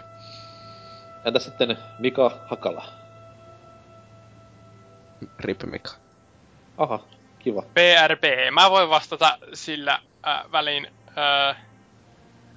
Let me guess. No kyllä se on se Legend of Grimrock 2 taas. Se on... No mut sanotaan, että nyt on sulla on oikeus sanoa tämä, koska et oo hirven yksin mielipiteesi kanssa ihan globaalia mediakin silmällä pitäen. Se on vaan... Se on vähän silleen niinkun, että jos konsolilla haluu pelata sellaisia niinkun lepposia, istut sohvalla, otat rennosti pelejä, ja PC:llä sitten haluaa turpaansa. Ja ehkä perseeseenkin. Hetkinen. Legend of Grimrock. Se on hieno peli. Varmasti on. Ootko niinku funtsinut sitä, että... Ei, nehän sanois silloin messulla, että tästä sitten ei tuu mitään kotypaskaversiota, vaan se on... Peli julkaistaan kokonaisena ja that's it. Niinpä tämä taas... En kyllä muista tällaista, mutta... En epäilisi. Mutta miten tästä nyt, kun oot tätä peliä heikuttanut maasta taivaisiin, niin... Miten voi kolmasosa parantaa? Mitä kakkosesta puuttuu semmoista, mitä haluaisit nähdä vielä? No, mä en oo ihan täysin sitä vielä niinku...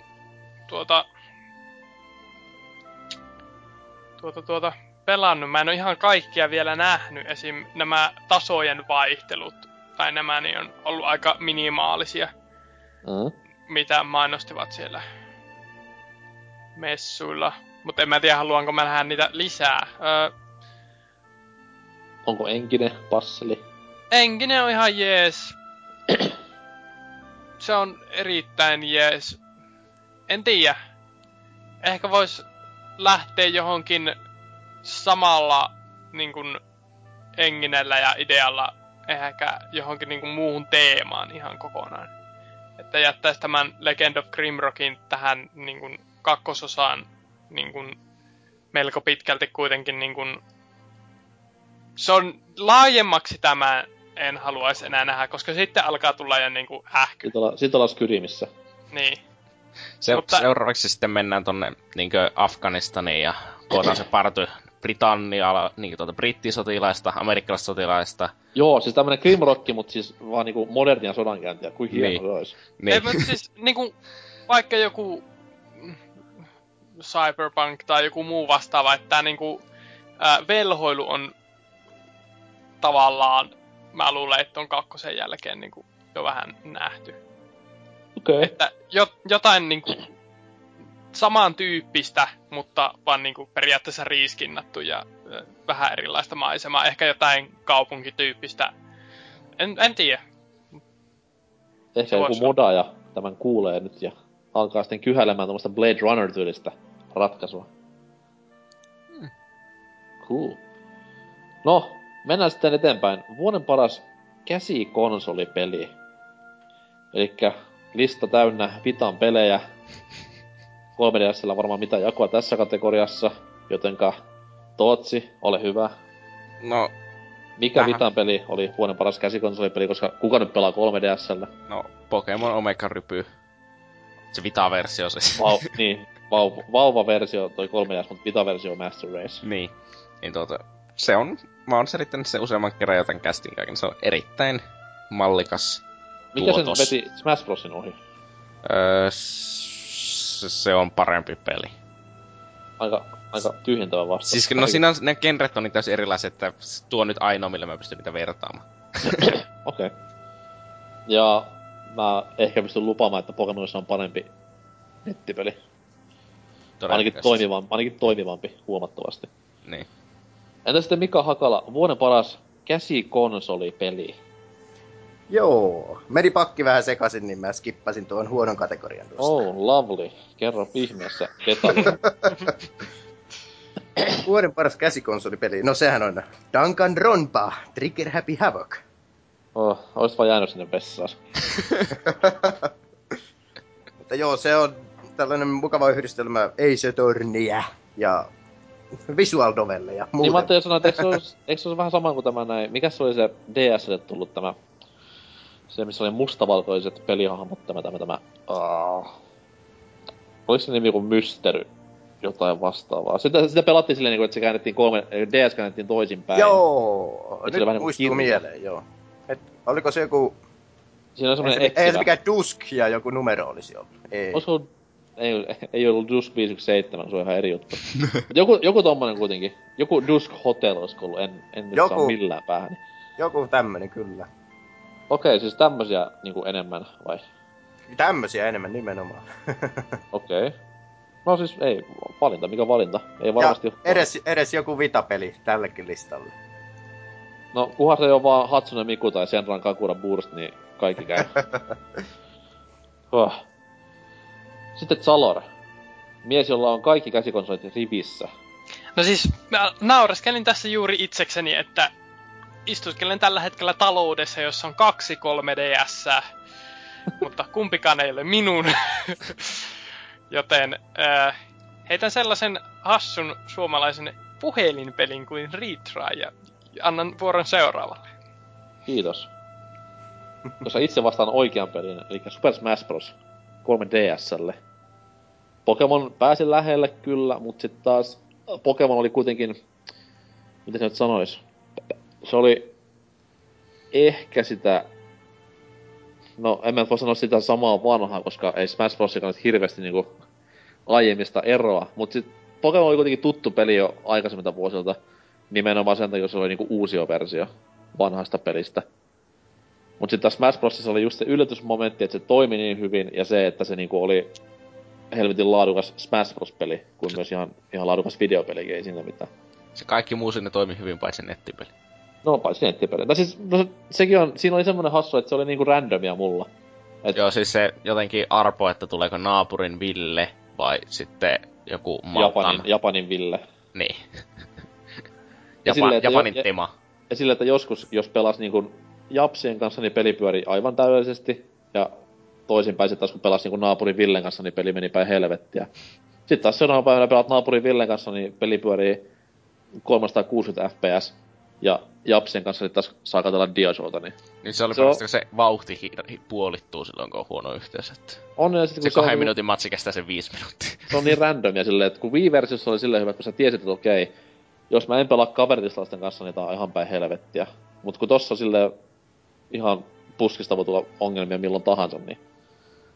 En tykkää. Sen takia Wii U-versio on mestari rottu, koska siinä ei oo nettiongelmia paitsi japsien kanssa. Ja se on niinku vakkari japsien miten kanssa. Se voi joutua japsien kanssa samaan matsiin oikeesti niinku viulukin? With everyone, ja siinä joskus apauttia rallaa puolen yön jälkeen, niin varmasti osuu vähintään yksi japsi linjoille. Miten on mahdollista oikeesti? Vittu, mä oon töis missä Nintendo. Miten tällainen saa tapahtua?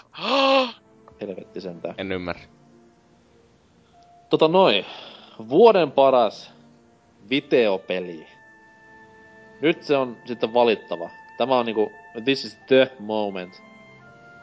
Tällaisia hetkiä varten eletään, niinku sotaleffossa sanotaan. Mika Hakala, ihan rauhassa mietit ja kerrot meille vuoden parhaan videopelin circa 2014. Eniten tunteja on tullut käytettyä. Ja kysy vuoden parasta videopeliä. En eniten tunteja, en tunteita, en tuoksuja, vaan vuoden paras videopeli. Ja ne parhaat tunnit muutenkin on tullut vietettyä Dark Souls 2 parissa. Joten sanon, että vuoden paras videopeli circa 2014 on Dark Souls 2. Miten Kirka liittyy tähän näin? Rest in peace miehelle. Heitäs vähän tommosia niinku, mitkä jäävät nuolemaan näppejään? Näppejä jäi nuolemaan kodi. Buu, kodi, buu.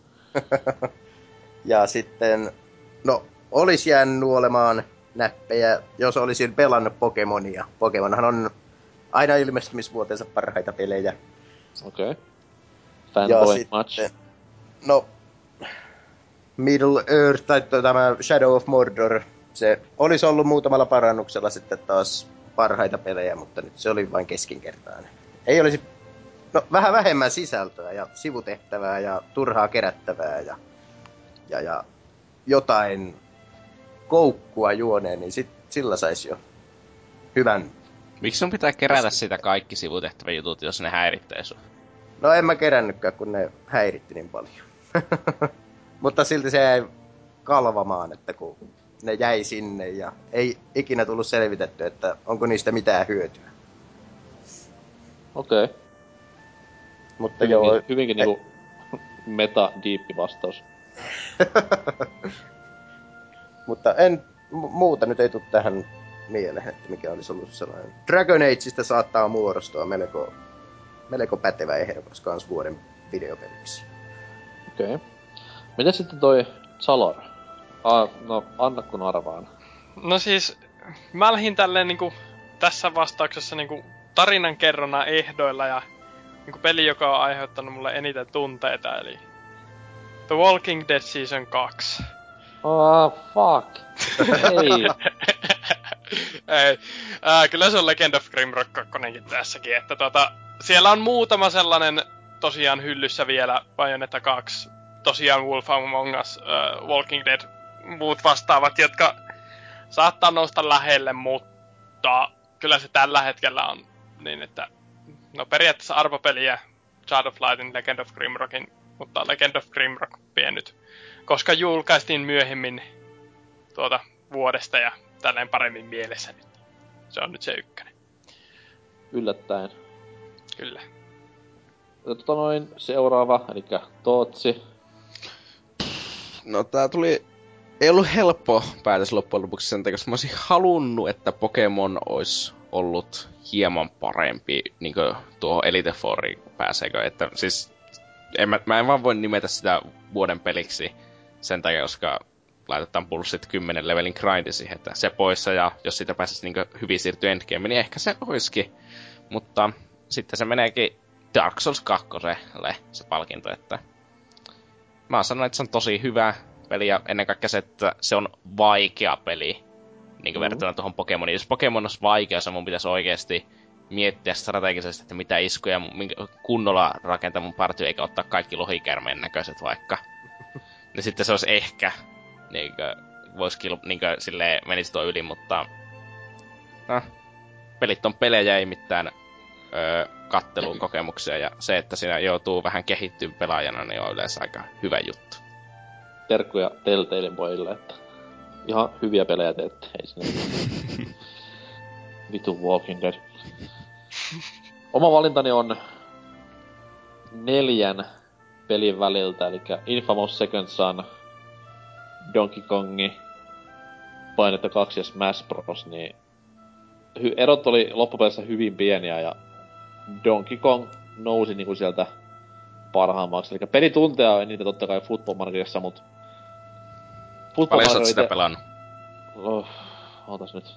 Eilä mä sen katsoin. Oisko... 150 vai? Huom, siihen sisältyy 1 10 tunnin itle. Mä en ollu koneella, mut mulla ei vaan peli päällä. Mut silti. No... Hei, ja kuinka vanha se on? Kuukausi? Marraskuun lopulla. Mut siis ei, mä tulkitsen, että tää on tällainen peli, jota sä niinku klikkaat jotain, selaat nettiä, klikkaat jotain, vai? Siis kato, se on siis, se pyöri mun työkoneella myös, niin se vie hyvin paljon aikaa myös ihan työpäivinä. Elikkä jos siis työpäivä kestää... Siis marraskuun alussa, lokakuun lopussa tuli. Mä ostin Suomessa olessani siinä, mä olin Suomessa marraskuun alussa. Silloin siis... kun digiexot oli. Mä olisin varmaan pelannut saman verran Haloa, jos se toimisi. No, niin. Elikkä älä sitten yhtään sillä ilku. No siis mä oon varmaan istunut 50 tuntia Halossa etsimässä matsia. Juurikin näin. Mut sit taas se on niinku...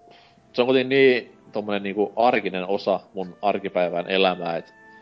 En mä niinku näe sitä enää edes pelinä. Se on mulle tommonen ohjelma, minkä mä käynnistän koneelta ja käytän hyötyohjelmaa voi sanoa. Niin, vähän niinku Exceli tai hyötyohjelma. Tästä se tulee se sinun ihmeen Excel-laiteen juttu. Kyllä. Mutta Donkey Kong sen sijaan niinku, se on videopelinä täydellinen paketti. Ja se on vaan siis... Palautti uskon taas 2D-tasoloikkiin Raymanien ja Marioiden jälkeen. Että tämmöisen niitä pitäisi olla aina. Et Rayman ja Mario, ne on kelpo pelejä molemmat, tai siis New Super Mario Brosista puhutaan nyt. Kelpo pelejä molemmat ja pelisarjoja, mutta se haaste on kuitenkin se, mitä haetaan tämän kaltaisista peleistä, ja tässä se on niinku aivan tip-top kohdillaan. Ei semmoinen turhauttavan vaikea, vaan semmoinen palkitsevan vaikea, et yritys, no, fuck that, seuraava yritys, fuck that, sit vähän paremmin ja sit läpi. Se on niinku niin nätisti tähän peliin hiottu valmiiksi, että kädet tärisee, kun miettiikin. Ja siis uudelleenpeluarvoa löytyy, koska on salareittejä ja kaikki tämmöistä. Ja musiikit on ehkä niinku tän genin parasta. No, Smash Bros. Menee ohi totta kai, mutta ei vaan pysty kehumaan tarpeeksi. Huikea peli kaikin puolin. Auttoko yhtään? Oliko siinä tarpeeksi? Täytyy ostaa peli. Noniin, tuli se vähän sieltä. Voisiko näistä niinku meidän valinnoista heittää tällaista johtopäätöstä, että niinku tällainen haasteellisuus on tänä vuonna ollut ihan hyvä juttu? Tai siis se on ehkä sitä, mitä kaikki me haetaan peleistä. Mm. Ja pidetään sitä erittäin hyvänä asiana. Johtuuko sen siitä, että nykypelit on kieltämättä vähän liian helppoja välillä, mutta who knows, mutta ainakin itse kaipaan peleiltä hyvin paljon semmoista niinku tervettä haastetta, että vähän niinku semmoista koukuttavaa haastetta, että yksi yritys vielä, ja se on niinku sitä parasta pelaamisessa. Kyllä niin kannattaa kokeilla tuota Shadow of Mordoria. Sekin oli, taistelut oli mukavan haastavia, se täytyy myöntää. Onko siinä niinku, pystyykö siinä säätämään haastettavaa, onko se ihan niinku... No kun mä en ole aivan varma, että oliko siinä alus niin vaikeustason säätöä. Jos oli, niin mä pelasin normaalilla, kun mä aina teen sillä lailla, mutta alus sai ihan 3-4 osumasta turpaa, ja ei se paljon sitä, vaikkahan HP-määrää pystyy kasvattamaan, niin sitten taas viholliset vahvistuu koko ajan niin paljon, että niin siinä alkaa välillä olemaan yhdestäkin laakista kiinni. Jos War Chief pääsee kunnolla mätkääsemään. Mutta kannattaa kokeilla. Totta kai, koska PPC niin on analyyttinen ja ennen kaikkea tulevaisuuteen katsova kollektiivi, niin mennään ensi vuoteen. Ja aikakoneella. Aikakoneella tai DeLorean tai ihan mikä vaan meillä on käytössä. Niin... Siis oikeestihan nämä kaikki kotujaksot on nauhoitettu niin samana päivänä. Niin, vuonna 2013. Niin. Sen takia toit sille, koska äänenmuodostakaan se on niinku... Kaikki jaksot on pulkitettu 2 vuotta sitten. Mut siis toi... Ensi vuonna tulee kovia nimikkeitä, on nyt jo tiedossa. On nyt jo silleen vähän niinku semitiedossa, että tulee ihan ensi vuoden puolella, mutta kuitenkin. Niin... Mikä on ensi vuoden paras peli? Salor vois aloittaa, ja mä veikkaan, että tää on aika niinku no-brainer. No, Walking Dead Season 3 on vissiin tulossa. Ei, kyllä mä... No jos Blizzardin nyt ei... nurkassa runkkaa seuraavaa puolta vuotta, niin... What a life. Kyllä se tuolta Heroes of Stormilta näyttää. Pitää katsoa sitten, jaksaako sitä pelata enää ensi vuonna, jos tää joululoma menee nyt.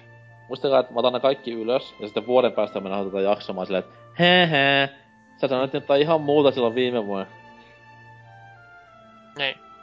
Toivottavasti ei jouduta tähän tilanteeseen. Katsojat kai tykkää, jos tulee vielä vuoden PPCtä. Katsojat varsinkaan. Varsinkaan niinku radion katselijat. Mitäs sitten Mika Hakala? Mikä on vuoden 2015 GOTY? 2 vaihtoehtoa. Se tulee olemaan joko Bloodborne tai sitten Witcher 3.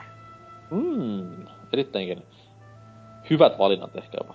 Aika varmatkin vois sanoa. No Bloodborne on vähän silleen hii, mutta Witcher 3 on aika. Bloodborne itseäkin vähän mietityttää ja epäilyttää, että onko se toiminnallisempi taistelu sitten hyvä juttu verrattuna Souls-pelien tappelumekaniikkoihin, mutta luotto on kova silti From Softwareen.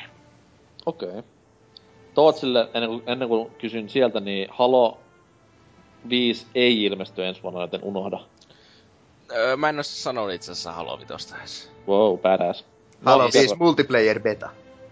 Se tulee tämän vuoden puolella. Niin, mutta siis mä veikkaisin, että se on Witcher 3. Niinkö Bloodborne voisi olla, mutta mä en näe, kun siinä on se ihme kehari ohjaaja taas meininsä, joka teki Demon Soulsia ja Dark Soulsia, niin mä jotenkin uskon, että se tunkee taas täytyy jotakin typeriä kimikkejä sen.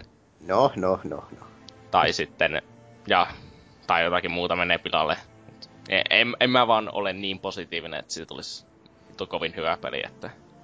Tai no, kyllä musta siitä tulee hyvä peli, mutta mä en näe, että siitä tulee se, niin kuin, se taso. Mutta susta huokuu tämä positiivisuus mun mielestä kaikessa, mitä sä teet. Tää on siis joulun taikaa. Tootsi on vähän niinku tämä, mikä se vanha paatse on, mikä joulutarina Scrooge. Scrooge. Mikä se on suomeksi? Roopeankka. No, niin. Siis, mutta mä uskon, että CD Projekt tekee Witcher-sarjalle kunniaa ja julkaisee Witcher 3 päivää ennen ensi vuoden viimeistä koeviikkoa, että hyvästi arvosanat. Muistat, aina mitähän on asiat olla opiskeltu ennen sitä koeviikkoa? Ei siis edellisenä iltana aina, Urpo. Niin, mutta siis niin. Sitten tuo Ratchet & Clank olisi jossakin vasta tulossa, mutta meillä on nähty sitä mitään. Ja Insomniakin viime parin vuoden tuotokset ei ole ihmeellisesti sävättänyt. Mutta se on muutenkin remake, niin... Ei se ole remake, kun se on niinkö täysin uudelleen tehty se alkuperäinen peli. Siinä on tullut... remake. Ei tämmönen vitun Last of Us tai GTA 5 remake vaan... Ei, siis se mitä ne on siitä sanonut on, että se on enemmän remake kuin joku Ocarina of Time 3DS. Vai se tarkoittaa niinkö, että kaikki alueet on uusiksi tehtyä ja ihan kaikki, että se ei pelattavuuskin tulee olemaan täysin erilainen kuin alkuperäisessä. Tuli mieleen, että Majora's Maskihan tulee myös ensi vuonna. Joo, mä hoksasin kans justiin, että sekin saattaa olla ehdokkaana. Ja sitten tietenkin Majora's Mask ja Wii U Zelda voi olla hyviä pelejä ehkä.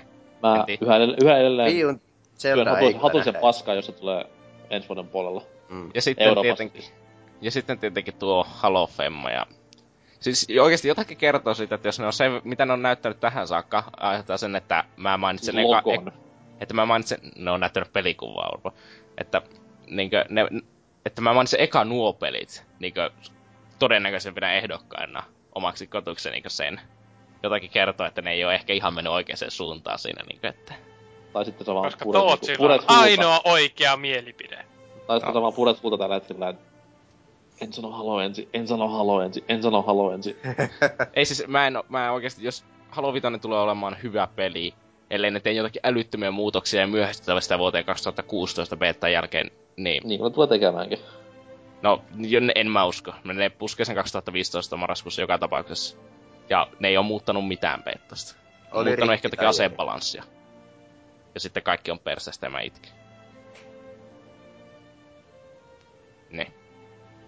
Onneksi meidän hostellamme on noita onnelmia tällä hetkellä, että mennään tähän niinkö... Minä voin jatkaa! Halo on paskaa! Onko tässä viitä muuta siis, anteeksi pieni tekninen häiriö. Ai niin, Batman Arkham Knight tulee kans ensi vuonna. No se on itse asiassa ihan valide vaihtoehto myös. Jos hommaisi jostain konsolin, jolla sitä pelata. Miksi et hommaa? Siitä vaan. Köyhä opiskelija. Ei voi vanhempien rahoilla ostella. Mitä sä sanottiinkaan? Siis sä säästät rahaa. Mutta kun ruoka maksaa. Niin. Miksi sä muutit pois kotoa? Pikku pelivinkki. Käytä huumeita, et pode nälkää. No joo, ehkä seuraava konsoli, jonka olen ostamassa, on Pleikkari 3, joten fuck you. Niin. Hieno mies. Mut silläkin tulee ensi vuonna vielä pelejä. Persona 5. Ai niin, ja seikkailu nälkään tulee sitten tuo Grim Fandangokin heti tammikuulla. Ja sitä varmaan muistellaan sitten. Sitä varmaan sitten muistellaan ensi joulukuussa. Se oli muuten hyvä peli. No sanotaan, että jos PS4 ei tuu muuta, niin tai ei varmaan tuukaan, niin kyllä sitä muistellaan. No, mun henkkosvalinta on... Onko se jopa julkistettu, että se olisi vuoden 2015? Siis Xenoblade Chronicles X. Joo, Japsissa se on ainakin niin luvattu, että se tulee keväällä 2015. Niin... se on kesällä varmaan täällä. Niin, toivottavasti. Tai syksyllä, alkusyksystä. Niin. Se on sanoisin, niinku, että se tulee ennen Zeldaa. Niinku. Se on itselläni henkot koty tällä hetkellä. Ensi vuodella, että Xenoblade 1, tai siis tämä Xenoblade Chronicles 5, oli kuitenkin sen verran niinku tajunnan räjättävä kokemus aikoinaan, että itkettää vielä, kun sitä muistelee. Niin. Ja toivon mukaan tämä pistää vähän paremmaksi. Niin kyllä on luvassa taas 100 tuntia herkkua. Mutta täytyy muistaa toinenkin 100-tuntinen herkku, joka ilmestyy ensi vuonna, Final Fantasy 7. Niin, kyllä. Tämä kauan odotettu PS4-käännös. Kyllä. Vihdoin. Niin, mitä muuta, jos Rise of the Tomb Raider tulee, mä en usko, että kukaan meistä usko, että se kovin hyvä peli tulee olla. Siis se on väärä konsoli, mä en tykkää yhtään. Kyllä mä ainakin uskon, että se tulee. Kyllä mä uskon, että siitä tulee ihan hyvä peli. Kunhan ei riko mun Xboxia. Niin, se oli aluksi hyvä, mut sit se meni vaan boksiin, niin se on paskapeli. Ei mua koskaan Tomb Raider kiinnostanut pahemmin. No Man's Sky tulee kans. Nyt joutuu kyllä oikeesti miettimään. Ei oo tulos. En näe. Tulee. Kyllä mä uskon, että tulee. Ainakin joku demo. Mä haluan myös huomata, että viime vuoden kotujaksossa mä ennustin, että tänä syksynä tulee 40 prologi, niin tolleen Halo 5:lle me saatiin Halo 2 Anniversarin alkuun ja loppuun, että Kutskenet, joka on toimi prologina Halo 5:lle. Että... Ja TV-sarja. Niin. Aika hyvä veikkaus.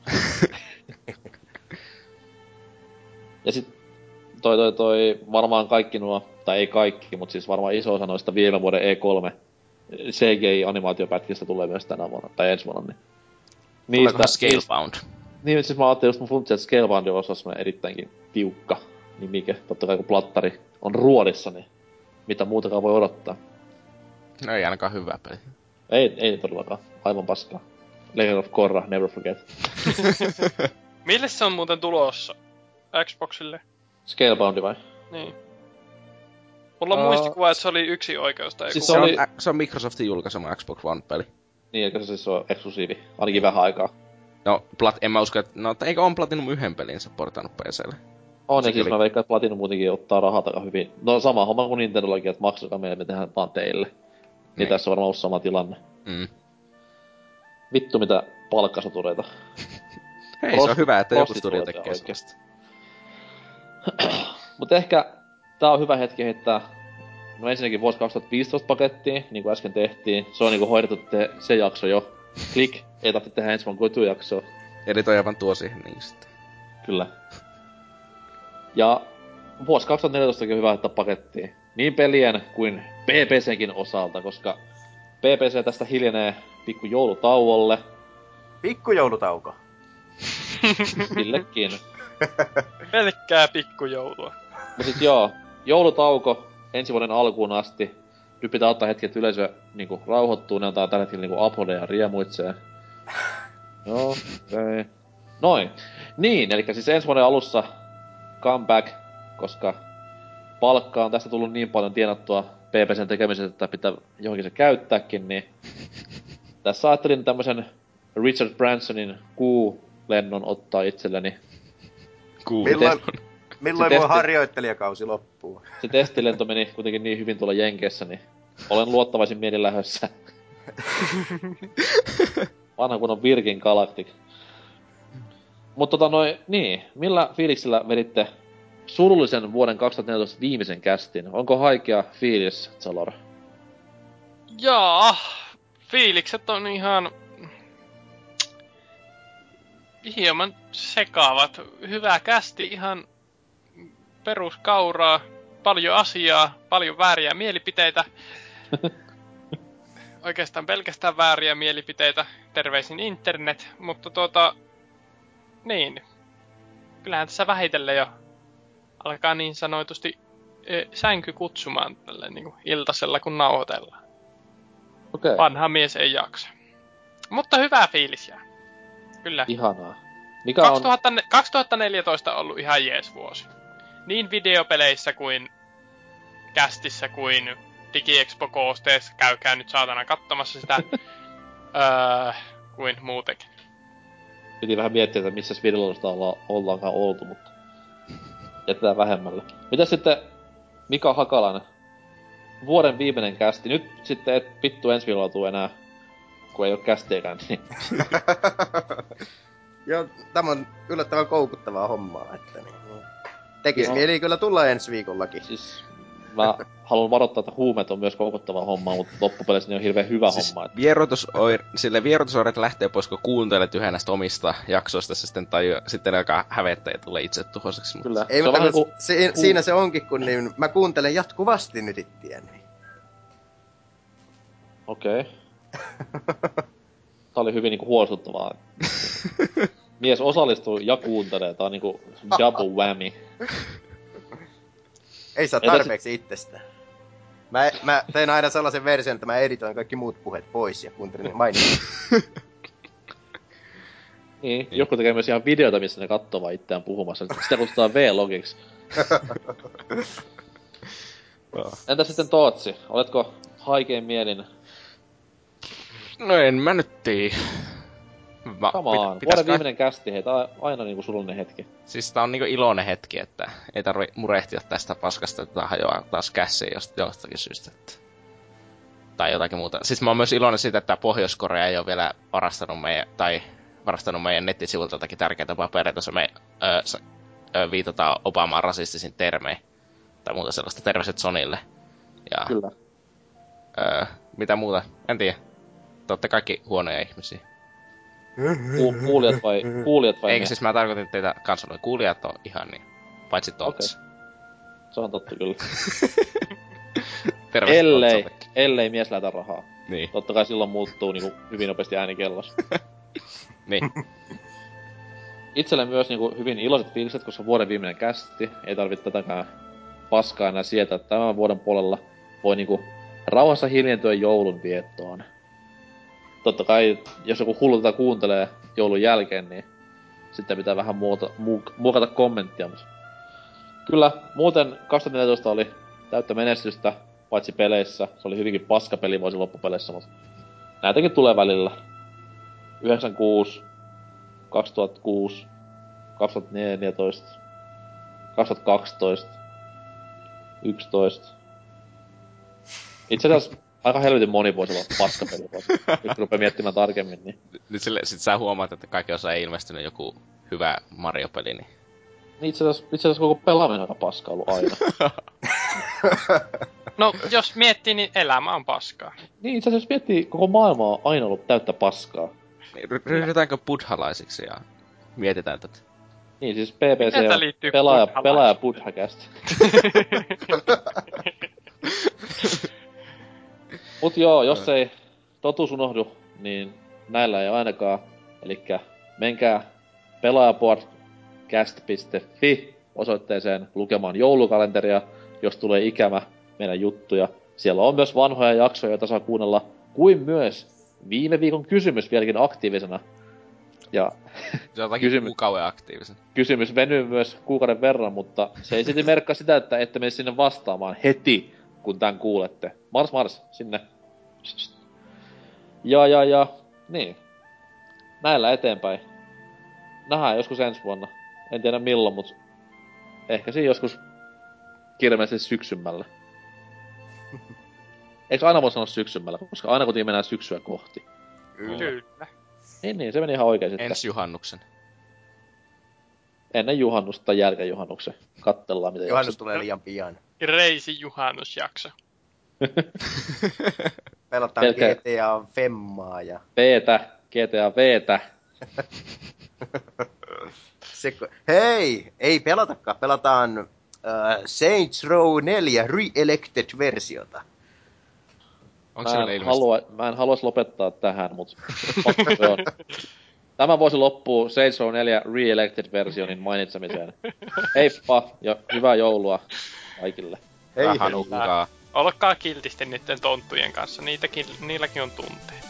Tontut tulee ikkunan takaa. Muistakaa, että jos se joulupukki ei tuu, niin se ei oo sen takia, että se isi ei.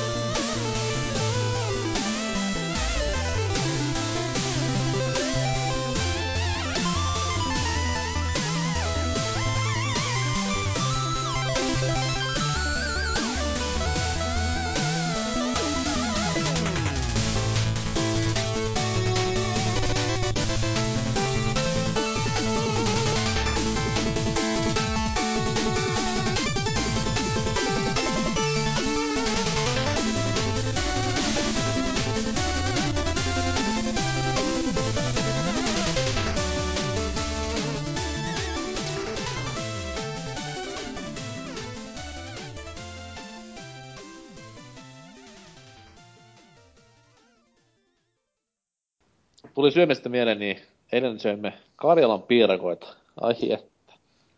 Mulla on nyt Karjalan piirakoita. Siis ite tehtyjä? Ei, kaupasta ostettu. Tää nyt on paskaa, mutta me duunattiin ite. Tai siis, mä en tehnyt mitään, toinen tekijä. Mä en tiedä. Mutta kyllä oli ihanan makuista. Munista päälle vielä, niin voi veljekset. Mutta et kai emäntää kehunut yhtään. Kehuin. Se ei ollut miehenteko se. No siis, kyllä jos tekee Joensuun Friidu, itse asiassa hän ei toi Joensuusta päinkään, mutta niin ei. Belgia oli siellä, aha, no sehän on ihan hassu kauppa. Kuka on tämä Joensuun Friidu? Joka tekee mulle Karjalan piirakoita. Oli kyllä hyviä, joo. Ne on ihan... Kyllä yksi.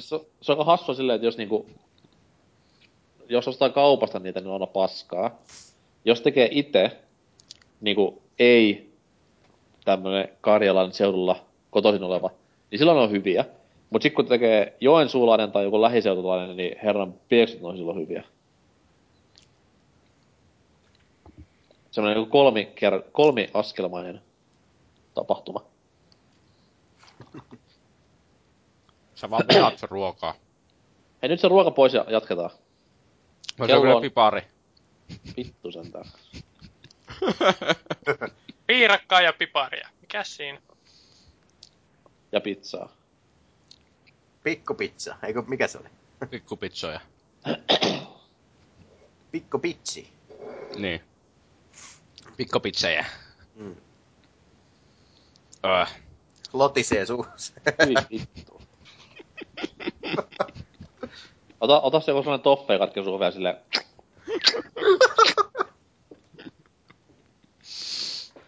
Mm. Nom. Joko valmis? Otta pipari vielä. Ei jumala, nielaa sen välillä. Tootsi nielen. Niin hassua.